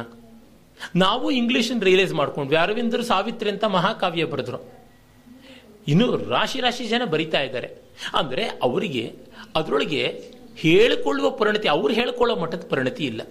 ಬುದ್ಧಿವಂತಿಕೆ ಇದೆ ಮೆಟೀರಿಯಲನ್ನು ಇನ್ಫಾರ್ಮೇಶನ್ ಹೇಗೆ ಮಾಡಿಫೈ ಮಾಡ್ಕೋಬೇಕು ಮೋಲ್ಡ್ ಮಾಡ್ಕೊಳ್ಬೇಕು ಅನ್ನುವ ಜಾಣ್ಮೆ ಗೊತ್ತಿದೆ. ಹೀಗೆ ಈ ಥರ ನಡೀತಾ ಬಂತು. ಮ್ಯಾಕ್ಸ್ ಮಿಲ್ಲರ್ ಭಾರತ ದೇಶಕ್ಕೆ ಬರಲೇ ಇಲ್ಲ. ಆದರೆ ಹಲವರು ಪಂಡಿತರನ್ನು ಕರೆಸ್ಕೋತಾ ಇದ್ರು. ನಡೆಸ್ ಆ ಥರ ಅಧ್ಯಯನ ನಡೀತಾ ಇತ್ತು. ಆತ ಏನು ಮಾಡಿದ್ದು ಅಂತಂದರೆ, ಈ ಆರಿಯನ್ ಇನ್ವೇಷನ್ ಥಿಯರಿಯನ್ನು ಪ್ರಪೋನ್ ಮಾಡಿದ ಮೊದಲನೇವನಲ್ಲದೆ ಇದ್ರು. ಅದನ್ನು ಪ್ರಚಾರ ಮಾಡಿದವರಲ್ಲಿ ಅಗ್ರಗಣ್ಯನಾದ. ಆತ ಮೊದಲು ಈ ಜರ್ಮನ್ ನ್ಯಾಷನಲಿಸ್ಟಿಕ್ ಥಿಯರಿಯಿಂದಾಗಿ ಆರ್ಯನ್ ರೇಸ್ ಅನ್ನೋದನ್ನು ಪ್ರತಿಪಾದನೆ ಮಾಡ್ತಾ ಇದ್ದ ಆರ್ಯರು ಮಧ್ಯ ಯುರೋಪ್ನಲ್ಲಿ ಇದ್ದಂಥವರು, ಯುರೋಪ್ ಮತ್ತು ಏಷ್ಯಾದ ಮಧ್ಯಭಾಗದಲ್ಲಿ ಸೆಂಟ್ರಲ್ ಯೂರೋ ಏಷ್ಯಾ ಅಂತ ಯಾವುದಿದೆ, ಅಲ್ಲಿದ್ದಂಥವರು, ಅವರು ಈ ಕಡೆಗೆ ಮೈಗ್ರೇಟ್ ಆದರು ಅಂತ ಈ ಥರ ಹೇಳ್ತಾ ಇದ್ದ. ಮತ್ತೆ ಆಗೆಲ್ಲ ಏನಂದ್ರೆ, ಅವರು ಭಾರತ ದೇಶವನ್ನೇ ಉದ್ಧಾರ ಮಾಡಿದ್ರು, ಮಹಾ ಮೇಧಾವಿಗಳು ಆರ್ಯರು, ಸುಸಂಸ್ಕೃತರು ಅಂತೆಲ್ಲ ಹೀಗೆಲ್ಲ ಅಂದುಕೊಳ್ತಾ ಇದ್ದಿದ್ದಾಯಿತು. ಅದು ಎಲ್ಲಿವರೆಗೂ ಅಂದರೆ ಹರಪ್ಪ ಮೊಹಂಜದಾರೋನಲ್ಲಿ ಉತ್ಖನನ ಎಕ್ಸ್ಕವೇಷನ್ಸ್ ಆಗಿ ಅಲ್ಲಿ ಸುಮಾರು ಕ್ರಿಸ್ತಪೂರ್ವ ಎರಡೂವರೆ ಸಾವಿರ ವರ್ಷಗಳಿಗೆ ಹಿಂದೆ ಒಂದು ಸಂಸ್ಕೃತಿ ಇತ್ತು ಅಂತ ಗೊತ್ತಾಗೋವರೆಗೂ. ಇವರು ಅಲ್ಲಿವರೆಗೂ ಏನು ಹೇಳ್ತಾ ಇದ್ರು, ಈ ಬೈಬಲ್ ನಾನು ಮೊದಲೇ ಹೇಳಿದ್ನಲ್ಲ, ಕ್ರಿಸ್ತಪೂರ್ವ ನಾಲ್ಕು ಸಾವಿರದ ನಾಲ್ಕು ಅಕ್ಟೋಬರ್ ಇಪ್ಪತ್ತ್ಮೂರು ಬೆಳಗ್ಗೆ ಒಂಬತ್ತು ಗಂಟೆ. ಈಗ ಜಗತ್ತು ಹುಟ್ಟಿದ್ದು ಅಂತ ಆ ಥಿಯರಿ ಇಟ್ಕೊಂಡು ಎಲ್ಲ ಟೈಮನ್ನು ಅದಕ್ಕೆ ಅಡ್ಜಸ್ಟ್ ಮಾಡ್ತಾ ಇದ್ದಿದ್ರಿಂದ ಭಾರತ ದೇಶದಲ್ಲಿ ನಾಗರಿಕತೆ ಹುಟ್ಟೋದಕ್ಕೆ ಸಾಧ್ಯವಾಗಿದ್ದು ಯಾವಾಗ? ನೋ ಸಾರ್ಕ್ ಅಂತ ಅಲ್ಲಿ ಬರುತ್ತೆ, ನೋವಾನ ನೌಕಿ ಅಂತ ಬೈಬಲ್ನಲ್ಲಿ ಹೇಳ್ತೀವಿ. ಅದರ ಡೇಟನ್ನು ಫಿಕ್ಸ್ ಮಾಡಿಕೊಂಡಿದ್ದು ಎರಡು ಸಾವಿರದ ನಾನ್ನೂರ ನಲವತ್ತೆಂಟು ಕ್ರಿಸ್ತಪೂರ್ವ ಅಂತ. ಅಂದರೆ ಜಲಪ್ರಳಯ ಆಗಿ ಆದಮೇಲಿಂದ ಡೇಟ್ ಅಂತ. ಹಾಗಾಗಿ ಭಾರತ ದೇಶದ ಸಂಸ್ಕೃತಿ ಎಷ್ಟೇ ಆದರೂ ಕೂಡ ಸಾವಿರದ ಎಂಟುನೂರು ಕ್ರಿಸ್ತಪೂರ್ವ ಅಥವಾ ಸಾವಿರದ ಐನೂರು ಅದರ ಆಸ್ಪಾಸಲ್ಲೇ ಇರಬೇಕು. ಅದಕ್ಕಿಂತ ಹಿಂದೆ ಅಲ್ಲ ಅಂತ ಮಾಡಿಕೊಂಡಿದ್ರು. ಆದರೆ ಸಾವಿರದ ಒಂಬೈನೂರ ಇಪ್ಪತ್ತ, ಇಪ್ಪತ್ತೆರಡನೇ ಇಸ್ವಿ ಆ ಆಸ್ಪಾಸ್ನಲ್ಲಿ ನಮಗೆ ಈ ಹರ್ಪ ಮಹಂಜುದಾರ ಉತ್ಖನನಗಳು ಕಂಡು ಅದರ ಡೇಟಿಂಗ್ ಎಲ್ಲ ಮಾಡ್ತಾ ಇದ್ದಂತೆ. ನಮಗೆ ಗೊತ್ತಾಗ್ಬಿಡುತ್ತೆ ಇದು ತುಂಬ ಪ್ರಾಚೀನವಾದದ್ದು, ಎರಡೂವರೆ ಸಾವಿರ ವರ್ಷಗಳಿಗೂ ಹಿಂದೆ ಕ್ರಿಸ್ತಪೂರ್ವ ಇದ್ದದ್ದು ಅಂತಂದರೆ ತಕ್ಷಣ ಏನು ಮಾಡಿಬಿಟ್ರು? ದ್ರಾವಿಡ ಸಿದ್ಧಾಂತ ಇತ್ತಲ್ಲ, ಅದನ್ನ ಇಟ್ಕೊಂಡು ಅವರು ದ್ರಾವಿಡರಾಗಿದ್ದರು ಯಾರ ಮನೆಯಲ್ಲೋ ಪಾಯಸ ನಡೆದಿದ್ರೆ, ಅದನ್ನು ತಂದು ನಮ್ಮನೇಲಿ ಇಟ್ಬಿಟ್ಟಿದನು ಇವರು ಪಾಯಸ ಮಾಡಿದ್ರು ಅಂತ ಹೇಳ್ದಂತೆ. ಪಾಯಸ ಮಾಡಿದ್ರು ಅಂತಂದ್ರೂ ಪರವಾಗಿಲ್ಲ ಸಾರು ಮಾಡಿದ್ದಾರೆ, ಆದರೆ ಇದು ಸಿಹಿ ಸಾರು ಅಂತ ಕರಿಬೇಕು, ಇದು ಪಾಯಸ ಅಲ್ಲ ಅಂತ ಹೇಳದಂತೆ. ಈ ರೀತಿಯಲ್ಲಿ ಅವರು ಆ ಕಾಲ್ಡ್ವೆಲ್ ಹಾಕದಂಥ ಸಿದ್ಧಾಂತ ತಗೊಂಡ್ಬಂದು ಎಲ್ಲಿ ತಮಿಳುನಾಡು, ಎಲ್ಲಿ ಸಿಂಧೂ ನದಿ ತೀರ ಲಟಕ್ ಅಂತ ಅಲ್ಲಿ ತಂದು ಕೂಡಿಸ್ಬಿಟ್ರು. ಅಷ್ಟು ಅಂತರ. ಏನು ಅಂತ, ಇಲ್ಲಿಂದ ಅವ್ರು ಓಡಿಸಿದ್ರು ಅಂತ. ಓಡಿಸಿದ್ರೆ ಅವರು ಒಂದೇ ನೆಗತಕ್ಕೆ ತಮಿಳುನಾಡಿಗೆ ಬಿದ್ದುಬಿಟ್ಟಿದ್ದಾರೆ ಮಧ್ಯದಲ್ಲಿ ಎಲ್ಲಿಯೂ ಅವಶೇಷವನ್ನು ಉಳಿಸಿಲ್ಲ. ಇದೇನು ಚಮತ್ಕಾರ? ಅಂದರೆ ಈ ತರಹ ಅಬದ್ಧಾತಿ ಅಬದ್ಧವಾದ ಸಿದ್ಧಾಂತಗಳನ್ನು ಹಾಕಿಕೊಂಡು ಆರ್ಯರು ದ್ರಾವಿಡರನ್ನು ನಾಶ ಮಾಡಿದ್ರು. ಅಂದರೆ ಇವರೇ ಮೊದಲು ಹೇಳ್ತಾ ಇದ್ದು ಆರ್ಯರು ಸುಸಂಸ್ಕೃತರು, ವಿದ್ಯಾವಿನಯ ಸಂಪನ್ನರು ಕಗ್ಗತ್ತಲಾಗಿದ್ದ ಭಾರತ ದೇಶವನ್ನು ಉದ್ಧಾರ ಮಾಡಿದ್ರು ಅಂತೆಲ್ಲ ಅಂತ ಇದ್ದರು. ಓವರ್ ನೈಟ್ ಈಗ Dravidians were destroyed by the invading Aryans Aryans were barbaric ಅಂತ ಆಗ್ಬಿಡ್ತು. ಹೇಗೆ ಬದ್, ಬದಲಾವಣೆ ಆಗಿಬಿಡುತ್ತೆ ಸಿದ್ಧಾಂತಗಳು ಅಂತ. ಮತ್ತೆ ಅವರು ಗ್ರೀಕು, ಲ್ಯಾಟಿನ್ನು ಇವುಗಳಿಗೆಲ್ಲಕ್ಕೂ ಕೂಡ ಸಂಸ್ಕೃತದ ಸಮಾನತೆಯನ್ನು ಕೊಡಬೇಕು. ಅದಕ್ಕಿಂತ ಸಂಸ್ಕೃತ ಕಳಪೆ ಅಂತ ತೋರಿಸಬೇಕು ಅಂತ ಮಾಡಿಕೊಂಡು ಒಂದು ಇಂಡೋ ಯುರೋಪಿಯನ್ ಲ್ಯಾಂಗ್ವೇಜಸ್ ಅಂತ ಹೇಳ್ಬಿಟ್ಟು ಭಾರೋಪ್ಯ ಭಾಷೆಗಳು ಅಂತ ಮಾಡಿಕೊಂಡು ಅದರೊಳಗೆ ಒಂದು ಪ್ರಾಚೀನವಾದ ಭಾಷೆ ಇದ್ದಿರಬೇಕು, ಒಂದು ತಾಯಿ ಭಾಷೆ ಅಂತ ಒಂದು ಕಲ್ಪಿಸಿದ್ರು. ಭಾಷೆನಿಲ್ಲ ಆದರೂ ಕಲ್ಪಿಸೋಕೆ ಸಾಧ್ಯವ. ಅದೇನು ಫೋರ್ ಟ್ರಾನ್ ಫೋರಾ ಸೆವೆಂಟಿ ಸೆವೆನ್ನ ಲಿಸ್ಪಾ ಯಾವುದು? ಯಾವ ಕಂಪ್ಯೂಟರ್ ಲ್ಯಾಂಗ್ವೇಜ್ ಅಂತ? ಕೃತಕವಾಗಿ ಭಾಷೆಯನ್ನು ಎಲ್ಲಾದರೂ ಮಾಡೋಕ್ಕೆ ಸಾಧ್ಯವ. ಆ ಭಾಷೆ ಎಷ್ಟು ದರಿದ್ರವಾಗಿದೆ ಅಂತಂದರೆ ಅಲ್ಲಿ ಬೆಣ್ಣೆ ಉಂಟು, ಆದರೆ ಮೊಸರಿಲ್ಲ. ಮಳೆ ಉಂಟು, ಆದರೆ ಮಂಜುಗಡ್ಡೆ ಇಲ್ಲ. ಈ ಥರ ವಿಚಿತ್ರವಾದಂಥ ಭಾಷೆಯಾಗಿದೆ. ಅದನ್ನು ಅವರು ಹಾಗೆ ನಿರ್ಮಾಣ ಮಾಡಿಕೊಂಡ್ರು ಅದು ತೋರಿಸೋದಕ್ಕೆ ಸಂಸ್ಕೃತಕ್ಕಿಂತ ಪ್ರಾಚೀನ ಅಂತ ಮಾಡೋದಕ್ಕೆ. ಆಮೇಲೆ ಅವರು ಹಾಗೆಲ್ಲ ಮಾಡಿ ಈ ದ್ರಾವಿಡ ಮತ್ತು ಆರ್ಯ ವರ್ಗ ವೈಷಮ್ಯವನ್ನು ತರೋದಕ್ಕೆ ಅನುಕೂಲವಾಯಿತು ಅಂತ ಹೀಗೆ ಮಾಡಿದ್ರು. ಅಂದರೆ ನಮಗೇನು ಗೊತ್ತಾಗುತ್ತೆ? ಹತ್ತೊಂಬತ್ತನೇ ಶತಮಾನ ಮುಗಿದು ಇಪ್ಪತ್ತನೇ ಶತಮಾನಕ್ಕೆ ಬರುವಷ್ಟೊತ್ತಿಗೆ ಜಾತಿಗಳಲ್ಲಿ ವಿಭಾಗ ಮಾಡಿದ್ದಾಯಿತು, ಪ್ರಾಂತ್ಯಗಳಲ್ಲಿ ವಿಭಾಗ ಮಾಡಿದ್ದಾಯಿತು, ಒಬ್ಬರು ಆಕ್ರಮಣಕಾರರು ಅಂತ ಆಯಿತು. ಮೊದಲು ಉದ್ಧಾರಕರಿದ್ದಿದ್ದು ಆಕ್ರಮಣಕಾರರು ಎಷ್ಟೆಷ್ಟು ಹಂತಗಳಲ್ಲಿ ಬದಲಾವಣೆ ಆಗ್ತಾ ಹೋಗಿದೆ. ಅದಕ್ಕೆ ಮುಂಚೆ ಫ್ರಾನ್ಸ್ನಲ್ಲಿದ್ದಂಥ ರೂಸೋ ವಾಲ್ಟೇರಿಂದ ಮೊದಲುಗೊಂಡು ಎಲ್ಲರೂ ಕೂಡ ನಮ್ಮ ಗಂಗಾ ತೀರದಿಂದಲೇ ಸಕಲ ಜ್ಞಾನವೂ ಬಂತು ಅಂತ ಹೀಗೆಲ್ಲ ಕೊಂಡಾಡ್ತಾ ಇದ್ದದ್ದು. ಅಂದರೆ ಹದಿನೇಳು, ಹದಿನೆಂಟನೇ ಶತಮಾನದಿಂದ ಇಪ್ಪತ್ತನೇ ಶತಮಾನದ ಆರಂಭಕ್ಕೆ ಬರೋಕ್ಕೆ ಇಷ್ಟು ಅಂತರ ಆಗೋದಕ್ಕೆ ಮುಖ್ಯ ಕಾರಣ ಬ್ರಿಟಿಷರಿಗೆ ಇಲ್ಲಿ ಅಧಿಕಾರ ಹೆಚ್ಚಾಗ್ತಾ ಬಂದದ್ದು. ಮತ್ತೆ ಅಧಿಕಾರ ಗಟ್ಟಿಯಾಗಿ ಉಳಿಸ್ಕೊಳ್ಬೇಕು ಅಂತಂದರೆ ಇಲ್ಲಿಯ ಜನಗಳ ಮಧ್ಯದಲ್ಲಿ ನೆಮ್ಮದಿ ಇರಬಾರ್ದು, ಜಗಳ ಇರಬೇಕು. ಅದು ಹಿಂದೂ, ಮುಸ್ಲಿಂ ಇರಬಹುದು ಮತ್ತೆ ಇವರು ಹಿಂದೂಗಳಲ್ಲಿ ಏನೇ ಬೇರೆ ಬೇರೆ ಜಾತಿಗಳಿರ್ಬೋದು, ಇಲ್ಲಿ ಎಲ್ಲ ಒಡಕನ್ ತರುವಂಥ ರೀತಿ ನೋಡಿದ್ರು. ಒಂದಷ್ಟು ಪ್ರಾಮಾಣಿಕವಾದ ಬರವಣಿಗೆ ಮಾಡಿದ್ದಾರೆ, ಇಲ್ಲ ಅಂತಿಲ್ಲ. ಆದರೆ ಆ ದೃಷ್ಟಿಕೋನವಷ್ಟು ಈ ಕಡೆಗೆ ಡೈರೆಕ್ಟ್ ಆಗಿರುವಂಥದ್ದು ಕಾಣುತ್ತೆ. ಎಂಥ ಪ್ರಾಮಾಣಿಕರಲ್ಲಿಯೂ ಈ ಅಬದ್ಧ ಅಪಸ್ವರಗಳು ಕಾಣುತ್ತೆ. ಅದಕ್ಕೆ ಅಪವಾದವೇ ಇಲ್ಲ ಅಂತ ಅನ್ನೋ ಮಟ್ಟಿಗಿದೆ. ಒಬ್ಬರೋ ಇಬ್ಬರೋ ಕೆಲವರು ಇರ್ತಾರೆ. ಅವರು ಪೂರ್ಣ ಸನಾತನ ಧರ್ಮೀಯರೇ ಆಗಿರುವಂಥದ್ದು ಕಾಣಿಸುತ್ತೆ. ಫಾರ್ ಎಕ್ಸಾಂಪಲ್ ಆ ರೀತಿಯಾದ ಉತ್ತರವನ್ನು ಸಮರ್ಥವಾಗಿ ಕೊಟ್ಟಂತ ಡೇವಿಡ್ ಫ್ರಾಲಿ ಇರ್ಬೋದು, ಕಾನ್ರಾಡ್ ಎಲ್ಸ್ಟ್ ಇರ್ಬೋದು, ಈಶನವರು ಅವರೆಲ್ಲನೂ ಹೀಗೆ ನಮ್ಮ ದೇಶದಲ್ಲಿ ಈ ಆರ್ಯ ದ್ರಾವಿಡ, ಆರ್ಯರ ಆಗಮನ ಅಲ್ಲ, ಆಕ್ರಮಣ ಮತ್ತು ದ್ರಾವಿಡ ಉನ್ಮೂಲನ ಹೀಗಾಯಿತು. ದ್ರಾವಿಡ ಅಂತ ತಕ್ಷಣ ನಮ್ಮ ಜನ ಎಲ್ಲನೂ ಎಲ್ಲ ತುಳಿತಕ್ಕೊಳಗಾದವರೆಲ್ಲ ದ್ರಾವಿಡರು ಅಂತ ಮಾಡಿಬಿಟ್ರು. ಅಹಿಂದ ಅನ್ನೋದು, ಆ ಕಾಲದ ಅಹಿಂದ, ಆ ಕಾಲದ ಸಿದ್ದರಾಮಯ್ಯ, ಆ ತರಹ ಈಗ ಮಾಡ್ಕೊಂಡ್ಬಿಟ್ರು. ನೋಡಿ ಹಿಸ್ಟ್ರಿ ರಿಪೀಟ್ಸ್ ಅನ್ನೋದು ಹೇಗಾಗ್ತಾ ಇದೆ ಅಂತ. ಅಷ್ಟು ಮಾತ್ರವಲ್ಲದೆ ಮುಸ್ಲಿಮರೆಲ್ಲರೂ ಕೂಡ ತುಳಿತಕ್ಕೆ ಒಳಗಾಗಿದ್ದ ದಲಿತರೇ ಅಂತ ಮಾಡಿಬಿಟ್ರು. ವಸ್ತುತಃ ನಮ್ಮ ದೇಶದಲ್ಲಿ ಇವತ್ತಿಗೂ ಅತಿ ಹೆಚ್ಚಿನ ಸಂಖ್ಯೆಯಲ್ಲಿರ್ತಕ್ಕಂಥ ಹಿಂದೂಗಳು ದಲಿತರೇನೆ. ಅತಿ ಹೆಚ್ಚಿನ ಸಂಖ್ಯೆಯಲ್ಲಿರ್ತಕ್ಕಂಥವ್ರು ಶೆಡ್ಯೂಲ್ಡ್ ಟ್ರೈಬ್, ಶೆಡ್ಯೂಲ್ಡ್ ಕ್ಯಾಸ್ಟ್, ಬುಡಕಟ್ಟು ಜನಾಂಗದವರೇನೆ. ಇಸ್ಲಾಮಿನ ಒಂದು ಮತಾಂತರಕ್ಕೆ ಮೊದಲು ಒಳಗಾದವರು ಸಹಜವಾಗಿ ನಾಗರಿಕರು, ಅಧಿಕಾರಸ್ಥರು, ಸ್ಥಾನಮಾನದಲ್ಲಿ ಇದ್ದವರು, ತಮ್ಮ ಸ್ಥಾನಮಾನವನ್ನು ಕಾಪಾಡಿಕೊಳ್ಬೇಕು ಅನ್ನೋರು ಅಂತಾದರೆ ಮೇಲ್ವರ್ಗದವರೇ ಇಸ್ಲಾಮಿಗೆ ಹೆಚ್ಚು ಒಳಗಾಗಿದ್ದು ತಾನೇ ತಾನಾಗಿ ಗೊತ್ತಾಗುತ್ತದೆ. ಕ್ರೈಸ್ತ ಮತಕ್ಕೂ ಕೂಡ ಮತಾಂತರಗೊಂಡದ್ದು ಮೊತ್ತ ಮೊದಲಿಗೆ ಯಾರು? ಬಂಗಾಲಿ ಬ್ರಾಹ್ಮಣರು. ಆಂಧ್ರದ ಶ್ರೀಮಂತರಾದ ರೆಡ್ಡಿಗಳು, ತಮಿಳುನಾಡಿನ ಭೂಸ್ವಾಮಿಗಳು, ಹೀಗೆ ಎಲ್ಲಿಯೂ ಪಾಪ ಹೊಟ್ಟೆಗಿಲ್ಲದೆ ಕಷ್ಟಪಟ್ಕೊಂಡಿದ್ದಂಥವ್ರು ಏನೋ ಸಿಕ್ಕೀತು ಅಂತ ಅಂದ್ಕೊಂಡು ಹೋಗಿದ್ದಿರಬೇಕು. ಆದರೆ ನಮ್ಮಲ್ಲಿ ತುಂಬ ಶ್ರೀಮಂತನಿಗೆ ಮತದ ಮೇಲೆ ಅಭಿಮಾನ ಇರೋಲ್ಲ, ಸಂಪತ್ತಿನ ಮೇಲೆ ಅಭಿಮಾನ ಇರುತ್ತೆ. ಬಡವನಿಗೆ ಉಳಿದಿರೋದೇ ಒಂದು ತನ್ನ ನಂಬಿಕೆ.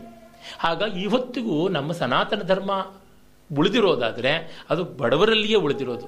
ಈಗಲೂ ನಾನು ಹೇಳ್ತೀನಿ, ಯಾರು ಮಾರಮ್ಮ, ಅಣ್ಣಮ್ಮ, ಮುನೀಶ್ವರ ಇವರು ಪೂಜೆ ಮಾಡ್ತಾ ಇದ್ದಾರೋ ಅವರೇ ಸನಾತನ ಧರ್ಮ ಉಳಿಸ್ಕೊಂಡಿರೋದು. ಸಂಧ್ಯಾವನ್ನೇ ಮಾಡ್ತೀವಿ, ವೇದ ಹೇಳ್ತೀವಿ, ಅಂತಂತ ಇದ್ದವರಲ್ಲಿ ಇವತ್ತು ಉಳಿದಿಲ್ಲ.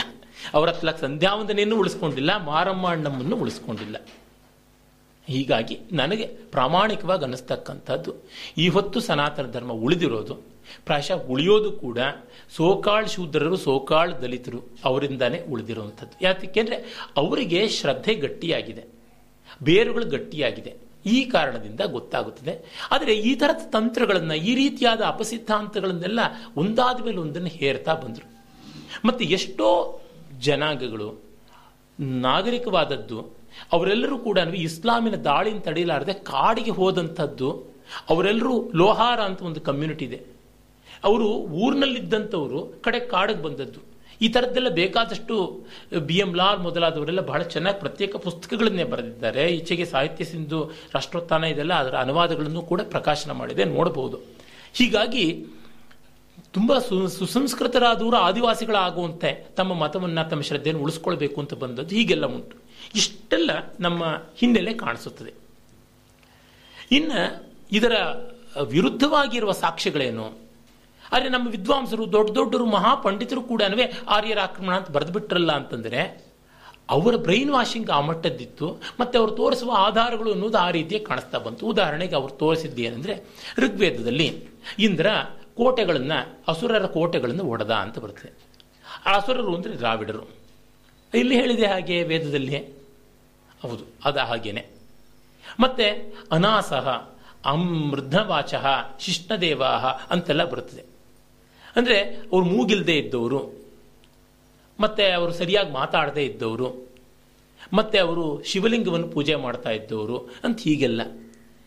ವಸ್ತುತಃ ಅಲ್ಲಿ ಸಾಯಣಾಚಾರ್ಯರು ಸೇರಿದಂತೆ ಈ ಎಲ್ಲ ಚರ್ಚೆಗಳು ಗೊತ್ತಾಗೋಕೆ ಮುಂಚೆ ಪಾಪ ಅವರಿದ್ದದ್ದು ಹದಿನಾಲ್ಕನೇ ಶತಮಾನದಲ್ಲಿ. ಅವರು ಶಿಷ್ಣದೇವ ಅನ್ನೋದಕ್ಕೆ ಶಿಷ್ಣೇನ ಬ್ರಹ್ಮಚರ್ಯೆಯ ದಿವ್ಯಂತಿ ಇತಿ ಶಿಷ್ಣದೇವ ಅಂತಾರೆ. ಅಂದರೆ ಯಾರು ಇಂದ್ರಿಯಗಳ ಮೇಲೆ ಹತೋಟಿ ಇಲ್ಲದೆ ಭೋಗವೇ ಪರಾಕಾಷ್ಠೆ ಅಂತಾರೆ, ಅವ್ರನ್ನ ಶಿಷ್ಣದೇವ ಅಂತಕ್ಕಂಥದ್ದು ಅಂತ.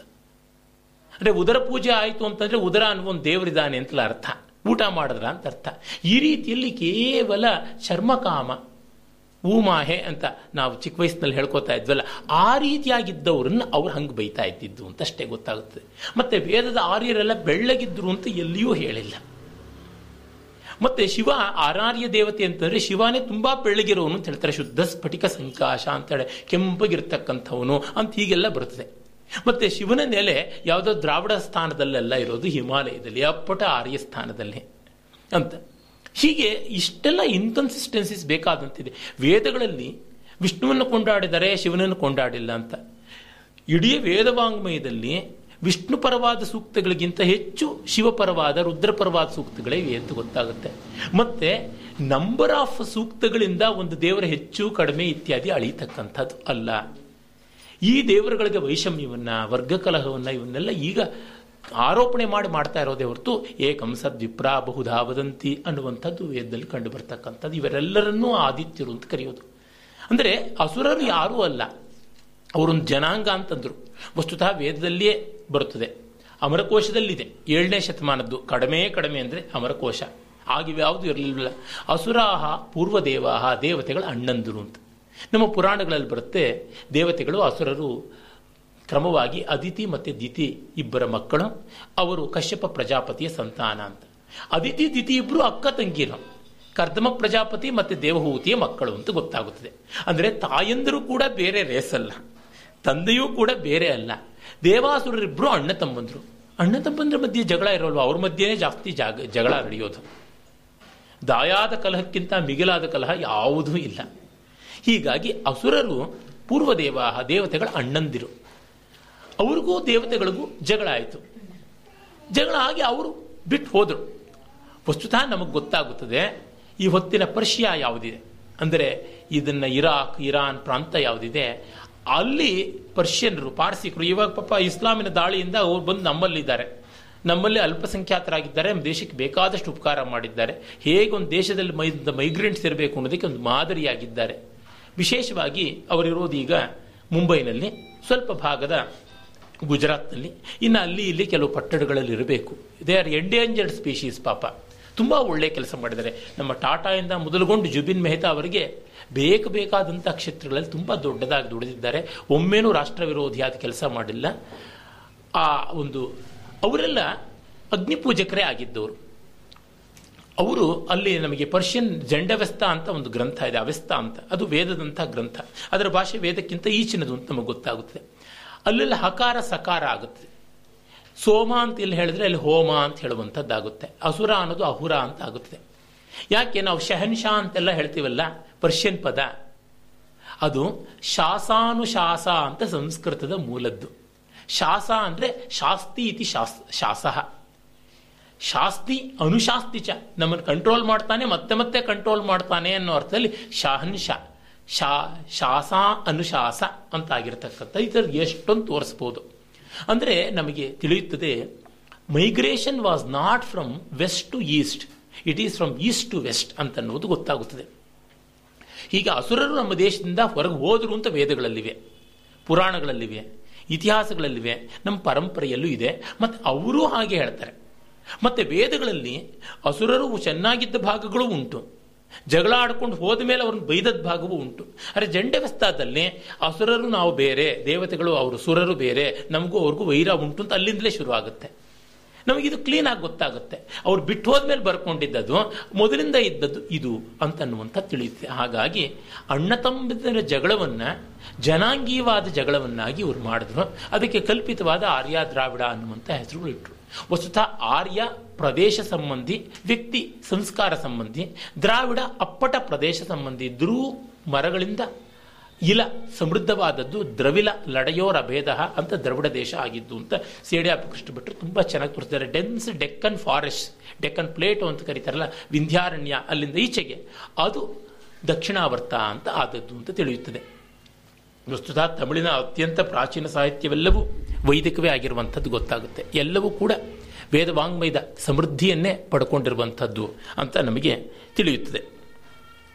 ಮತ್ತೆ ವೇದಗಳಲ್ಲಿ ಋಷಿಗಳು ಕಪ್ಪಗಿದ್ದರು ಅಂತಲೂ ಗೊತ್ತಾಗುತ್ತದೆ. ಕಣ್ವ ಆಂಗಿರಸ, ಕೃಷ್ಣ, ವ್ಯಾಸ ಈ ಥರದವರೆಲ್ಲರೂ ಹಾಗೆ ಕಪ್ಪಗಿದ್ದವರು. ಎಲ್ಲಿವರೆಗೂ ಅಂತಂದರೆ ಕಣ್ವ ತೊಳೆದು ಕೆಂಡದಾಗಿದ್ದ ಅಂತ ಉಲ್ಲೇಖ ಕೂಡ ನಮಗೆ ಬರುತ್ತದೆ. ಹೀಗಾಗಿ ಬಣ್ಣಕ್ಕೂ ಕೂಡ ಸಂಬಂಧಪಟ್ಟಿದ್ದು ಅಲ್ಲ ಅಂತ ಅನ್ನೋದು ನಮಗೆ ತಿಳಿಯುತ್ತದೆ. So it was never racial ಅಂತ ಗೊತ್ತಾಗುತ್ತದೆ. ಇನ್ನ ಹಾಗೆಲ್ಲ ಬೇರೆ ಬೇರೆ ರೇಸಸ್ ಅದೆಲ್ಲ ಇದ್ವು ಅಂತ ಹೇಳೋದಿದ್ರೆ ಈಚೆಗೆ ಪಾಪ್ಯುಲೇಷನ್ ಜೆನೆಟಿಕ್ಸ್ ಮಾಡಿರೋದ್ರಿಂದ ನಮ್ಮ ದೇಶದಲ್ಲಿ ಸುಮಾರು ನಲವತ್ತು ಸಾವಿರ ವರ್ಷಗಳಿಂದ ಯಾವ ಮೈಗ್ರೇಷನ್ನು ದೊಡ್ಡ ರೀತಿಯಲ್ಲಿ ಆಗಿ ಯಾವ ಜನಾಂಗವೂ ಬಂದಿಲ್ಲ ಅಂತ ಮಾಲಿಕ್ಯುಲಾರ್ ಜೆನೆಟಿಕ್ಸಿಂದ ನಮಗೆ ಗೊತ್ತಾಗಿದೆ. ಹೀಗಾಗಿ ಆ ರೀತಿಯಾದ ಜನಾಂಗದ ಪ್ರತ್ಯೇಕತಾವಾದ ಅನ್ನುವಂಥದ್ದು ಇಲ್ಲ ಅಂತ ನಮಗೆ ತಿಳಿಯುತ್ತದೆ. ಇನ್ನು ವೇದಗಳಲ್ಲಿ ಮುಖ್ಯವಾಗಿ ನಮಗೆ ಕಾಣಿಸುವಂಥ ದೊಡ್ಡ ಆಧಾರ ಸರಸ್ವತಿ ನದಿ ಇದು. ಸರಸ್ವತಿ ನದಿ ಸಮೃದ್ಧವಾಗಿ ಹರಿತಾ ಇದ್ದಾಗ ಋಗ್ವೇದವಂತೂ ರಚನೆ ಆಗಿದ್ದು ಗೊತ್ತಾಗುತ್ತದೆ. ನಲವತ್ತಕ್ಕೂ ಹೆಚ್ಚು ಸೂಕ್ತಗಳೇ ಕಾಣಿಸುತ್ತವೆ. ಅಲ್ಲಿ ನಮಗೆ ಸರಸ್ವತಿಯ ಉಲ್ಲೇಖ ಬರುತ್ತದೆ ನೇರವಾಗಿ ಬೆಟ್ಟಗಳಿಂದ ಸಮುದ್ರದವರೆಗೂ ಹರಿತಾ ಇತ್ತು ಅಂತ, ಕೆಲವು ಕಡೆಗಳಲ್ಲಿ ಹದಿನೈದು ಕಿಲೋಮೀಟರ್ಗೂ ಹೆಚ್ಚಿನ ಅಗಲ ಇತ್ತು ಅಂತ ತಿಳಿಯುತ್ತದೆ. ಸರಸ್ವತಿಯ ಉಗಮ ಹಿಮಾಲಯದಲ್ಲಿ ಮೊನ್ನಮಾಗಿದೆ ಗ್ಲೇಷಿಯರ್ಸ್ ಆಫ್ ಹಿಮಾಲಯ, ಹಿಮಗ ನದಿಗಳಿಂದ ಬಂದದ್ದು. ಅದರ ಆರಂಭವನ್ನು ಗುರುತಿಸ್ತಾರೆ ಇವತ್ತು ಬದರಿ ಹತ್ತಿರ ಇರತಕ್ಕಂಥ ವ್ಯಾಸಗುಹಾದ ಸಮೀಪದಲ್ಲಿ ಅಂತ. ಅಲ್ಲಿಂದ ಅದು ಮರೆಯಾಗಿ ಮತ್ತೆ ಕಾಣಿಸ್ಕೊಳ್ಳೋದು ಅಂಬಾಲಾದ ಹತ್ತಿರ ಆದಿಬದರಿ ಅನ್ನೋ ಜಾಗದಲ್ಲಿ. ಅಲ್ಲಿಂದ ಅದು ವಿಸ್ತಾರವಾಗಿದೆ. ಮುಂಚೆ ಏನಾಗಿತ್ತು? ಈ ಈ ಥರದ ಪ್ರಾಚೀನ ದೇಶಗಳನ್ನು ಅಧ್ಯಯನ ಮಾಡಬೇಕಾದ್ರೆ ಕ್ಲೈಮೆಟಿಕ್ ಕಂಡೀಷನ್ಸು ಜಿಯೋಗ್ರಫಿಕ್ ಕಂಡೀಷನ್ಸು ಎಲ್ಲ ನೋಡಬೇಕಾಗುತ್ತದೆ. ಈ ಬಗ್ಗೆ ಜಿಯಾಲಜಿ ತುಂಬ ಪ್ರಮಾಣಭೂತವಾದದ್ದು ಮಾಡಿದೆ. ತಮಗೆ ಯಾರಿಗಾದರೂ ಆಸ್ಥೆ ಇದ್ದರೆ ಮೂಲ ಗ್ರಂಥವನ್ನೇ ನೋಡಬಹುದು ಅನೇಕ ವಿದ್ವಾಂಸರ ಒಂದು ಸಂಶೋಧನೆಗಳ ಸಂಗ್ರಹವಾಗಿ ಮಾಡಿದ್ದಾರೆ. ಡಾಕ್ಟರ್ ಬಿ ಪಿ ರಾಧಾಕೃಷ್ಣ ಅಂತ ದೊಡ್ಡ ಜಿಯಾಲಜಿ ಸ್ಕಾಲರ್ ಇದ್ದರು ಅವರು ಬೆಂಗಳೂರು ಪುಟ್ಟಣ್ಣನವರು ಅಂತ ಬೆಂಗಳೂರಿನ ಒಕ್ಕಲಿಗರ ಸಂಘವನ್ನು ಸ್ಥಾಪನೆ ಮಾಡಿದವರು ಡಿ ವಿ ಜಿಯವ್ರಿಗೆ ತುಂಬ ಆತ್ಮೀಯರಾಗಿದ್ದರು ಅವ್ರ ಮಗ ಬಿ ಪಿ ರಾಧಾಕೃಷ್ಣ ಅವರ ಅಣ್ಣಂದರು ಬಿ ಪಿ ಗೋಪಾಲಕೃಷ್ಣ ನನ್ನ ಪರಮ ಗುರುಗಳು. ನನಗೆ ಇಂಜಿನಿಯರಿಂಗ್ ಪಾಠ ಹೇಳಿದಂಥ ಗುರುಗಳ ಗುರುಗಳು. ಅವರು ಇಂಜಿನಿಯರಿಂಗ್ ಕಾಲೇಜಲ್ಲಿ ಪ್ರೊಫೆಸರ್ ಆಗಿದ್ದವರು, ತುಂಬ ಉತ್ತಮರಾದವರು. ಅವರು ಮನೆಯವರೆಲ್ಲ ಸಜ್ಜನಿಕೆಯ ಸಂಸ್ಕಾರವಂತರಾದವರು. ಬಿ ಪಿ ರಾಧಾಕೃಷ್ಣ ಚೆನ್ನಾಗಿ ಸಂಸ್ಕೃತವನ್ನು ಅಧ್ಯಯನ ಮಾಡಿದ್ದವರು ಜಿಯಾಲಜಿನಲ್ಲಿ ಅಂತಾರಾಷ್ಟ್ರೀಯ ಮಟ್ಟದ ಪ್ರಮಾಣ ಪುರುಷರಾಗಿದ್ದವರು, ಕರ್ನಾಟಕದ ಅಂತರ್ಜಲದ ತುಂಬ ವಿಶೇಷವಾದ ಅಧ್ಯಯನವನ್ನು ಮಾಡಿ ಅದರ ಪ್ರಯೋಜನ ದೊರಕಿಸಿಕೊಟ್ಟವರು. ಅವರ ನೇತೃತ್ವದಲ್ಲಿ ಒಂದು ದೊಡ್ಡ ಅಂತಾರಾಷ್ಟ್ರೀಯ ಸೆಮಿನಾರ್ ಆಗಿ ಸರಸ್ವತಿ ನದಿಯ ಜಿಯೋಲಾಜಿಕಲ್ ಫೀಚರ್ಸ್ ಎಂಥದ್ದು, ಸರಸ್ವತಿ ನದಿಯ ಮತ್ತು ಆ ಕಾಲದ ಒಂದು ಭೂಗರ್ಭಶಾಸ್ತ್ರೀಯವಾದ ಅಧ್ಯಯನ ಏನು ಅನ್ನೋದನ್ನೆಲ್ಲ ತೋರ್ಪಡಿಸಿದ್ದಾರೆ. ಅದರೆಲ್ಲದ ಸಂಗ್ರಹ ರೂಪ ಇನ್ನೊಬ್ಬ ಜಿಯಾಲಜಿಸ್ಟ್ ಆದಂಥ ಅನಂತರಾಮ್ ಅವರು ಮಾಡಿದ್ದಾರೆ. ಕನ್ನಡದಲ್ಲಿ ಸಿಗುತ್ತದೆ ಪುಸ್ತಕ.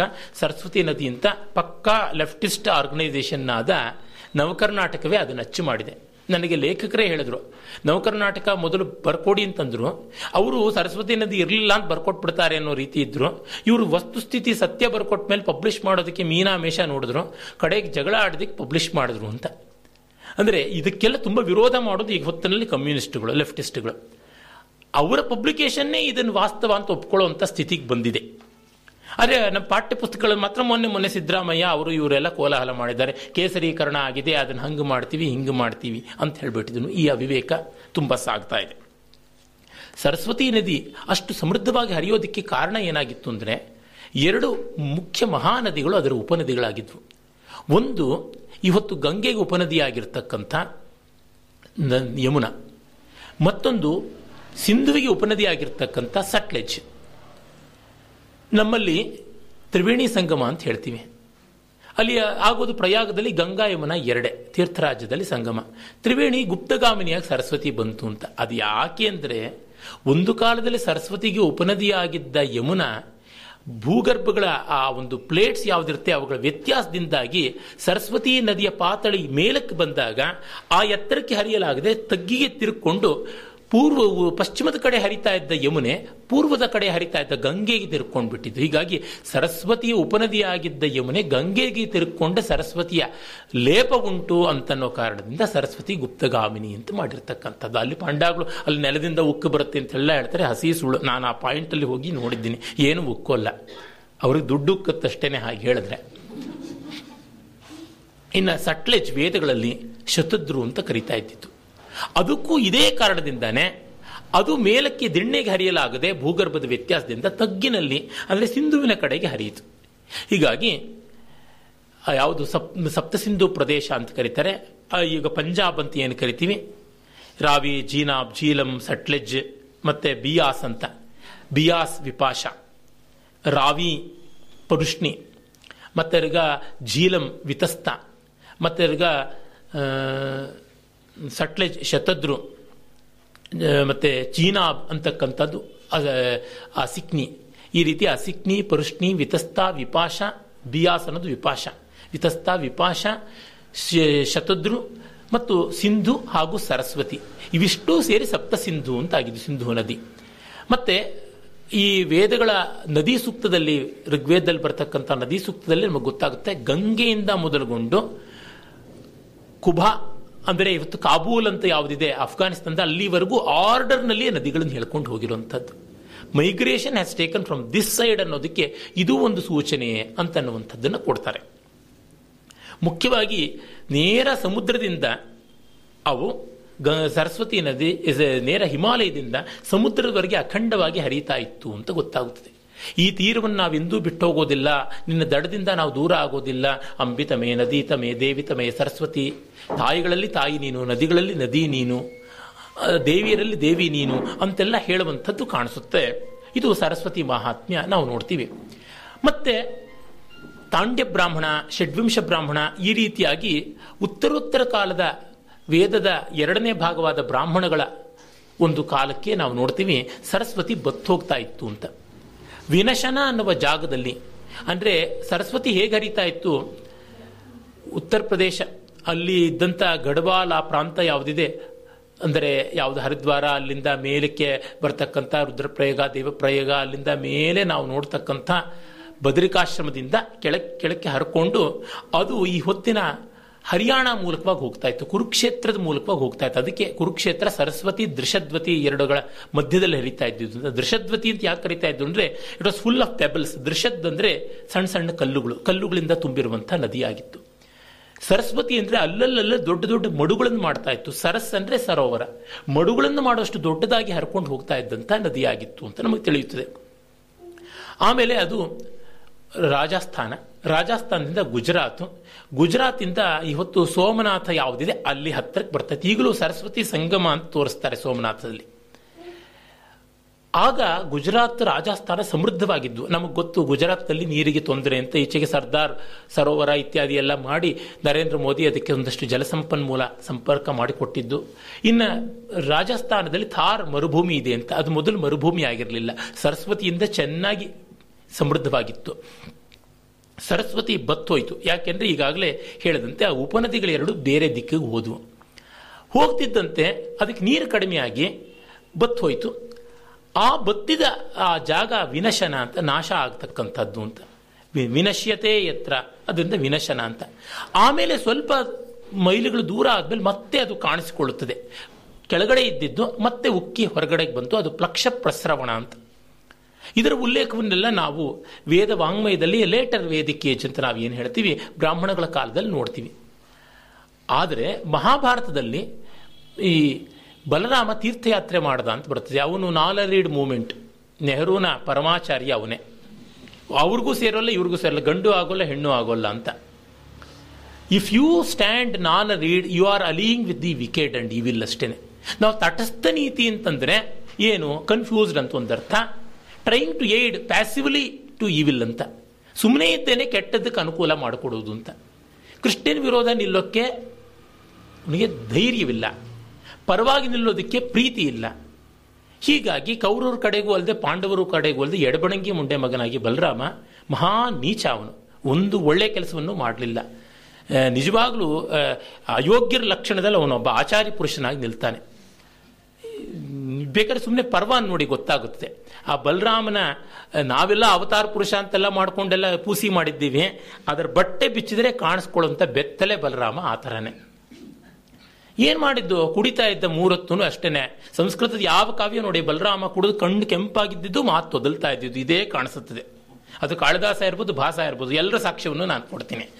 ಮತಾಚಾರ್ಯಗಳು ಹಂಗೆ ಹಿಂಗೆ ಏನು ಹೇಳ್ಕೊಂಡ್ರು, ಅದಕ್ಕೆ ಯಾವ ಬೆಲೆನೂ ಕಾಣಿಸೋದಿಲ್ಲ. It is the just belief ನಿಮ್ಮ ಬಿಲೀಫ್ ದೊಡ್ಡದು ಅಂದ್ರೆ ನನಗೆ ಅನ್ಸುತ್ತೆ ನಿಮ್ಮ ತಾಯಿ ಹಾದ್ರಗಿತ್ತಿ ಅನ್ನೋ ಬಿಲೀಫ್ ಅಂತ ಅಂದ್ಬಿಡ್ತೀನಿ ಅಷ್ಟೇನೆ. ಆ ಕಾರಣದಿಂದ ನಂಬಿಕೆಗೆ ತರ್ಕದ ಆಧಾರ, ಸತ್ಯದ ಆಧಾರ ಬೇಕಾಗುತ್ತದೆ. ಹಾಗೆ ನೋಡಿದಾಗ ನಮಗೆ ಗೊತ್ತಾಗುತ್ತದೆ. ಬಲರಾಮ ತೀರ್ಥಯಾತ್ರೆ ಮಾಡ್ತಾನೆ. ಯುದ್ಧ ಬಿಟ್ಟು ತೀರ್ಥಯಾತ್ರೆ. ಆ ಯುದ್ಧದಲ್ಲಿ ಪಾಲ್ಗೊಳ್ಳದೇ ಇದ್ದವ್ರು ಇಬ್ಬರೇ ಒಬ್ಬ ಬಲರಾಮ, ಇನ್ನೊಬ್ಬ ರುಕ್ಮಿ. ರುಕ್ಮಿಣಿಯ ಅಣ್ಣ. ಅಂದ್ರೆ ಎಂಥವ್ರು ನೋಡಿ.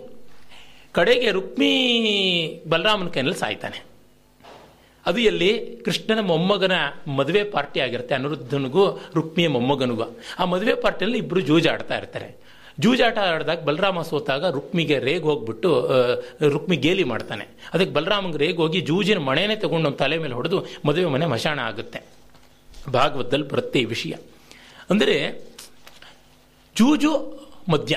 ಇದು ಈ ವೈಸಸ್ ಇಲ್ಲದೇ ಇದ್ದ ಪುಣ್ಯಾತ್ಮ ಶ್ರೀಕೃಷ್ಣ. ಬಲರಾಮ, ಆ ತೀರ್ಥಯಾತ್ರೆ ಸ್ವಲ್ಪ ಕಾಲ ಬಿಟ್ಟು ಈ ತೀರ್ಥಯಾತ್ರೆ ಮಾಡಿದ. ಸರಸ್ವತಿ ತೀರದ ಉದ್ದಗಲಕ್ಕೂ ಮಾಡ್ತಾನೆ. ಅಲ್ಲಿ ನಮಗೆ ಗೊತ್ತಾಗುತ್ತದೆ, ಅದು ನಡೀತಕ್ಕಂಥದ್ದು ಮೌಸಲ ಪರ್ವ ಶಲ್ಯ ಪರ್ವದ ಕೊನೆಯಲ್ಲಿ ಬರುತ್ತೆ. ಅವನು ಗದಾಯುದ್ಧದ ಕೊನೆಗೆ ಬಂದು ನಿಂತ್ಕೋತಾನೆ, ತೀರ್ಥಯಾತ್ರೆ ಮಾಡಿ. ಏನೇನು ಮಾಡಿದ್ದು ಅಂತ ಅಂದು ಹೇಳುವಾಗ, ಆಗ ನಮಗೆ ಗೊತ್ತಾಗುತ್ತೆ ಈ ಪ್ಲಕ್ಷ ಪ್ರಸ್ರವಣ ಈ ಥರ ಸರಸ್ವತಿ ನದಿ ಮಹಾಭಾರತದ ಕಾಲದೊತ್ತಿಗೆ ಪೂರ್ತಿ ಹರಿತಿರಲಿಲ್ಲ ಅಂತ. ಆದರೆ ಋಗ್ವೇದದ ಕಾಲಕ್ಕೆ ಪೂರ್ತಿ ಹರಿತಾ ಇತ್ತು. ಮಹಾಭಾರತದ ರೇಟಿಂಗ್ ತುಂಬ ಚೆನ್ನಾಗಿ ನಡೆದಿದೆ ವಿಶೇಷವಾಗಿ ಹಿಂದೆ ಇವರು ಶ್ರೀನಿವಾಸ್ ರಾಘವಾಚಾರ್ಯ ಅಂತ ಒಬ್ಬರು ತಮಿಳುನಾಡಿಂದ ಸಾವಿರದ ಒಂಬೈನೂರ ಅರವತ್ತರ ಆಸ್ಪಾಸ್ನಲ್ಲಿ ಬಹಳ ಒಳ್ಳೆ ಅಧ್ಯಯನ ಮಾಡಿದ್ರು. ಆ ಅಧ್ಯಯನವನ್ನು ಬಲಪಡಿಸುವಂತೆ ತುಂಬ ಒಳ್ಳೆ ಸಾಫ್ಟ್ವೇರ್ನ ಡೆವಲಪ್ ಮಾಡಿ ನರಹರಿ ಆಚಾರ ಅಂತ ಅವರು ಮಾಡಿದ್ದಾರೆ. ಆ ಪ್ರಕಾರವಾಗಿ ನಮಗೆ ಗೊತ್ತಾಗುತ್ತದೆ, ಕ್ರಿಸ್ತಪೂರ್ವ ಮೂರು ಸಾವಿರ ವರ್ಷಕ್ಕೂ ಹಿಂದೆ ಹೋಗುತ್ತದೆ. ಅಂದರೆ ಇವತ್ತು ಐದು ಸಾವಿರ ವರ್ಷಗಳಿಗೂ ಹಿಂದೆ ಮಹಾಭಾರತದ್ದು ಯುದ್ಧ ಆದದ್ದು ಅಂತ. ಹೀಗಾಗಿ ಇವರು ಆರ್ಯರ ಆಗಮನ ಆದದ್ದು ಸಾವಿರದ ಐನೂರು ಕ್ರಿಸ್ತಪೂರ್ವ ಮತ್ತೆ ಸಾವಿರದ ಎಂಟುನೂರು ಇದ್ದಿರಬಹುದು ಆಸ್ಪಾಸಲ್ಲಿ. ಅವರು ಎರಡು ಸಾವಿರದ ಇನ್ನೂರು, ಎರಡು ಸಾವಿರದ ಏಳ್ನೂರರ ಮಧ್ಯೆ ಇದ್ದ ಇಂಡಸ್ ಸಿವಿಲೈಸೇಷನ್ ನಾಶ ಮಾಡಿದ್ರು. ನೋಡಿ, ಅದೆಷ್ಟು ಎಡಬಡಿಂಗಿ ಆಗಿದೆ ಅಂದರೆ, ಎರಡು ಸಾವಿರದ ಇನ್ನೂರರಲ್ಲಿ ಲೇಟೆಸ್ಟ್ ಅಂದರೆ ಸರಸ್ವತಿ ನದಿ, ಸಿಂಧೂ ನದಿ ಎಲ್ಲ ಉಕ್ಕಿ ಬಂದು ಇಂಡಸ್ ಸಿವಿಲೈಸೇಷನ್ ಎಲ್ಲ ನಾಶ ಆಯಿತು ಅಂತ ಹೇಳಿದ್ರು. ಅದೆಲ್ಲ ಮರುಗ ಅದು ಬರಗಾಲ ಬಂದದ್ದು ನಮಗೆ ಗೊತ್ತಾಗುತ್ತೆ. Between two thousand twenty and thousand nine hundred B C ಆ ಮುನ್ನೂರು ವರ್ಷ ಕಾಲ ಜಗತ್ತಲ್ಲೆಲ್ಲ ಒಂದು ದೊಡ್ಡ ಬರಗಾಲ ಇತ್ತು. ಆಗ ಅನೇಕ ನಾಗರಿಕತೆಗಳು ನಾಶ ಆದವು ಅಂತ ಗೊತ್ತಾಗುತ್ತೆ. ಮುಂದೆ ನಾನು ಹೇಳ್ತೀನಿ. ಆ, ಈಗ ಅದು ಗೊತ್ತಾಗಿರೋ ಸಂಶೋಧನೆ. ಆಗಲೇ ಸರಸ್ವತಿ ಇನ್ನೂ ಹೆಚ್ಚು ಬತ್ತು ಹೋಗಿದ್ದು ಅಂತೆಲ್ಲ ಗೊತ್ತಾಗುತ್ತದೆ. ಮೊದಲೇ ಅದಕ್ಕೆ ನೀರಿನ ಉಪನದಿಗಳ ಆಧಾರ ಇರಲಿಲ್ಲ ಮತ್ತು ಬತ್ತು ಹೋಯಿತು it was a rai rain water ಅಂದರೆ ರೈನಿ ಸೀಸನ್ ರಿವರ್ ಆಗಿದ್ದು ಮತ್ತು ಬತ್ತು ಹೋಯಿತು ಅಂತ ಗೊತ್ತಾಗುತ್ತದೆ. ಅಂದರೆ ಇವರು ಆರ್ಯರು ಸಾವಿರದ ಐನೂರು ಕ್ರಿಸ್ತಪೂರ್ವದಲ್ಲಿ ಬಂದರು ಅಂತಂದರೆ ಈ ಹಿಂದೂ ಹಿಂದೂ ಸಂಸ್ಕೃತಿಯನ್ನು ನಾಶ ಮಾಡಿದ್ರು, ದ್ರಾವಿಡ ಸಂಸ್ಕೃತಿ ಅಂದರೆ first they came invaded in two thousand two hundred B C and went back and again came in thousand five hundred B C ಈ ಥರದ್ದೆಲ್ಲ ಹಿಂಗೆ ಹೋಗಿ, ಹಿಂಗೆ ಬಂದು ಲಾಳಿ ಆಡಿದ್ರು ಅನ್ನೋ ಥರ ಅವಿವೇಕದ ಮೇಲೆ ಅವಿವೇಕದ ಸಿದ್ಧಾಂತಗಳು ಬಂದಿವೆ. ಇವನ್ನೆಲ್ಲ ಕಣ್ಣು ಮುಚ್ಕೊಂಡು ಪುಸ್ತಕಗಳಲ್ಲಿ ಟೆಕ್ಸ್ಟ್ ಬುಕ್ಕಲ್ಲಿ ಭಜನೆ ಮಾಡ್ತಾ ಇದ್ದಾರೆ ನಮ್ಮ ಜನ. ಅಷ್ಟು ಅವಿವೇಕ ಆಗಿದೆ. ಹೀಗಿರಲಿ, ಇವಾಗ ಆ ಸರಸ್ವತಿಗೆ ಬಂದರೆ ಮಹಾಭಾರತ ಕಾಲಕ್ಕೆ ಬತ್ತುತ್ತಾ ಇದ್ದಂಥ ಸರಸ್ವತಿ ಋಗ್ವೇದದಲ್ಲಿ ಸಮೃದ್ಧವಾಗಿ ಹರಿತಾ ಇತ್ತು ಅಂತಂದ್ರೆ ಏನರ್ಥ? ಅದನ್ನು ನೋಡಿದ್ದಿರಬೇಕು. ಋಗ್ವೇದದ ಮಂತ್ರ ದೃಷ್ಟಾರರು ಕಂಡು ಅದನ್ನು ವರ್ಣಿಸಿರಬೇಕು ಅಂತ ಗೊತ್ತಾಗುತ್ತದೆ. ಆದರೆ ಅದನ್ನು ಒಪ್ಪಕ್ಕೆ ಇಷ್ಟ ಇಲ್ಲದೆ ಲೆಫ್ಟಿಸ್ಟ್ಗಳು ಸರಸ್ವತಿ ನದಿಗೆ ಹಿಮಾಲಯ, ಚೈನಾ ಅಫ್ಘಾನಿಸ್ತಾನ ಎಲ್ಲೆಲ್ಲೆಲ್ಲೆಲ್ಲೋ ಹುಡುಕಾಡ್ಬಿಟ್ರು ಇನ್ ಸರ್ಚ್ ಆಫ್ ಸರಸ್ವತಿ. ಇದನ್ನು ಒಪ್ಕೊಳ್ಳೋಕೆ ಇಷ್ಟ ಇಲ್ಲದೆ ಎಲ್ಲೆಲ್ಲಿ ಇಡೋಕೆ ಹೋದ್ರೂ ಬೆಟ್ಟಗಳಿಂದ ಸಮುದ್ರಕ್ಕೆ ನೇರವಾಗಿ ಧುಮುಕ್ತಾ ಇರೋದು, ಅಷ್ಟು ಅಗಲದಲ್ಲಿ ಧುಮುಕ್ತಾ ಇರೋದು, ಮತ್ತು ಅದು ಇರುವ ಲೊಕೇಶನ್ನು ಗಂಗೆ, ಯಮುನೆ, ಸರಸ್ವತಿ, ಮತ್ತು ಶತದ್ರು, ಈ ಥರದ ನದಿಗಳ ಮಧ್ಯೆ ಅನ್ನೋದನ್ನು ಎಲ್ಲಿ ಹುಡ್ಕೋಕೆ ಹೋಗ್ತಾರೆ? ಒಂದು ಸುಳ್ಳು ಹೇಳೋದಕ್ಕೆ ಎಲ್ಲ ಸುಳ್ಳುಗಳನ್ನು ಅಲ್ಲಿ ಕ್ರಿಯೇಟ್ ಮಾಡಬೇಕು. ಇನ್ನೊಂದು ಇಂಡಿಯಾನೇ ಕ್ರಿಯೇಟ್ ಮಾಡಬೇಕಲ್ಲಿ ಆ ರೀತಿಯಾದಂಥ ಸಮಸ್ಯೆ ಆಯಿತು. ಇಷ್ಟು ಅವಿವೇಕ ವಂಚನೆಯನ್ನು ಮಾಡಿದ್ರು. ಒಬ್ಬರು ಕೊಚಾರ್ ಅಂತ ಒಬ್ಬರಿದ್ದರು ಇನ್ಸ್ಟಿಟ್ಯೂಟ್ ಆಫ್ ಸೈನ್ಸಲ್ಲಿ ಈ ತಲೆ ತಿರುಕರಿಗೆ ಏನೆಲ್ಲ ಇರ್ತಾರೆ ಅಂತ ಅವರು ಶುರು ಮಾಡಿಕೊಂಡ್ರು, ಒಂದು ಸಂಶೋಧನೆ ಮಾಡ್ತೀನಿ ಅಂತ. ಓರಿಯೆಂಟಲ್ ಲಾಂಗ್ಮೆನ್ನಲ್ಲಿ ಒಂದು ಯೂಸ್ಲೆಸ್ ಪುಸ್ತಕ ಒಂದು ಬರೆದ್ರು. ಯಾಕೆ ಹೇಳ್ತಿದ್ದೀನಿ ಇದು? ಯಾ ಹಸಿ ಹಸಿಯಾಗಿ ಯಾಕೆ ಬೈತಾ ಇದ್ದೀನಿ ಅಂದರೆ, ದುಡ್ಡು, ಕಾಸು, ಮಾನ, ಸಂಪತ್ತಿ ಬರುತ್ತೆ ಅಂತಂದ್ರೆ ಏನೂ ಮಾಡೋದಕ್ಕೂ ಲಾಯಕ್ಕೂ ಅನ್ನೋದಕ್ಕೆ ಅಷ್ಟಷ್ಟು ಹಸಿ ಹಸಿ ಸುಳ್ಳಿನ ಸಿದ್ಧಾಂತಗಳು, ಆರ್ ಎಸ್ ಶರ್ಮಾ ಇರ್ಬೋದು, ರೋಮಿಲ್ಲಾ ಥಾಪರ್ ಇರ್ಬೋದು ಬಂಚ್ ಆಫ್ ರೋಗ್ಸ್ ಬೇಕಾದರೆ ಅರುಣ್ ಶೌರಿ ಅವರದ್ದು ಎಮಿನೆಂಟ್ ಎಮಿನೆಂಟ್ ಹಿಸ್ಟೋರಿಯನ್ಸ್ ಅನ್ನೋ ಒಂದು ಪುಸ್ತಕ ಓದರೆ ಸಾಕು. ಅದಕ್ಕೆ ಇವತ್ತಿಗೂ ಉತ್ತರ ಕೊಡೋಕ್ಕಾಗಿಲ್ಲ. ಅಲ್ಲಿ ಹಸಿ ಹಸಿಯಾಗಿ ಇವರ ಎಲ್ಲ ಅನರ್ಥಗಳನ್ನು, ಇವರ ಕರಪ್ಷನ್ ಅನ್ನು ಬಯಲು ಮಾಡಿಟ್ಟಿದ್ದಾರೆ. ಸರಸ್ವತಿ, ಇದು ಆ ರೀತಿ ಆಯಿತು. ಹಾಗಲ್ಲದೆ, ಸೈಡನ್ಬರ್ಗ್ ಅಂತ ದೊಡ್ಡ ಗಣಿತಶಾಸ್ತ್ರಜ್ಞರು ಹಿಸ್ಟ್ರಿ ಆಫ್ ಮ್ಯಾಥಮೆಟಿಕ್ಸ್ ಬರೆಯುವವರು, ಈ ಅರಗಳಿರುವ ಚಕ್ರ ಸ್ಪೋಕಡ್ ವೀಲ್ಸ್ ಅದರ ಡೆವಲಪ್ಮೆಂಟನ್ನು ಮತ್ತು ನಂಬರ್ ಸಿಸ್ಟಮ್ನ ಮೈಗ್ರೇಷನ್ ಸಂಖ್ಯೆಗಳ ಅಂಕಿಗಳ ಒಂದು ವಲಸೆಯನ್ನು ಅದನ್ನು ಕುರಿತು ಅಧ್ಯಯನ ಮಾಡಿದ್ರು. ಮತ್ತು ಜೊತೆಗೆ how to convert the area of how to convert a square into a circle and vice versa of the same area ಒಂದೇ ಒಂದು ಕ್ಷೇತ್ರ ಫಲ ಇರತಕ್ಕಂಥ ಚೌಕವನ್ನು ವೃತ್ತ ಮಾಡೋದು ಹೇಗೆ, ವೃತ್ತವನ್ನು ಚೌಕ ಮಾಡೋದು ಹೇಗೆ, ಈ ರೀತಿಯಾದ ಅಧ್ಯಯನಗಳು ಹೇಗೆ ಬಂತು ಅಂತ ನೋಡ್ತಾ ಬಂದರು. ಅದೆಲ್ಲ ವೇದಗಳ ಶುಲ್ಭ ಸೂತ್ರದಿಂದ ಅಂತ ಗೊತ್ತಾಯಿತು, ವೇದಾಂಗಗಳಲ್ಲಿ ಒಂದು ಮತ್ತು ಇಲ್ಲಿಂದಲೇ ಸ್ಮಶಾನ ಚಿತ್ತಂತ ಕರೆಯುವಂತಹ ಒಂದು ಯಜ್ಞವೇದಿಕೆಯ ಮೂಲಕವೇ ಈಜಿಪ್ಟ್ನ ಪಿರಮಿಡ್ಗಳ ರಚನೆಗೂ ಕೂಡ ಪ್ರೇರಣೆ ಹೇಗಿದೆ ಅನ್ನುವಂಥದ್ದನ್ನು ಇದನ್ನೆಲ್ಲ ತೋರ್ಪಡಿಸ್ತಾ ವಿಜ್ಞಾನದ ವಲಸೆ ಹೇಗಾಗ್ತಾ ಬಂತು? ಖಗೋಳಶಾಸ್ತ್ರದ ವಲಸೆ ಹೇಗಾಗ್ತಾ ಬಂತು ಅಂತ ಅನ್ನೋದನ್ನು ತೋರ್ಪಡಿಸೋಕೆ ಹೋದರು. ಅದು ಇದರ ಜೊತೆಗೆ ಕೊರಾಬ್ರೇಟ್ ಆಗೋದಕ್ಕೆ ಶುರುವಾಯಿತು.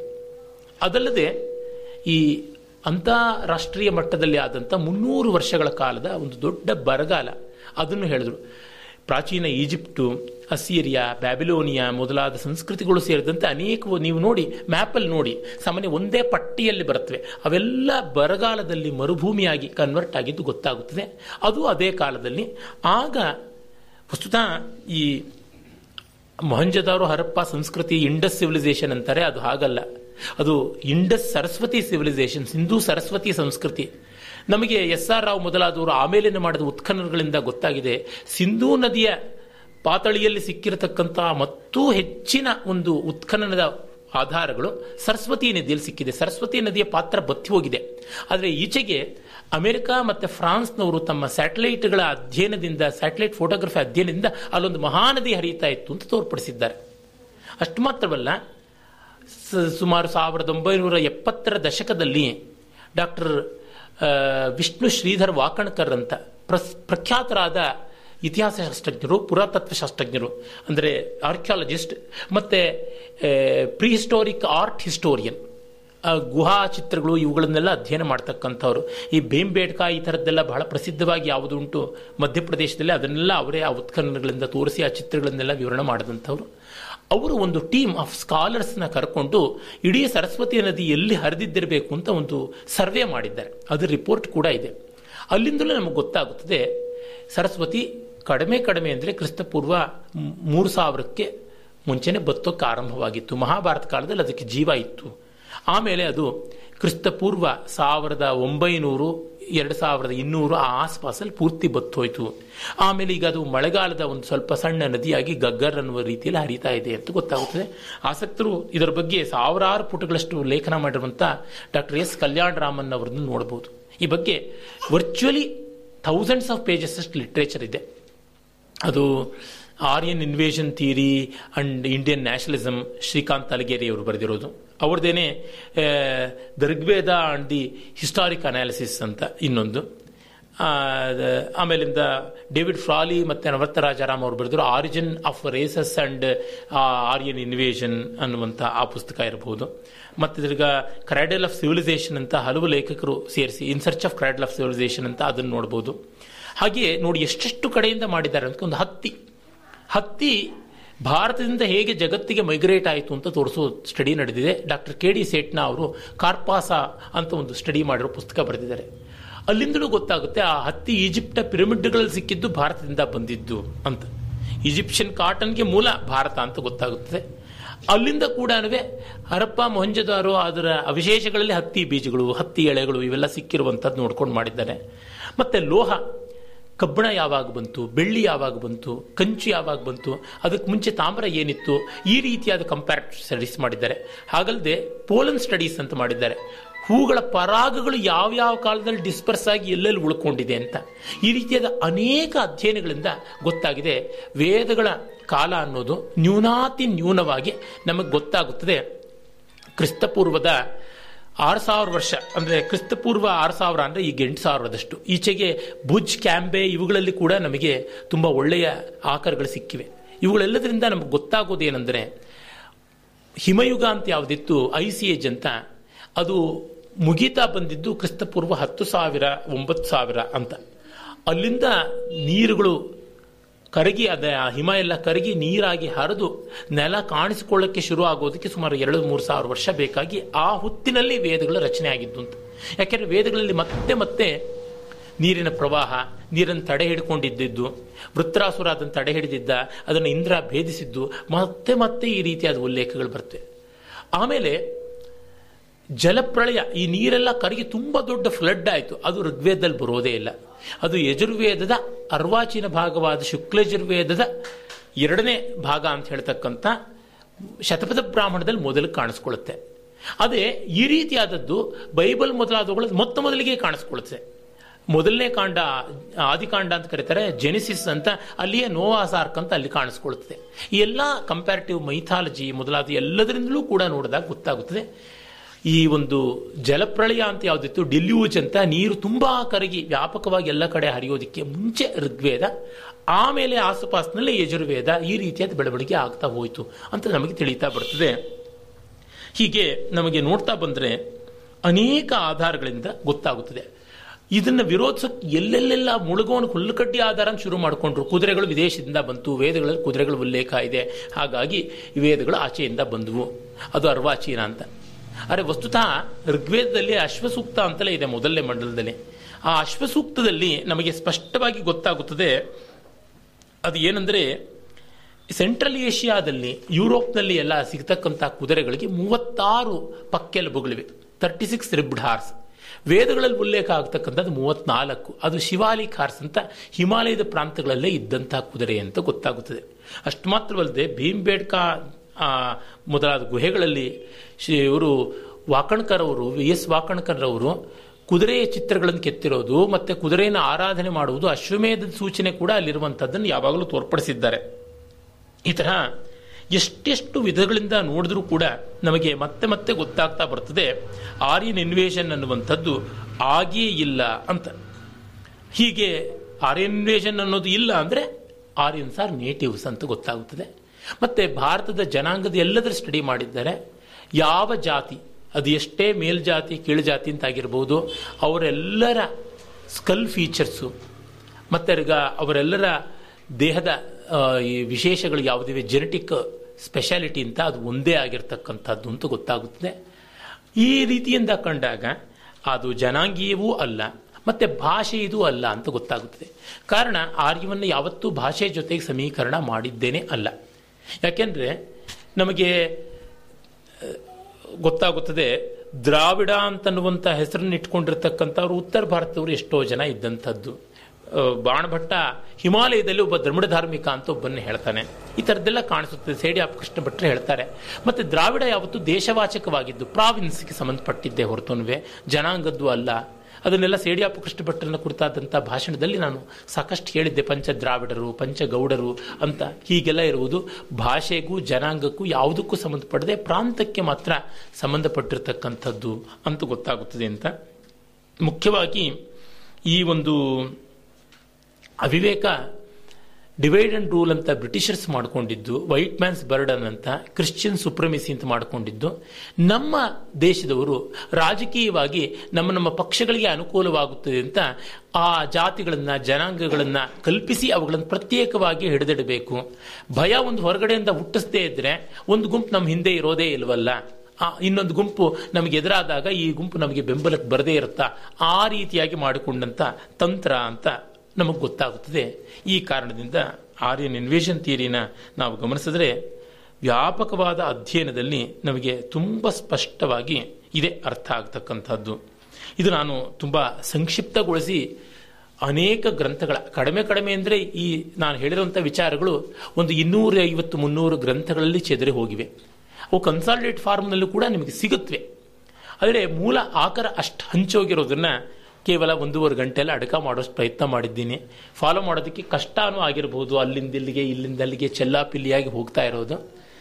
ಏನು ಮಾಡೋದು? ಇಷ್ಟು ಸಮಯದಲ್ಲಿ ಇಷ್ಟು ಸಂಗ್ರಹ ಮಾಡಿಕೊಡ್ಬೇಕು ಅಂತ ಇದ್ದಿದ್ದ ನಿಶ್ಚಯಕ್ಕೆ ಸರಿಯಾಗಿ ಮಾಡಿಕೊಂಡದ್ದಾಯಿತು. ಈ ಬಗ್ಗೆ ಯಾವುದೇ ಪ್ರಶ್ನೆ ಇದ್ದರೆ ದಯಮಾಡಿ ಕೇಳಬಹುದು ನಮಸ್ಕಾರ.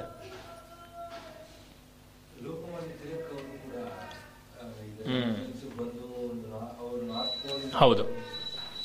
ತಿಲಕರು ಹಾಗೆ ಮಾಡೋದಕ್ಕೆ ಮುಖ್ಯ ಕಾರಣ ಏನಾಗಿತ್ತು ಅಂತಂದರೆ, ಅವತ್ತಿಗಾಗಲೇ ಹರ್ಮನ್ ಜಾಕೋಬಿ ಜರ್ಮನ್ನಲ್ಲಿ ಇದ್ದಂಥ ವ್ಯಕ್ತಿ ವೇದಗಳ ಕಾಲ ಕ್ರಿಸ್ತಪೂರ್ವ ಆರು ಸಾವಿರ ಅಂತ ಖಗೋಳಶಾಸ್ತ್ರೀಯವಾಗಿ ತೋರಿಸ್ತಾರೆ. ಖಗೋಳಶಾಸ್ತ್ರೀಯವಾದದ್ದು ಸರಿಯಾಗಿದೆ.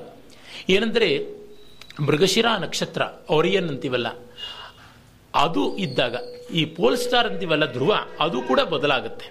ನಮಗದು ಗೊತ್ತಿರುವಂಥದ್ದು ಈಕ್ವಿನಾಕ್ಸ್ ಇದೆಯಲ್ಲ, ಅದರ ವ್ಯತ್ಯಾಸ ಏನಾಗುತ್ತದೆ?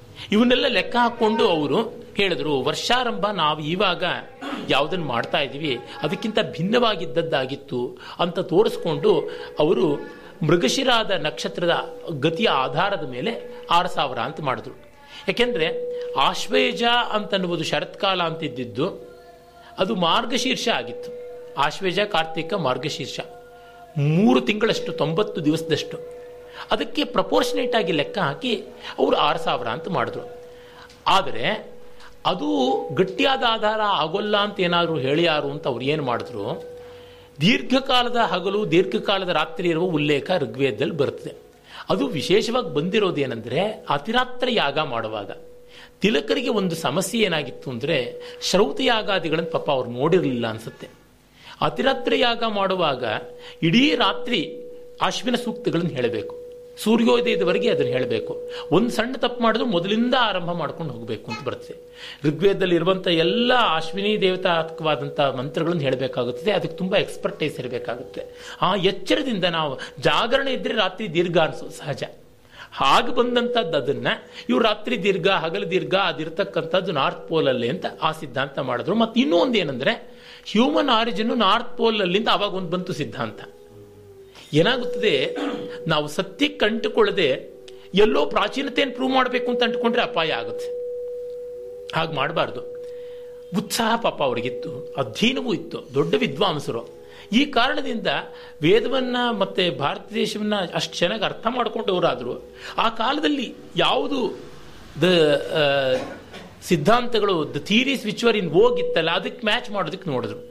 ಅವರು ಆ ಥರ ಮಾಡಿಕೊಂಡ್ರು. ಅದ್ರ ಬಗ್ಗೆ ತುಂಬ ಸಮರ್ಥವಾದ ಅನಾಲಿಸಿಸ್ನ ಡಾಕ್ಟರ್ ವರಾಟ್ ಪಾಂಡೆ ಅವರು ಆರ್ಯನ್ ಇನ್ವೇಷನ್ ಎ ಮಿತ್ ಅನ್ನುವಂಥ ಪುಸ್ತಕದಲ್ಲಿ ತೋರ್ಪಡಿಸಿದ್ದಾರೆ.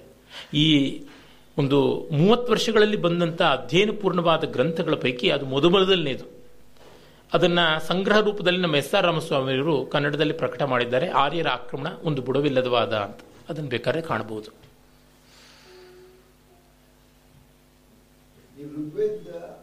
ಆದ್ಮೇಲೆ ಆಯ್ತು ಅಂತಲ್ಲ ಅದು.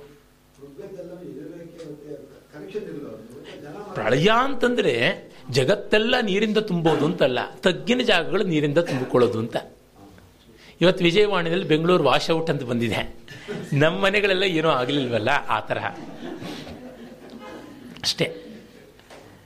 ಹಾಗಾಗಿ ತುಂಬ ಜಾಸ್ತಿ ನೀರು ಬಂದು ಅದು ಇಳಿದದ್ದು ಮನುನೌಕಾ ಪ್ರಕರಣ ಅಂತ ಯಾವುದಿದೆ? ಪುರಾಣಗಳಲ್ಲಿ ಮತ್ಸ್ಯಾವತಾರ ಆಗಾಗಿದ್ದು ಅಂತ ಬರುತ್ತೆ. ಶತಪಥ ಬ್ರಾಹ್ಮಣದಲ್ಲಿ ಅದು ಮೊದಲು ಕಾಣಿಸ್ಕೊಳ್ತಕ್ಕಂಥದ್ದು.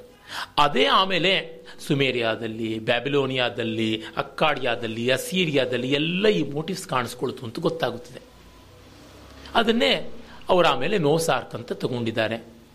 ಅದು ಕುರಾನ್ನಲ್ಲೂ ಕಾಣಿಸುತ್ತದೆ, ಬೈಬಲ್ನಲ್ಲೂ ಇದೆ ಅಂತ ಗೊತ್ತಾಗುತ್ತೆ ಅದು ಓಲ್ಡ್ ಟೆಸ್ಟ್ಮೆಂಟ್ನ ಭಾಗ ಹಾಗಾದ್ರೆ ಬರವಣಿಗೆ ಇದೆ ಅದು ಬೇರೆಗಳು ಅದೆಲ್ಲ ಟ್ರಾನ್ಸ್ಫರ್ ಆಗಿ ಆಗಿ ಬಂದಲ್ಲ ಅದು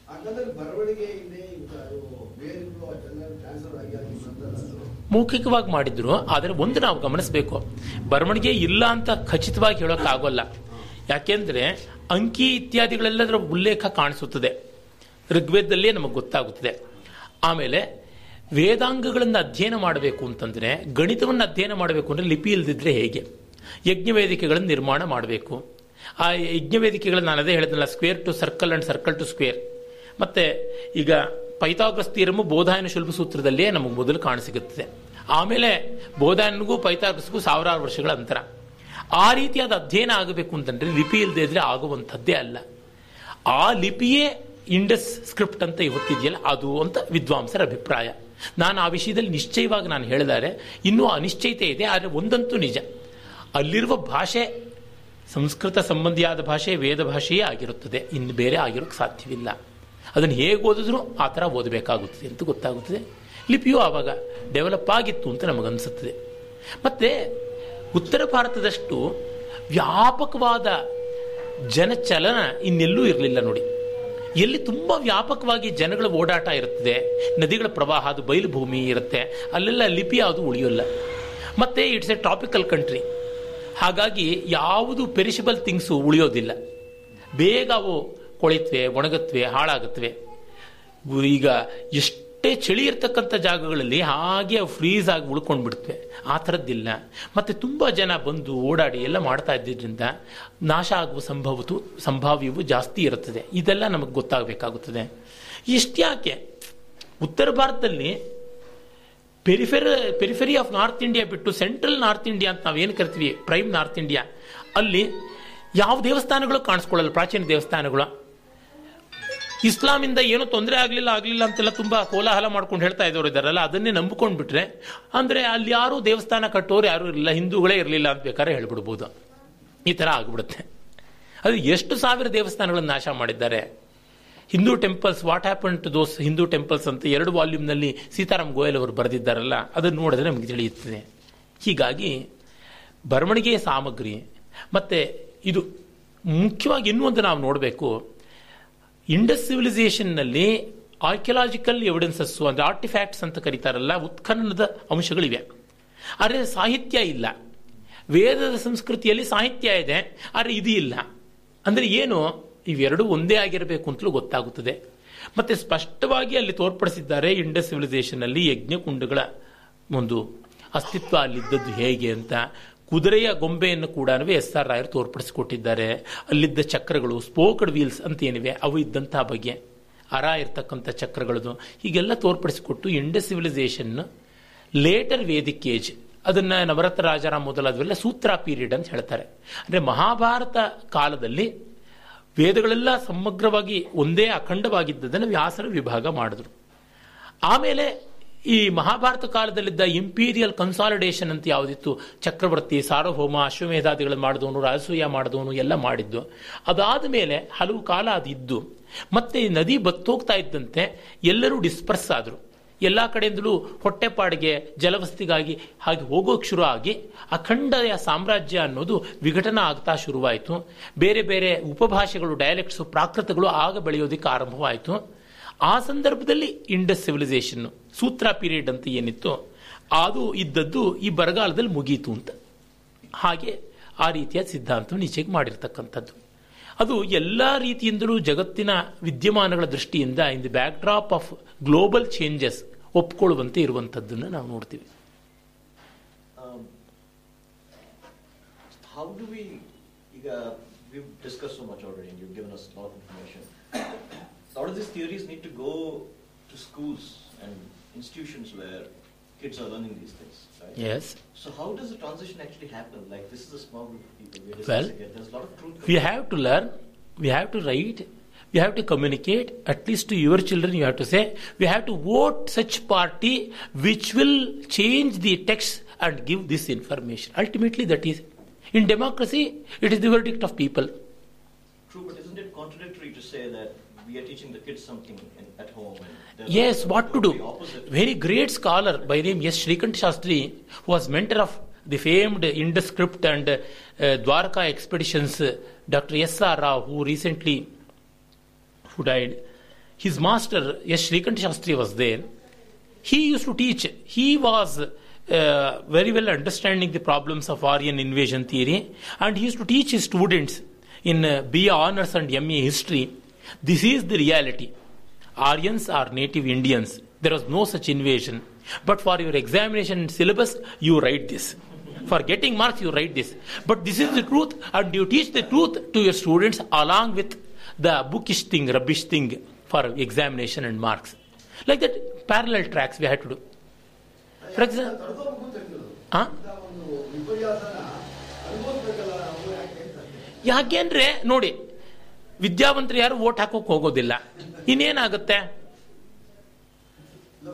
ದುಡ್ಡು ಕೊಂಡ್ಕೊಳ್ತಕ್ಕಂಥ ಹಾಕ್ತಾರೆ. ಬುರ್ಕಾಗಳು ಬಂದು ಓಟ್ ಹಾಕತ್ವೆ. ಏನಾಗುತ್ತೆ? ನೋಡಿ ಸರ್, ನಾನು ಹೇಳ್ತೀನಲ್ಲ. ನಮ್ಮ ದೊಡ್ಡ ದೊಡ್ಡ ಸಾಹಿತಿಗಳು ತಂದುಕೊಂಡವರು ವಿದ್ಯಾವಂತರು ಅಂತ ಅಂದುಕೊಂಡವರು, ಬುದ್ಧಿಜೀವಿಗಳು ಅಂತ ಅಂದುಕೊಂಡವರು ಮಾಡಿದಷ್ಟು ಅನರ್ಥ ಇನ್ಯಾರೂ ಮಾಡಿಲ್ಲ. ಇನ್ಯಾರ್ಯಾರೂ ಮಾಡಿಲ್ಲ. ಇವೆಲ್ಲ ಏನು ಅನಂತಮೂರ್ತಿಗೆ ಗೊತ್ತಿದೆ, ಗಿರೀಶ್ ಕಾರ್ನಾಡ್ ಗೊತ್ತಿದೆ ಅಂತ ಇದೆಯಲ್ಲ ಅಂದ್ಕೊಂಡಿದ್ದೀರಾ? ಖಂಡಿತ ಗೊತ್ತಿರೋಲ್ಲ ಅವರಿಗೆ. ಗೊತ್ತಿದ್ರೂ ಹೇಳೋದಿಲ್ಲ. ಅಲ್ಲ ಸ್ವಾಮಿ, ಒಂದು ಹೇಳ್ತೀನಿ, ಅನಂತಮೂರ್ತಿ ದೊಡ್ಡ ಜ್ಞಾನಪೀಠ ಅಂತ. ಅವರು ಸಂಸ್ಕಾರ ಕಾದಂಬರಿ ಬರೆದಲ್ಲ, ಹನ್ನೆರಡು ವರ್ಷ ಕಾಶಿನಲ್ಲಿ ವೇದಾಧ್ಯಯನ ಮಾಡಿ ಬಂದಿದ್ದಾರೆ ಪ್ರಾಣೇಶಾಚಾರ್ಯರು ಅಂತ. ಕಾಶಿನಲ್ಲಿ ವೇದಾಧ್ಯಯನ ಮಾಡಿ ಬಂದವರಿಗೆ ಅನಾಥ ಪ್ರೇತ ಸಂಸ್ಕಾರದಿಂದ ದಶಾಶ್ವಮೇಧ ಫಲ, ಶತಾಶ್ವಮೇಧ ಫಲ ಅನ್ನೋ ಸಾಮಾನ್ಯವಾದಂಥ ಧರ್ಮಶಾಸ್ತ್ರ ಶ್ಲೋಕ ಗೊತ್ತಿಲ್ವೇ? ಪತ್ನಿಯಾದವಳು ಆರೋಗ್ಯವಾಗಿ ಇಲ್ಲದೆ ಇದ್ರೆ ಅವಳಕ್ಕಿಂತ ಗೃಹಿಯಾಗದ ಕಾರ್ಯಗಳು ನಡೀತಾ ಇಲ್ಲ ಅಂತಾದರೆ ಮತ್ತೊಬ್ಬ ಪತ್ನಿ ಮಾಡ್ಕೊಳ್ಬೇಕು ಅಂತ ಶಾಸ್ತ್ರ ಇದೆ ಅನ್ನೋದು ಗೊತ್ತಿಲ್ವೇ? ಆ ಥರದ್ದು ರೆಫರೆನ್ಸು ಕೊಡೋಕ್ಕಾಗಲ್ಲ, ಒಂದು ಕಾಣಿಯವ್ರ ಹಿಸ್ಟ್ರಿ ಆಫ್ ಧರ್ಮಶಾಸ್ತ್ರ ಓದೋಕ್ಕಾಗೋಲ್ಲ, ಕಾದಂಬರಿ ಬರೆಯೋಕ್ಕಾಗುತ್ತೆ. ಅದಕ್ಕೆ ಇನ್ನೊಬ್ಬ ತಲೆತಿರ್ಕ ಎ ಕೆ ರಾಮಾನುಜನ್ ಅನುವಾದವೂ ಮಾಡೋಕ್ಕಾಗುತ್ತೆ. ಪ್ರಪಂಚ ಇಡೀ ಪ್ರಖ್ಯಾತ ಆಗೋಕೆ ಸಾಧ್ಯವಾಗುತ್ತೆ. ಮೊನೆಯನ್ನು ಜೋಳು ಸುರಿಸ್ಕೊಂಡು ಹೋಗಿದ್ರು, ಸಿಗುತ್ತೆ ಯಾವುದೋ ಒಂದು ಭೂಕರ್ ಪ್ರಶಸ್ತಿ ಮತ್ತೊಂದು ಅಂತಂದ್ರೆ ಏನಂತ ಅರ್ಥ? ಅಂದ್ರೆ ನಮ್ಮಲ್ಲಿ ನೀವು ದೊಡ್ಡವರು ಅಂತ ಅಧ್ಯಯನ ಇರುತ್ತೆ ಅಂತ ಅಂದ್ಕೊಂಡ್ರೆ ತುಂಬ ತಪ್ಪು. ಈಗ ನನಗೆ ಇವುಗಳಲ್ಲಿ ಏನೋ ಅಧ್ಯಯನ ಇದೆ. ಯಾವುದೋ ಒಂದು ಕೇಳ್ತಾರಪ್ಪ ಡೆಂಗಿ ಫೀವರ್ಗೆ ಏನು ಚಿಕಿತ್ಸೆ ಅಂತ. ನಾನು ಏನು ಹೇಳೋದಕ್ಕೆ ಸಾಧ್ಯ? ನಾವು ಒಂದು ಫೀಲ್ಡಲ್ಲಿ ಕ್ವಾಲಿಫೈ ಇರತಕ್ಕಂಥವ್ರು ಎಲ್ಲದರೊಳಗೂ ಇರುತ್ತೆ ಅಂತಂದ್ರೆ ಏನು ಸಾಧ್ಯ ಆಗುತ್ತೆ? ಹೇಳ್ತಾರೆ "ಏ, ಗೋಬಿ ಮಂಚೂರಿನ ಚೈನೀಸ್ ಗ್ರಾಸ್ ಹಾಕ್ಬಿಟ್ಟು ಮಾಡೋದು ಹೇಗೆ ಅಂತ ನನಗೇನು ಗೊತ್ತಿದ್ಯಾ? ನಾನು ಪುಳಿಯೋಗರೆ ಪೊಂಗಲ್ ಮಾಡಿಕೊಟ್ಟೇನೋ. ಹೀಗೆ ನೈಸರ್ವ ಸರ್ವಂ ಜಾನಾತಿ. ನಾವು ಅವನು ತಿಳ್ಕೊಂಡಿದ್ದಾರೆ ಈಗ ಉದಾಹರಣೆಗೆ ಚಂದ್ರಶೇಖರ್ ಕಂಬಾರರು ಹಸಿ ಸುಳ್ಳು ಹೇಳ್ತಾರೆ. ಮಹಾಭಾರತದಲ್ಲಿ ಕೌರವರು ಒಳ್ಳೆಯವರಾಗಿದ್ರು, ಪಾಂಡವರು ಕೆಟ್ಟವರಾಗಿದ್ರು ಅಂತ. ಅದು ಹೋಲ್ಟ್ಸ್ಮನ್ ಅಂತ ಒಬ್ಬ ಮಹಾ ತಲೆ ತಿರ್ಕ ಜರ್ಮನಿಯಲ್ಲಿದ್ದ. ಅವನು ಅವನ ಅಣ್ಣನ ಮಗ ಇಬ್ಬರು ಸೇರ್ಕೊಂಡು ಮಾಡಿರ್ತಕ್ಕಂಥ ತಂತ್ರ ಅಂತ ಗೊತ್ತಾಗಿ ಯಾವಾಗಲೂ ಕ್ರಿಟಿಕಲ್ ಎಡಿಷನ್ ಆಫ್ ಮಹಾಭಾರತದ chief editor Vishnu Sitaram Sukthankar ಸ್ಟೋರ್ ನಿಮ್ ಇನ್ ಟು ಪೀಸಸ್ ಅದನ್ನೆಲ್ಲ ಮಾಡಿಟ್ಟಿದ್ದಾರೆ. ಇವ್ರಿಗೇನೂ ಗೊತ್ತಿಲ್ಲ. ಯಾವುದು ಅಬದ್ಧವ, ಸುಬದ್ಧವ, ಕುಂತಿ ಪುತ್ರ, ವಿನಾಯಕ. ಈ ತರ ಆಗ್ಬಿಡುತ್ತೆ. ನಮ್ಮಂದ್ರೆ ನಮ್ಮಲ್ಲಿ ದೊಡ್ಡವರು ಅಂತನ್ನೋರು ಈ ತರ ಹಸಿ ಸುಳ್ಳುಗಳನ್ನ ಹೇಳೋರಿದ್ದಾರೆ ಯಾತಕ್ಕೆ ಅಂತಂದ್ರೆ ಅವ್ರಿಗೆ ಇನ್ನೇನು ಸ್ಥಾನ, ಮಾನ ಎಲ್ಲ ಇರುತ್ತೆ. ನನ್ನಂಗೆ ಹೇಳಿದ್ರೆ ಏನು ಸಿಗುತ್ತೆ? ಏನು ಸಿಗೋಲ್ಲ? ಬೈಗಳು ಸಿಗುತ್ತೆ ಅಷ್ಟೇನೆ. ಅಂದ್ರೆ ಇವೆಲ್ಲ ಇರೋದ್ರಿಂದ ನೀವು ಸಮಾಜದಲ್ಲಿ ದೊಡ್ಡವರು ಪಡ್ಡವರು ಅಂತ ನೋಡಬೇಡಿ. ನೋಡಿ, the problem of democracy and reason is everybody has to become knowledgeable ಹಳೆಯ ಭಕ್ತಿ ಶ್ರದ್ಧೆ ಇಲ್ಲ. ಸುಳ್ಳು ಹೇಳಿ, ಮೋಸ ಹೇಳಿ ಮಾಡಿದ್ರೆ ನರಕಕ್ಕೆ ಹೋಗ್ತೀವಿ ಅನ್ನುವಂಥ ಶ್ರದ್ಧೆ ಇಲ್ಲ. ಹೋಗ್ಲಿ, ನಾವೆಲ್ಲವನ್ನೂ ತಿಳ್ಕೊಳ್ತೀವಿ ಆದರೆ ನಮ್ಗೆ ಆ ತಾಕತ್ತು ಇಲ್ಲ. ಈ ಥರ ಸ್ಥಿತಿ ನಮಗೆ ಬಂದ್ಬಿಟ್ಟಿದೆ. ಹಳೆಯ ಭಕ್ತಿ ಶ್ರದ್ಧೆ ಮಾಸಿ ಹೋಗಿವೆ ಜಗದೇ. ಸುಳಿದಿಲ್ಲವಾವ ಹೊಸ ದರ್ಶನದ ಹೊಳಪುಂ ಅಂತ. ಇದು ಬಂದಿರೋದು. ಅದಕ್ಕೆ ಡೆಮಾಕ್ರಸಿಯಲ್ಲಿ ಪ್ರತಿಯೊಬ್ಬನೂ ತಿಳ್ಕೊಳ್ಬೇಕಾಗಿದೆ. ಟಿ ವಿ ಜಿ ಬರೀತಾರೆ, ಡೆಮಾಕ್ರಸಿನಲ್ಲಿ ಪ್ರತಿ ಜನರು ವಿಜಿಲೆಂಟ್ ಆಗಿರಬೇಕು ಅಂತ. ಹಿಂದೆ ಅವನೊಬ್ಬ ರಾಜ ಇದ್ರೆ ಸಾಕು ಅಂತಿದ್ವಿ. ಈಗ ಹಾಗಿಲ್ಲ. ಹಾಗಾಗಿ we have to educate ourselves there is no other alternative educate ಆಗಿ ಇನ್ನೊಬ್ಬರನ್ನ ಎಜುಕೇಟು ಮಾಡಬೇಕಾಗುತ್ತದೆ. ಮತ್ತು ಸರಿಯಾಗಿ ಇಟ್ಕೊಂಡು ನಾವು ಇದು ತರ್ಕಶುದ್ಧವಾಗಿ ತಪ್ಪು, ಇದು ಸರಿ ಅಂತ ಫೈಟು ಮಾಡಬೇಕಾಗುತ್ತೆ. ಈಚೆಗೆ ಓದ್ತಾ ಇದ್ದೀನಿ. ಡಾನ್ ಬ್ರೌನ್ದು ಇನ್ಫರ್ನೋ ನಾವೆಲ್ನಲ್ಲಿ. ಕಟ್ಟ ಕಡೆಗೆ ಅವನು ರಾಬರ್ಟ್ ಲ್ಯಾಂಗ್ಡನ್ ಅವನು ಹೇಳ್ತಾನೆ, ನನಗೆ ತಿಳಿದಿದ್ದು ಏನಂದರೆ, ತಿಳಿದವನು ನಿಷ್ಕ್ರಿಯನಾಗಿರಬಾರ್ದು ಅಂತ. ಇದೇ ನನಗೆ ಕಟ್ಟು ಕಡೆಯಲ್ಲಿ ಗೊತ್ತಾಗಿದ್ದು ಅಂತ ಹೇಳ್ತಾನೆ. It's all one day story thriller story ಒಳ್ಳೆ ಅಧ್ಯಯನ ಇದೆ. ಆ ಫ್ಲಾರೆನ್ಸು ಮತ್ತೆ ಡಾಂಟೆ ಇವುಗಳನ್ನೆಲ್ಲ ಇಟ್ಕೊಂಡು ಮಾಡಿದ್ದಾನೆ ಅಲ್ಲಿ ಅಂದರೆ ಅದು ಭಗವದ್ಗೀತೆಯಲ್ಲಿ ಕೃಷ್ಣ ಹೇಳಿರ್ತಕ್ಕಂಥದ್ದು. ಇನ್ನೇನೂ ಅಲ್ಲ. ಅವನು ಏನು ಹೇಳ್ತಾನೆ? ನಮೇ ಪಾರ್ಥಾಸ್ತಿ ಕರ್ತವ್ಯಂ ತ್ರಿಶುಲೋಕೇಶು ಕಿಂಚನ ನಾನವಪ್ತವ್ಯಂ ಆಪ್ತವ್ಯಂ ಬರ್ತ ಯವಚ ಕರ್ಮಣಿ. ನನಗೆ ಮೂರು ಲೋಕದಲ್ಲೂ ಪಡ್ಕೊಳ್ಬೇಕಾದ್ದು ಏನೂ ಇಲ್ಲ, ಆದರೂ ಕೆಲಸ ಮಾಡ್ತೀನಿ ಅಂತಂತಾನಲ್ಲ. ಇದು ಬೇಕಾಗಿದೆ. ಹೀಗಾಗಿ who who is to bell the cat ಬೆಕ್ಕಿ ಗಂಟೆ ಕಟ್ಟೋರು ಯಾರು ಅಂತಂದಾಗ, ನಾವೇ, ಇನ್ಯಾರೂ ಅಲ್ಲ. ಇದು ಬಹಳ ಮುಖ್ಯ ಅನ್ಸುತ್ತೆ. ನಮ್ಮ ಮಟ್ಟಿಗೆ ನಾವು ಎಜುಕೇಟ್ ಮಾಡ್ಕೊಳ್ಬೇಕು, ಹೇಳ್ತಾ ಇರಬೇಕು, ಯಾರಾದರೂ ಅಬದ್ಧ ಹೇಳಿದ್ರೆ, ಅಲ್ಲಯ್ಯ, ಅದು ಬಾಯಿ ಮುಚ್ಕೋ ಅಂತ ಹೇಳ್ಬಿಟ್ಟು ಅನ್ಬೇಕು. ಏನಾಗಿದೆ ನಮ್ಮಲ್ಲಿ, ಯಾರೋ ಒಂದು ಸ್ವಲ್ಪ ಅಬ್ಬರ ಮಾಡಿಬಿಟ್ರು ಅಂತಂದ್ರೆ ಆಧಾರ ಎಲ್ಲಿ ಎಂಥದ್ದು ಅಂತ ಏನೂ ಕೇಳೋದಿಲ್ಲ. ಉಚ್ಚೈರಪಿ ವಕ್ತವ್ಯಂ ಇತ್ಕಿಂಚಿತ ಪಜಾನತ ಪುರುಷೇಣ ಮೂಢಾ ಬಹುಮನ್ಯಂತೆ ವಿದುಷಾಮಪಿ ಸಂಶಯೋ ಭವತಿ. ಗೊತ್ತಿದೆಯೂ ಗೊತ್ತಿಲ್ಲ, ಜೋರ್ ಜೋರಾಗಿ ಹೇಳಿಬಿಡಬೇಕು. ಪೆದ್ದರಿಗೆ ಸತ್ಯ ಅಂತ ಒಪ್ಪಿಗೆ ಆಗ್ಬಿಡುತ್ತೆ, ವಿದ್ವಾಂಸರಿಗೂ ಡೌಟ್ ಆಗ್ಬಿಡುತ್ತೆ ಇರಬಹುದು ಅಂತ. ಈ ತರ ಸ್ಥಿತಿ ಆಗಿದೆ. ನೋಡಿ, ಎಷ್ಟು ಮಟ್ಟಿಗೆ ಅಂತಂದ್ರೆ, ಸಂಸ್ಕೃತ ಬೇರೆ ಅಂತೆ, ಪ್ರಾಕೃತ ಬೇರೆ ಅಂತೆ, ಕಲಬುರಗಿಯಿಂದ ಮೊದಲುಗೊಂಡು ಎಲ್ಲರೂ ಅರ್ಚ್ಕೋತಾರೆ. ಹಳಗನ್ನಡ ಬೇರೆ, ಹೊಸಗನ್ನಡ ಬೇರೆ, ಎರಡು ಬೇರೆ ಭಾಷೆ. ಇದನ್ನ ಮಾತ್ರ ಒಪ್ಪಲ್ಲ. ಆಹಾ, ಕನ್ನಡಕ್ಕೆ ಅಪಚಾರ ಆಗ್ಬಿಡುತ್ತೆ ಅಂತ ಏನದು? ಈಗ ನೆತ್ತಮನಾಡಿ ಭಾನುಮತಿ ಸೋಲ್ತೊಡೆ ಸೋಲಮ ನೀವುದೆಂದು ಕಾಡುತ್ತಿರ ಲಂಬಣಂ ಪರಿಯೆ, ಇದು ಕನ್ನಡವೇ. ಆದ್ರೆ, ಅಮ್ಮಿ ಗರಂ ಗಚ್ಚಾಮಿ ಗಹಾಮಿ ಅನ್ನುವಂಥದ್ದು ಸಂಸ್ಕೃತ ಯಾಕೆ ಆಗಬಾರ್ದು? ನಮ್ಮ ರಂಗನಾಥ್ ಶರ್ಮ ಹೇಳ್ತಾರು, ಈ ಹೊಸಗನ್ನಡ ಹಳಗನ್ನಡ ಆಗೋದ್ರೆ ಹಿಂದಿ ನಾನು ಹೊಸ ಸಂಸ್ಕೃತ ಅಂತ ಕರಿತೀನಿ ಅಂತ ಇದ್ರು. ಅಂದ್ರೆ ಇದಕ್ಕೆ ಅನ್ವಯ ಮಾಡಿದ ಇನ್ನೊಂದಕ್ಕೂ ಅನ್ವಯ ಮಾಡಬೇಕಲ್ಲ. ಈ ರೀತಿಯಾದ ನಡೀತಾ ಇಲ್ಲ. ಅದು ತುಂಬ ಬೇಜಾರಾಗತಕ್ಕಂಥದ್ದು. ನಾನು ಕೆಟ್ಟ ಕೆಟ್ಟ ಮಾತುಗಳನ್ನು ಭಾಷಣದಲ್ಲೂ ಆಡೋದಕ್ಕೆ ಕಾರಣ ಏನಂತಂದರೆ, ಇದು ನಮ್ಮ ಜನ ಯಾರ್ಯಾರಿಗೋ ಎಲ್ಲಿಯೋ ಎಕ್ಸ್ಪರ್ಟೈಸ್ ಇದ್ದರೆ ಚಂದ್ರಶೇಖರ ಕಂಬಾರು, ಅನಂತಮೂರ್ತಿರು ಒಳ್ಳೆ ಕಥೆ ಕಾದಂಬರಿಕಾರ ಇರ್ಬೋದು ವಿಮರ್ಶಕರಿರ್ಬೋದು ಇರಲಿ, ತೇಭ್ಯೋ, ಮಹದ್ಭ್ಯೋ ನಮಃ.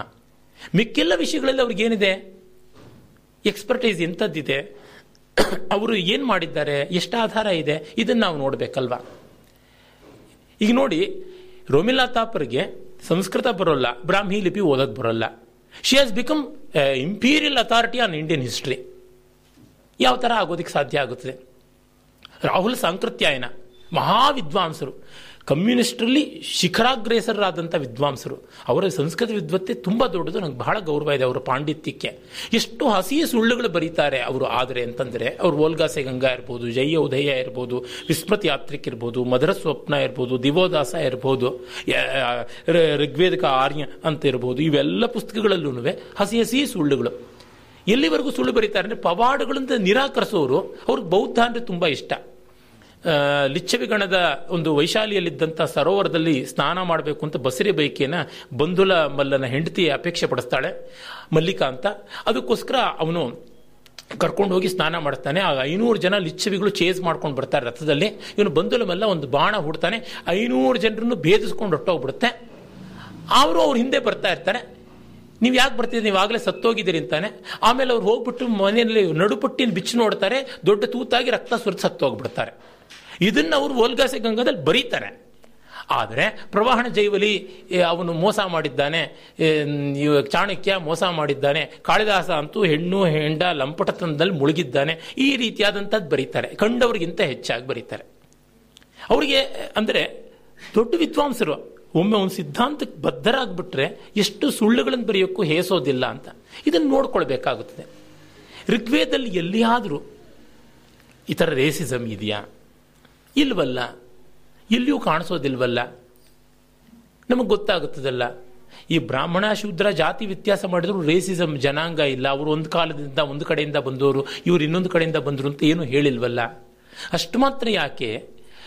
ಇವ್ಯಾವುದೂ ಸಮಾಜದಲ್ಲಿ ಗಟ್ಟಿಯಾಗಿ ವ್ಯತ್ಯಾಸಗಳು ನಡೀತಿರಲಿಲ್ಲ. ಅವ್ರನ್ನ ಇವರು, ಇವ್ರನ್ನವರು ತಗೊಳ್ಳೋದು ಮಾಡ್ಕೊಳ್ಳೋದು ಆಗ್ತಾನೇ ಇತ್ತು ಅನ್ನೋದಕ್ಕೆ ಸ್ಮೃತಿಗಳಲ್ಲೆಲ್ಲ ಕಾಣಿಸ್ಕೊಳ್ತಕ್ಕಂಥ ವರ್ಣಾಂತರ ವಿವಾಹಗಳು, ಅಸವರ್ಣ ವಿವಾಹಗಳು, ಅನುಲೋಮ ಪ್ರತಿಲೋಮ ವಿವಾಹಗಳು, ಅವುಗಳ ಕ್ಯಾಟಗರೈಸೇಷನ್ನು ಇದೆಲ್ಲ ಗೊತ್ತಾಗುತ್ತೆ. ಮಹಾಭಾರತ ಕಾಲದಲ್ಲೇ ಜಾತಿ ಅನ್ನೋದು ಎಂದೋ ಮುಳುಗೋಗ್ಬಿಟ್ಟಿದೆ. ಇಲ್ಲ ಅಂತ ಮಹಾಭಾರತದಲ್ಲಿ ಅಜಗರ ಉಪಾಖ್ಯಾನದಲ್ಲಿ ಧರ್ಮರಾಜ ಹೇಳ್ತಾನೆ ಅಂತೆಲ್ಲ ಗೊತ್ತಾದಾಗ ನಮಗೆ ತಿಳಿಯುತ್ತದೆ. ಮತ್ತು ಎಷ್ಟು ಜನ ರಾಜರುಗಳೆಲ್ಲ ಆಗಿರ್ತಕ್ಕಂಥದ್ದು ಅತ್ಯಂತ ಕೆಳಸ್ತರದಿಂದಾನೆ. ಕಳೆದ ಬಾರಿ ಅದನ್ನೆಲ್ಲ ಹೇಳಿದ್ದೆ, ದೇಶನಾಮಗಳು ಇತ್ಯಾದಿ ಸಂದರ್ಭದಲ್ಲಿ. ಅಂದರೆ ಇವನ್ನೆಲ್ಲ ಕಣ್ಬಿಟ್ಟು ನೋಡಬೇಕು. ಅನ್ಯಾಯವೂ ಅಕ್ರಮವೂ ಆಗಿದ್ರೆ ಖಂಡಿತ ಅದನ್ನು ಒಪ್ಕೊಳ್ಳೋಣ. ಯಾವ ಮಟ್ಟದಲ್ಲಿ ಎಲ್ಲಿ ಆಗಿರ್ತಕ್ಕಂಥದ್ದು ಅಂತ. ಈಗ ಸಂಸ್ಕೃತ ಶೋಷಕ ಭಾಷೆ ಅಂತಂದ್ರೆ ಬಾಯಿಗೆ ಬಂದಂಗೆ ಕನ್ನಡ ಸಂಘ ಸಂಘ ಅಂತ ಮಾಡಿಕೊಂಡು ಕನ್ನಡ ತಂಡ ಅಂತ ಮಾಡಿಕೊಂಡು, ಪುಂಡು ಬೋಕರಿಗಳೆಲ್ಲ ಹಫ್ತಾ ಕಲೆಕ್ಟ್ ಮಾಡ್ಕೊಳ್ಳೋಕರೆ ಕನ್ನಡವು ಶೋಷಕ ಸಾಧನೆ ಅಲ್ವಾ? ಅಂದ್ರೆ ಶೋಷಕ, ಶೋಷಣೆ ಎನ್ನುವಂಥದ್ದು ಮನುಷ್ಯ ಮಾತ್ರನಲ್ಲಿರ್ತಕ್ಕಂಥದ್ದು, ಒಂದು ಸಂಸ್ಕೃತದಲ್ಲಿಯೋ, ಒಂದು ಉರ್ದುನಲ್ಲಿಯೋ, ಒಂದು ಇಸ್ಲಾಂನಲ್ಲಿಯೋ, ಒಂದು ಇದರೊಳಗೋ ಇರೋದಲ್ಲ. ಎಲ್ಲಿ ಎಷ್ಟು ಪ್ರಮಾಣದಲ್ಲಿದೆ, ಅದನ್ನು ಬಿಡುವ, ಅದರ ವಿಮರ್ಶೆ ಮಾಡುವ ಕೆಲಸ ಎಲ್ಲ ಆಗ್ತಿದೆ. ಇದನ್ನೆಲ್ಲ ನಮ್ಮ ಸನಾತನ ಭಾರತೀಯ ಸಂಸ್ಕೃತಿಯಲ್ಲಿ ಹೇಳಿದ್ದಾರಲ್ಲ. ಅದಕ್ಕೇನ ಪ್ರಕಾರಣ ಪಾಪಂ ಚರತಿ ಪುರುಷ ಅಂದ್ರೆ ಬ್ರಾಹ್ಮಣತ್ವೇನ ಪುಣ್ಯಂ ಚರತಿ, ಶೂದ್ರತ್ವೇನ ಪಾಪಂ ಚರತಿ ಅಂತ ಏನು ಕೃಷ್ಣ ಹೇಳಿಲ್ವಲ್ಲ? ಆರ್ಯತ್ವೇನ ಪಾಪಂ ಚರತಿ, ದ್ರಾವಿಡತ್ವೇನ ಪುಣ್ಯಂ ಚರತಿ ಅಂತ ಏನೂ ಹೇಳಿಲ್ಲ. ಕಾಮಯೇಶ ಕ್ರೋಧಯೇಶ ರಾಗದ್ವೇಷಗಳಿಂದಲೇ ಬರುವಂಥದ್ದು ಅಂತ. They have reduced to basic human emotions the basal emotions of human beings they create problems ಅಂತ ಹೇಳಿದ್ದಾರೆ. ಇದು ನಾವು ಗಮನಿಸಬೇಕಾಗಿರೋದು. ಹಾಗಾಗಿ, ಇದು ನೋಡಪ್ಪ, ಈ ಜಾತಿಗೆ ಸ್ಪೆಷಲ್ ಅಲ್ಲ. ಎಲ್ಲ ಜಾತಿಯಲ್ಲೂ ಇರೋದು, ಮಾನವ ಮಾತ್ರದಲ್ಲಿರೋದು, ಜೀವ ಮಾತ್ರದಲ್ಲಿ ಇರೋದು ಅಂತನ್ನುವಂಥದ್ದು ನೋಡಬೇಕು. ಅದೇ ಮತ್ ಮತ್ ಹೇಳ್ತಾ ಇರಬೇಕು. ಬಿಡದೆ ಶಂಕ ಓದ್ತಾ ಇರಬೇಕು. ಮೊನ್ನೆ ನನ್ನ ಸ್ನೇಹಿತ ಸಂದೀಪ್ ಹಲವು ಬಾರಿ ಹೇಳ್ತಿರ್ತಾರೆ. ಹಾಗೆ ಸಂತೋಷ್ ತಮ್ಮಯ್ಯ ಅವರು ಹೇಳಿದ್ರು ಮೊನ್ನೆ ಫೋನ್ನಲ್ಲಿ, ಏನು ಮಾಡೋದು? ಇದನ್ನು ಬರಿತಾ ಇರೋದು? ಆ್ಯಕ್ಟಿವಿಸಮ್ ರೀತಿಯಲ್ಲಿ ಬರೆಯೋದು ಶ್ರಮ ಆಗುತ್ತಲ್ವಾ? ಅಂತ. ಇಲ್ಲ, ಮಾಡಬೇಕಪ್ಪ ಒಳ್ಳೆಯ ಕೆಲಸ ಓದ್ತಾ ಇರಬೇಕು ಶಂಖ ಡಿ ವಿ ಜಿ ಹೇಳ್ತಾ ಇದ್ದಂತಲ್ಲ. ಕೃಷ್ಣಂದು ಪಾಂಚಜನ್ಯ, ಅರ್ಜುನಂದು ದೇವದತ್ತ, ಭೀಮಂದು ಪೌಂಡ್ರ, ಎಲ್ಲ ಹೆಸರಾಂತ ವ್ಯಕ್ತಿಗಳ ಹೆಸರಾಂತ ಶಂಖಗಳು. ಅವರು ಊದಿದ ಮೇಲೆ ಮಿಕ್ಕ ವೀರರು ತಮ್ಮ ಶಂಖಗಳನ್ನು ಓದಿದ್ರು ಶಂಖ ದದ್ಮ ಪೃಥಕ್ ಪೃಥಕ್. ಹೆಸರಿಲ್ಲದ ವೀರರು ಹೆಸರಿಲ್ಲದ ಶಂಖ ಓದಿದ್ರು ಯಾಕೆ ಯುದ್ಧ ಅಂದ್ರೆ ಏನು? ನಾಲ್ಕು ಜನ ಶಂಖ ಓದಿದ್ರೆ ಅಗತ್ಯ ಹೀಗೆ ಮಾಡಲೇಬೇಕು. ನಮ್ಮ ಪಾತ್ರ ನಾವು ಮಾಡಲೇಬೇಕಾಗುತ್ತದೆ.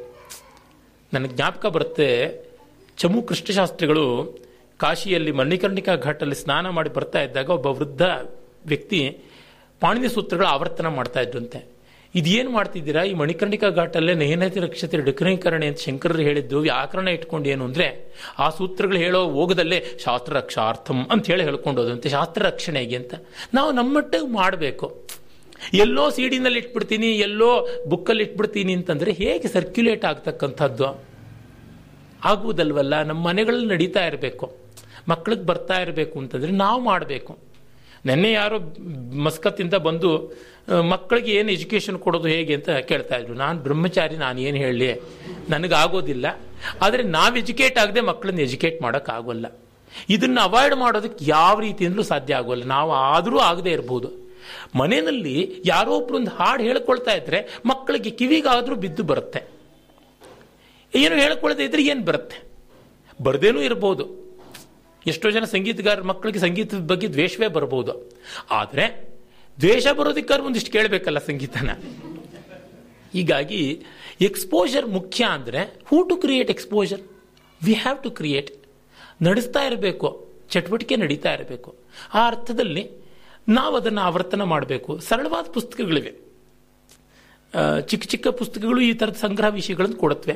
ಅದನ್ನು ಹೇಳ್ತಾ ಇರಬೇಕು. ಆ ಥರ ಮಾಡಿದ್ರೆ ಪ್ರಯೋಜನ ಆದೀತು ಅಂತ ಅನಿಸುತ್ತೆ. ಎವರ್ ವಿಜಿಲೆನ್ಸ್ ನಮ್ದು ಏನಾಗ್ಬಿಟ್ಟಿದೆ ಅಂದರೆ ನನಗೆ ನಮ್ಮ ಈ ಕರ್ಮ ಸಿದ್ಧಾಂತದ ಬಗ್ಗೆ ತುಂಬ ಒಂದು ದ್ವೇಷ ಬರೋ ಮಟ್ಟಕ್ಕೆ ಆಗ್ಬಿಟ್ಟಿದೆ. ಆಲಸ್ಯವನ್ನು, ಸೋಮಾರಿತನವನ್ನು ಅಕೌಂಟಬಿಲಿಟಿಯಿಂದ ಆಚೆಗೆ ಹೋಗೋದನ್ನು ಬೆಳೆಸ್ತಾ ಇದೆ ಅನಿಸುತ್ತೆ. ಏನು ಮಾಡ್ತಾರೆ? ಎಲ್ಲೋ ಯಾರೋ ನಡೆಸ್ತಾರೆ, ತೊಂದರೆ ಇಲ್ಲ, ಅವ್ರ ಕರ್ಮದಂತೆ ಆಗುತ್ತದೆ ಅನ್ನೋ ತರಹ ಮಾಡ್ಕೊಂಡು ಬಿಡ್ತಾರೆ ಒಂದು ಸರ್ತಿ ಮಾಡಿ ಸೆಟ್ಲ್ ಮಾಡಿ ಮುಗಿಸ್ಬಿಡ್ಬೇಕು ಅಂತ ಎಲ್ರಿಗೂ. ಅದು ಹೇಗೆ ಸಾಧ್ಯ? ಎರಡು ದಿವಸ ಅದನ್ನು ಮಾಡಿದ್ರೆ ಹಳಸೋಗ್ಬಿಡುತ್ತೆ ಮತ್ತೆ. ಒಮ್ಮೆ ಊಟ ಮಾಡಿದೀವಿ ಮತ್ತೆ ಊಟ ಮಾಡೋಕ ಮಾಡಬೇಕಾಗಿಲ್ಲ ಅನ್ನೋ ಥರ ಹೇಗಿಲ್ವೋ ಇವು ದಿನ ದಿನವೂ ನಡೀತಾ ಇರಬೇಕು. ಹೇಗೆ ಸ್ನಾನ ಪಾನ ವಿಹಾರಗಳು ಆ ರೀತಿಯಲ್ಲಿ ಇದು ಮಾಡಬೇಕಲ್ವಾ? ಮಾಡಿದ್ರೆ ಮಾತ್ರ ಸಾಧ್ಯ ಅನಿಸುತ್ತೆ. ಸಾರಿ ತುಂಬ ಟೈಮ್ ತಗೊಂಡ್ಬಿಟ್ಟೆ. ಪ್ಲೀಸ್ ಹಾಂ Sanskrit is only a daughter of Indo European family ಅಂತ ಹೇಳ್ತಾರೆ ಹಾಂ ಆ, ಅದಕ್ಕೆ ಇಟ್ಸ್ ನಾನು ಆಗಲೇ ಹೇಳಿದ್ದೆ ಇಮ್ಯಾಜಿನ್ಡ್ ಪೇರೆಂಟ್ ಎಷ್ಟು ಹ್ಯಾಂಡಿಕ್ಯಾಪ್ಡ್ ಆಗಿದೆ ಅಂತ. Can we create an imagined parent can I have an imagined parents to you impossible unless we get such language we should think it is in non existence we should not speculate a language can you speculate a person you may speculate one origin there may be one common origin but you can't cook up ಅಲ್ಲಿ ಮಾಡೋಕ್ಕೆ ಹೋಗಿದ್ದು ಅದೇನೆ, ನಾನು ಅದೇ ಹೇಳಿದೆ. ಬೆಣ್ಣೆ ಇದೆ, ಆದರೆ ಮೊಸರಿಲ್ಲ ಅಲ್ಲಿ. ಮಳೆ ಇದೆ, ಆದರೆ ಮಂಜಿಲ್ಲ, ಈ ಥರದ್ದೆಲ್ಲ ಮಾಡಿದ್ದಾರೆ. ಈಗ ನೋಡಿ, ಪ್ರಪಂಚದಲ್ಲಿ ಅತ್ಯಂತ ಪ್ರಾಚೀನವಾದ ಗ್ರಂಥ ಸಿಕ್ಕಿರೋದು ಋಗ್ವೇದ. ಇಡೀ ವೆಸ್ಟರ್ನ್ ವರ್ಲ್ಡಲ್ಲಿ ಓಲ್ಡೆಸ್ಟ್ ಅಂತ ನಮಗೆ ಸಿಕ್ಕಿರ್ತಕ್ಕಂಥದ್ದು ನೈನ್ ಸೆಂಚುರಿನಲ್ಲಿ ಹೋಮರ್ ಬರೆದಿರೋದು. ಇಲ್ಲಿಯಡ್ಡು ಓಡಿಸಿ. ಲ್ಯಾಟಿಂದು ಇನ್ನೂ ಈಚೆಗೆ. ಇನ್ನು ಬೈಬಲ್ನ ಕಾಲ ಅಂತೂ ನಮಗೆ ಸ್ಪಷ್ಟವಾಗಿ ಈ ಹೇಳಿಯೇ ಬಿಟ್ಟಿದ್ದಾರೆ. ಹೀಗಿದ್ದಾಗ ಅತ್ಯಂತ ಪ್ರಾಚೀನವಾದ ಪರಂಪರೆ ಇರತಕ್ಕಂಥ ಭಾಷೆ ಸಂಸ್ಕೃತ ಅಂತ ಗೊತ್ತಾಗುತ್ತೆ. ಅದು ಗೊತ್ತಾದ ಮೇಲಿಂದ, ಈಗಿರೋ ಆಧಾರಗಳ ಪ್ರಕಾರ ಇದು ಪ್ರಾಚೀನ ಭಾಷೆ ಅಂತ ಒಪ್ಕೊಂಡು ಸೈನ್ಸ್ ಸೈನ್ಸಲ್ಲಿ ಆ ಥರ ಸ್ಪೆಕ್ಯುಲೇಟ್ ಮಾಡ್ತಾರೆ, ಊಹೆಗಳು ಮಾಡ್ತಾರ? ಇವತ್ತಿಗೂ ನೊಬೆಲ್ ಪ್ರೈಸ್ ಬಂದಿಲ್ಲ, ಕೂತ್ಕೊಂಡಿದ್ದಾನೆ ಪಾಪ, ಸ್ಟೀಫನ್ ಹಾಕಿಂಗ್ಸ್ ವೀಲ್ ಚೇರಲ್ಲಿ ಯಾಕೆ? ಪ್ರೂಫ್ ಸಿಗದೆ ಇರೋದ್ರಿಂದ. ಪ್ರೂಫ್ ಸಿಕ್ಕ ಮೇಲೆ ತಾನೇ ಕೊಡೋದು. ಹೀಗಾಗಿ ಅದು ಮಾಡಬಾರ್ದು ಅಂತ. Linguistics is not a science in the sense of physics or chemistry it's a speculative science stock market ಜ್ಯೋತಿಷ್ಯ ಜಾತಕದ ತರಹ. ಅದನ್ನು ಎಲ್ಲಿಡಬೇಕೋ, ಅಲ್ಲಿಡಬೇಕು. ಅದಕ್ಕಿಂತ ಮಿತಿಮೀರಿ ಬಿಟ್ಟರೆ ಕಷ್ಟ ನೋಡಿ ಎಷ್ಟು ಹಿಪಾಕ್ರಸಿ ಎಲ್ಲ ಉಂಟು ಅಂತಂದರೆ, ಋಗ್ವೇದದಲ್ಲಿ ಬೀಫ್ ಈಟಿಂಗ್ ಇದೆ, ಸಂತೋಷ. ಆದರೆ ಇದು ಪುರಾಣಗಳಲ್ಲಿದೆ ಅಲ್ಲಿದೆ, ಇಲ್ಲಿದೆ ಅಂತೆಲ್ಲ ಹೇಳ್ತಾರೆ. ಅದೇ ಸಂದರ್ಭ ದ್ರಾವಿಡರ ಮುಖ್ಯ ಲಕ್ಷಣ ಮಾಂಸಾಹಾರ ಅಂತಾನೆ. ಮತ್ತೆ ಈ ದ್ರಾವಿಡರ ಲಕ್ಷಣ ಕುಂಕುಮ ಇಟ್ಕೊಳ್ಳೋದು. ದ್ರಾವಿಡ ಲಕ್ಷಣ ವಿಗ್ರಹ ಪೂಜೆ ಮಾಡೋದ್ರು. ದ್ರಾವಿಡರ ಲಕ್ಷಣ ಹೂ ಮಾಲೆ ಕಟ್ಟೋದು. ದ್ರಾವಿಡ ಲಕ್ಷಣ ದೇವಸ್ಥಾನ ಮಾಡೋದು ಅಂತ. ದ್ರಾವಿಡರು ತುಂಬ ಸರ್ಪ್ರೆಸ್ಡ್ ಆದವರು ಅಂತಾರೆ ಅರೆ, ದ್ರಾವಿಡರ ದೇವಸ್ಥಾನ ತಾನೆ ರಾಮಂದು? ಅದನ್ನು ಕಟ್ಟೋಕೆ ಯಾಕೆ ಜಾಗ ಕೊಡಲ್ಲ? ದ್ರಾವಿಡ ದೇವಸ್ಥಾನ, ದ್ರಾವಿಡ ತಾನೆ ಕುಂಕುಮ. ಯಾಕೆ ಎಲ್ಲ ಇಟ್ಕೊಳ್ಳೋದಕ್ಕೆ ವಿರೋಧ ಮಾಡೋದು? ಅಂದರೆ, ಸೋಕಾಳ್ ದ್ರವಿಡಿಯನ್ ಲಕ್ಷಣ ಅಂತ ಯಾವುದನ್ನು ಹೇಳ್ತಾರೆ? ಅವೆಲ್ಲ ಇವತ್ತಿನ ಹಿಂದೂಯಿಸಂ ಲಕ್ಷಣ. ಶ್ರೀಕಾಂತ್ ತಲಗೇರಿ ಚೆನ್ನಾಗಿ ಬರೆದಿದ್ದಾರೆ ಇದನ್ನ. ಇಷ್ಟು ಡೈಕಾಟಮಿಗಳು, ಎಡಬಡಂಗಿತನಗಳು ಕಾಣಿಸುತ್ತೆ. ಹೀಗೆ ಇಷ್ಟೆಲ್ಲ ಎಡಬಡಂಗಿತನಗಳು ಇರೋವಾಗ ಈ ಲಿಂಗ್ವಿಸ್ಟಿಕ್ಸು ಅದೇ ರೀತಿಯಾದ ಎಡಬಡಂಗಿತನದ್ದೇನೆ. ಅದನ್ನ with a pinch of salt ಮಿಕ್ಕೆಲ್ಲ evidences corroborate ಆದಾಗ ತಗೋಬೇಕು. ನೋಡಿ, ಏನಿಲ್ಲ, ಇದು ಎಷ್ಟು ಎಡಬಟ್ಟಾಗಿರೋದು ಅಂದರೆ ಪಾರ್ಲಿಮೆಂಟ್ ಅನ್ನೋ ಪದವನ್ನು ರಾಜಗೋಪಾಲಾಚಾರ್ಯವರು ಪಾರ್ಲ್ ಮನ್ರಮ್ ಅಂತ ತಮಿಳಿನಲ್ಲಿ ಪದವಾಗಿ ಮಾಡಿದ್ರು. ಪಾರ್ಲ್ ಅಂದರೆ ಜನಗಳು. ಲೋಕ್ಯತೆ ಇತಿ ಲೋಕ ಅಂತ ಸಂಸ್ಕೃತದಲ್ಲಿ ಹೇಳ್ತೀವಿ. ನೋಡಲ್ಪಡುವುದು ಲೋಕ ಅಂತ. ಪಾರ್ಲ್ ಅಂತಂದರೆ ಕಣ್ಣಿಗೆ ಕಾಣಿಸ್ತಕ್ಕಂಥದ್ದು. ಮನ್ರಮ್ ಅಂದು ಸಂಸ್ಕೃತ ಶಬ್ದ ಮಂದಿರಂ ಅಂತ. ಪಾರ್ಲ್ ಮನ್ರಮ್ ಅಂದರೆ ಜನಗಳ ಮಂದಿರ ಅಂತ. ಲೋಕಸಭೆ ಅಂತ ಅನ್ಬೋದು. ಇದು ಪಾರ್ಲೆ ಅಂತನ್ನುವುದು ಮಾತು ಅನ್ನೋದ್ರಿಂದ. ಮಾತಿಗೆ ಸಂಬಂಧಪಟ್ಟದ್ದು, ಚಟುವಟಿಕೆ ನಡೀತಕ್ಕಂಥದ್ದು ಎಲ್ಲಿ ಮಾತು ಆಗುತ್ತೆ, ಆ ಅರ್ಥದಲ್ಲಿ ಪಾರ್ಲಿಮೆಂಟ್ ಅಂತಂದು ಬಂದಿದ್ದು ಪಾಶ್ಚಾತ್ಯರಲ್ಲಿ. ಹಲವು ದಶಕ ಆದ ಮೇಲಿಂದ ಪಾರ್ಲಿಮೆಂಟ್ಗೆ ಮೂಲ ಇದೊಂದು ಶುರು ಮಾಡಿಬಿಟ್ರು ತಮಿಳ್ರು. ಅವರು ಜಗತ್ತೇ ತಮ್ಮಿಂದ ಬಂತು ಅಂತಂತಾರೆ. ಆಮೇಲೆ ರಾಜಗೋಪಾಲಾಚಾರ್ಯ ಕ್ಲಾರಿಫಿಕೇಶನ್ ಕೊಟ್ಟರು ಇಲ್ಲಪ್ಪ, ನಾನು ಕಾಯಿನ್ ಮಾಡಿದ್ದು, ಅದು ವರ್ಡು, ಅದು ತಮಿಳಿಂದ ಹುಟ್ಟಿದ್ದಲ್ಲ ಅಂತ. ಇದು ಎಷ್ಟು ಫೂಲಿಶ್ ಆಗಿಬಿಡುತ್ತೆ ಅಂದರೆ, ಈ ರವಿಶಂಕರ್ ಅವರು ಕ್ಯಾಲಿಫೋರ್ನಿಯಾನ ಕಪಿಲಾರಣ್ಯ ಅಂತ ಹಲವು ಕಡೆ ಹೇಳ್ತಾ ಇದ್ರು. ಶ್ರೀಶ್ರೀ ನಾನು ಇದು ಎಂಥ ಫೂಲಿಶ್ನೆಸ್ಸು ಅಂತಂದೆ. ಈಚೆಗೊಬ್ಬರು ಸ್ನೇಹಿತರು ಇದು ಕಂಚಿ ಪರಮಾಚಾರ್ಯ ಹುಟ್ಟಾಕಿದ್ದು, ಅವ್ರಿಗೆಲ್ಲ ಸೇರಬೇಕಾಗಿದ್ದು, ಅದರ ಶ್ರೇಯಸ್ಸು ಶ್ರೇಯಸ್ಸು. ಅರೆ ರವಿಶಂಕರ್ ಅಕ್ನಾಲಜ್ ಮಾಡದೆ ಹೇಳ್ತಾ ಇದ್ದಾರೆ. So is also a culprit ಆ ಥರ ಎಲ್ಲ ಮಾಡ್ಕೊಳ್ಬೇಕಾಗಿಲ್ಲ. ಆ ಆಸ್ಟ್ರೇಲಿಯಾನ ಎಂಥದ್ದು ಗ್ವಾಟೆಮಾಲಾನ ಗೌತಮಾಲಯ ಅಂತಕ್ಕಂಥದ್ದು. ಹಾಂ ಹಾಂ ಅಸ್ಟ್ರಾಲಯ ಯಾವುದನ್ನು ಬೇಕಾದ್ರೂ ಏನು ಬೇಕಾದ್ರೂ ಹೇಳ್ಬೋದಾ. ಈ- ಥರದ್ದು ಬಂದುಬಿಡುತ್ತೆ ಲಿಂಗ್ವಿಸ್ಟಿಕ್ಸು. ಹಾಗಾಗಿ ಹುಷಾರಿನಲ್ಲಿರಬೇಕು. ಅದನ್ನು ನೋಡುವಾಗ ಏನಾಗುತ್ತೆ ಲಿಂಗ್ವಿಸ್ಟಿಕ್ಸಲ್ಲಿ ಯಾವುದಕ್ಕೆ ಯಾವುದೂ ಆಧಾರ ಆಗ್ಬೋದು. ತುಪ್ಪಕ್ಕೆ ಬಟ್ಲು ಆಗ್ಬೋದು ಆಧಾರ, ಬಟ್ಲಿಗೆ ತುಪ್ಪನೂ ಆಗ್ಬೋದು ಆಧಾರ. ಈ ಡೇಂಜರ್ ಇರೋದ್ರಿಂದ ಈ ನಿರುಕ್ತ ಇದೆಯಲ್ಲ, ಮಹಾ ಅನರ್ಥಶಾಸ್ತ್ರ ಆಗ್ಬಿಡ್ತದೆ ಎಷ್ಟೋ ಸರ್ತಿ. ತುಂಬ ನಮ್ಮಲ್ಲಿ ಮಧ್ವಾಚಾರ್ಯದಿಂದ ಮೊದಲುಕೊಂಡು ದಯಾನಂದ ಸರಸ್ವತಿ ಅವರಿಗೆ ಮಿಸ್ಯೂಸ್ ಮಾಡ್ಕೊಂಡಿದ್ದಾರೆ ನಿರುಕ್ತವನ್ನು, ಎಷ್ಟೋ ಕಡೆ ಕಾಣಿಸುತ್ತದೆ. ಅದಕ್ಕೆ ನಿರುಕ್ತ ಕಾರ್ಯ ಆರಂಭ ಇದಂ ಅವ್ಯಾಕರಣ ಎನ್ನ ನಿರ್ಭ್ರೂಯಾತ್ ಅಂತ ವ್ಯಾಕರಣ ರೂಢಿಯನ್ನು ಗಮನಿಸುತ್ತೆ, ಯೂಸೇಜನ್ನು ಗಮನಿಸುತ್ತೆ. ಇದು ಎಟಿಮಾಲಜಿನ ಮಾತ್ರ ಗಮನಿಸುತ್ತೆ. ಎಟಿಮಾಲಜಿ ನಮ್ಮ ಮನಸ್ಸಿನಲ್ಲಿ ಏನಿದ್ರೆ ಅದನ್ನು ಮಾಡಬಹುದು ನೋಡಿ, ಎಲ್ಲ ಕನ್ನಡ ಶಬ್ದಗಳು ಸಂಸ್ಕೃತ ಅಂದ್ಬಿಡ್ಬೋದು. ತನು ದದಾತಿ ಇತಿ ತಂದೆ, ತನುಂ ಯಚ್ಛತಿ ಇತಿ ತಾಯಿ ಮೃಯತೆ ಇತಿ ಮರಹ. ಏನು ಬೇಕಾದ್ರೂ ಹೇಳ್ಬಿಡ್ಬೋದು. ಯಾವುದಕ್ಕೆ ಏನು ಬೇಕಾದ್ರೂ ಸುಬದ್ಧವ, ಅಬದ್ಧವ ಹೇಳ್ಬಿಡ್ಬೋದು. ಇಟ್ಸ್ ನಾಟ್ ಹೀಗಾಗಿ ಲಿಂಗ್ವಿಸ್ಟಿಕ್ಸ್ ಬಗ್ಗೆ ತುಂಬ ಎಣೆಮೀರಿದ ಆಧಾರ ಇಟ್ಕೊಳ್ಳೋದು ಯಾವಾಗ ಏನೂ ಇಲ್ಲದೆ ಇದ್ದಾಗ. ಆ ಎಲ್ಲ ಆಧಾರಗಳು ಸಿಕ್ಕಾಗ linguistic should find its place. ಆ ಥರನೇ ಈ ಪ್ರೋಟೋ ಇಂಡೋ ಯುರೋಪಿಯನ್ ಲ್ಯಾಂಗ್ವೇಜು ಇವೆಲ್ಲ ಆ ಗತಿನಲ್ಲೇ ಇರತಕ್ಕಂಥವು. They're all in doldrums we should not forget it ನಾನು ಹೇಳೋದು, ಇನ್ನೂ ಉತ್ತಮವಾದ ಆಧಾರಗಳು ಬಂದರೆ ಬದಲಾಯಿಸ್ಕೊಳ್ಳೋಣ, ನಮಗೆ ಯಾಕೆ ಸಂಕೋಚ? ನೋಡಿ, ನಾವು ಮನುಷ್ಯರೇ ಹೌದೋ ಅಲ್ವೋ ಅನ್ನೋ ಸಂದೇಹ ಬಂದರೂ ತೆಪ್ಪಗಿರಬೇಕು. ಆಧಾರಗಳು ಇಟ್ಟಾಗ ಇದು ಮಾಡ್ಕೋಬೇಕು, ಬದಲಾಯಿಸ್ಕೋಬೇಕು. ಈಗ ಆರ್ಯನ್ ಇನ್ವೇಷನ್ ತೀರಿಗೆ ಆಧಾರ ಇದ್ದಾಗ ಅದನ್ನು ಇಟ್ಕೊಂಡ್ರಲ್ಲ, ಅದ್ರ ನಿರಾಕರಣೆಗೂ ಆಧಾರ ಬಂದಿದ್ದಿಲ್ಲ ಆಗಲೂ ಇಟ್ಕೊಳ್ಳಿ. ಸೈನ್ಸ್ ಅಂದರೆ ಹಾಗೆ ತಾನೆ. ಹೇಗೆ ನೋಡಿದ್ರು, ಈ ಸಿದ್ಧಾಂತಗಳಿಗೆ ಜ್ಯೋತಿ ಬೀಳೋದಿದೆಯಲ್ಲ, ಅದು ದೊಡ್ಡ ತಪ್ಪು. ಮತ್ತದೇ, ಎಲ್ಲ ದಿಕ್ಕಿಂದ ಎವಿಡೆನ್ಸಸ್ ತಗೊಂಡು ಬರಬೇಕು. ಆಗ ಅಷ್ಟು ಮಟ್ಟಿಗೆ ಸಂಶೋಧನೆಗಳು ನಡೀದೇ ಇದ್ದಿದ್ದರಿಂದ ಹಿರಿಯಣ್ಣನಂಥವರು ಆನಂದ ಕುಮಾರ್ ಸ್ವಾಮಿ ಅಂತವರು, ಡಿ ವಿ ಜಿ ಅಂತವರು, ದೊಡ್ಡ ದೊಡ್ಡ ಮಹಾ ಮೇಧಾವಿಗಳೆಲ್ಲ ಸುನೀತ್ ಕುಮಾರ್ ಚಟರ್ಜಿ, ನಳನಾಕ್ಷ ದತ್ತ, ಹರಿದಾಸ್ ಭಟ್ಟಾಚಾರ್ಯ ಎಲ್ಲರೂ ಇದಕ್ಕೆ ಬಂದ್ಬಿಟ್ರು. ಆರ್ ಸಿ ಮೊಜುಮ್ದಾರ್ ಎಲ್ಲ ಮಹಾಮಹಾ ಹಿಸ್ಟೋರಿಯನ್ಸು. ಏನು ಮಾಡೋದಕ್ಕಾಗುತ್ತೆ? ಒಬ್ಬರು ಶ್ರೀಕಂಠ ಶಾಸ್ತ್ರಿಗಳು, ಒಬ್ಬ ಅವಿನಾಶ್ ಚಂದ್ರ ದಾಸ್, ಒಬ್ಬ ಇವರು ಬುದ್ಧ ಪ್ರಕಾಶ್ ಈ ಥರ ಒಬ್ಬ ಇಬ್ಬರು ಪ್ರತಿರೋಧದ ವಾದಗಳು ಮಾಡಿದ್ರು. ಅಷ್ಟು ಬಿಟ್ಟರೆ ಏನು ಮಾಡೋದು ಓಕೆ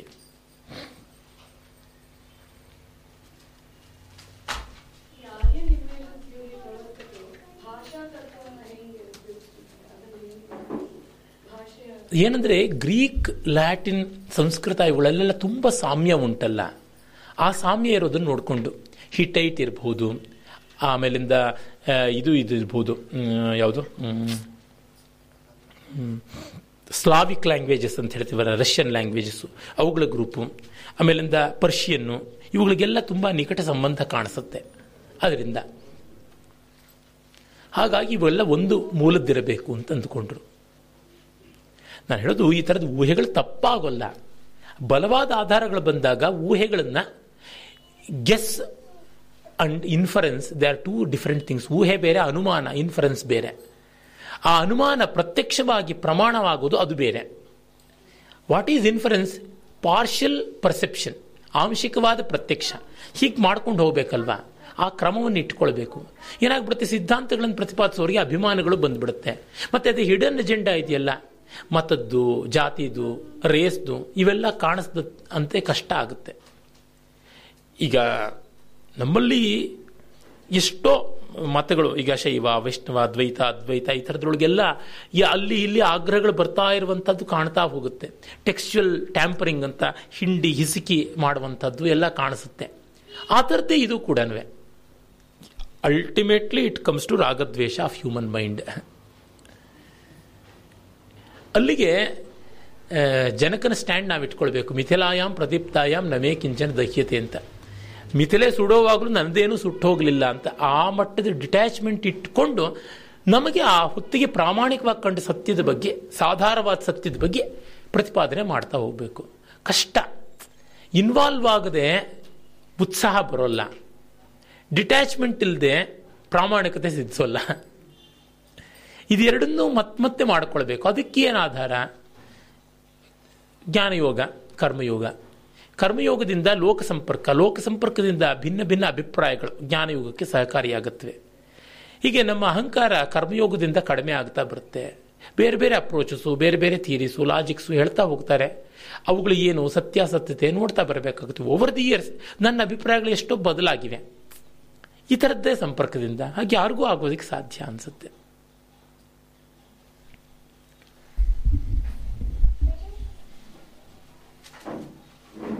ಎಲ್ಲರಿಗೆ ನಮಸ್ಕಾರ. ಈ ದಿನ ನಮ್ಮೆಲ್ಲರ ಅಚ್ಚುಮೆಚ್ಚಿನ ಶತಾಬ್ದಾನಿ ಡಾಕ್ಟರ್ ಆರ್ ಗಣೇಶ್ ಅವರು ಅತ್ಯಂತ ಕಡಿಮೆ ಸಮಯದಲ್ಲಿ ಬಹಳಷ್ಟು ವಿಷಯಗಳಿರುವಂಥದ್ದು ಮತ್ತೆ ನಮಗೆ ಪ್ರಸ್ತುತವಾಗಿರುವಂತಹ ಒಂದು ವಿಷಯವನ್ನ ಅತ್ಯಂತ ಮೌಲಿಕವಾಗಿ ದಿನ ನಮಗೆಲ್ಲ ಒಂದು ಬಹಳ ದೊಡ್ಡ ಉಪನ್ಯಾಸವನ್ನ ನಡೆಸಿಕೊಟ್ಟಿದ್ದಾರೆ.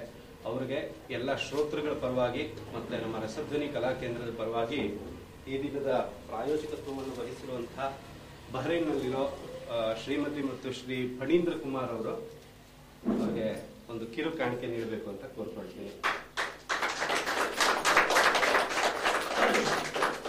ಮತ್ತೆ ನಮ್ಮೆಲ್ಲರ ಅದೃಷ್ಟ ಅಂತಾನೆ ಹೇಳಬೇಕು. ಈ ದಿನ ಹರಿಕಥಾ ಸಾರ್ವಭೌಮ ಗುರುರಾಜ ನಾಯ್ಡು ಅವರ ಪುತ್ರಿಯಾಗಿರುವಂತಹ, ಸುಪುತ್ರಿಯಾಗಿರುವಂತಹ ಶೋಭಾ ನಾಯ್ಡು ಅವರು ಬಂದಿದ್ದಾರೆ. ಅವರು ಗೌರವ ಸಮರ್ಪಣೆಯನ್ನ ಮಾಡಬೇಕು ಅಂದ್ಕೊಂಡಿದ್ದಾರೆ. ಬರ್ಬೇಕು. ನಮಸ್ಕಾರ ಮೊನ್ನೆ ಮನೆಗೆ ಬಂದಿದ್ರಂತೆ ನೀವು ಹರಿಕತೆಯಲ್ಲಿ ಹೇಳೋದನ್ನೇ ಗದ್ಯವಾಗಿ ಹೇಳ್ಬಿಟ್ರೆ ಸಾಕು ಅಷ್ಟೇ. ಏನು ಚಿಂತೆ ಇಲ್ಲ. ಅದು ಅಲ್ದಿರೋ ಭಕ್ತಿ ಇನ್ನೆಲ್ಲೂ ಇಲ್ಲಮ್ಮ. ಸಂತೋಷ.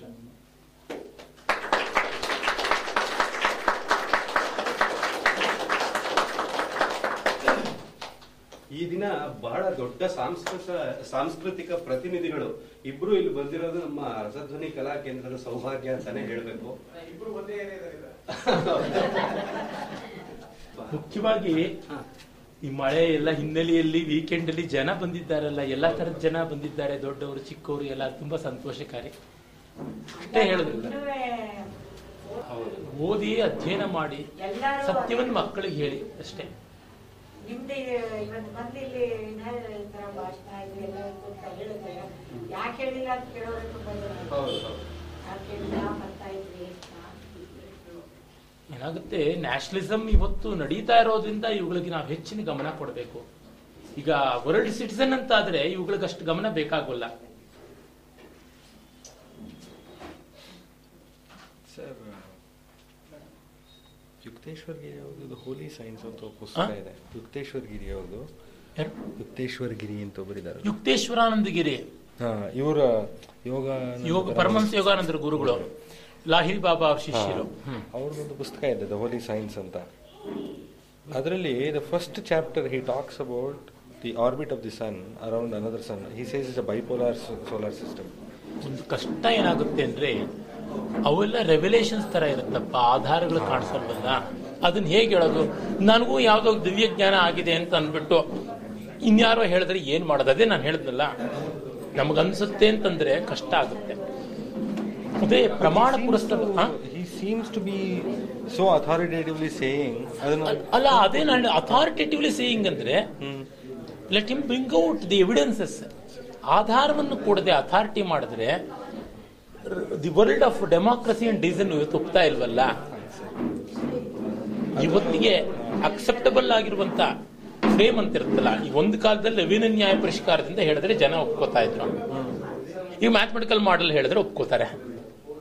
ಆ ತರ ಬರುತ್ತಲ್ಲ ಬಟ್ ಅವ್ರು ಆಗಿನ ಕಾಲದಲ್ಲಿ ಸೂರ್ಯನ ವರ್ಷ twenty six approximately twenty six thousand years ಆಮೇಲೆ ಯುಗಾನ ಹೇಗೆ ಡಿವೈಡ್ ಮಾಡಿದ್ದಾರೆ?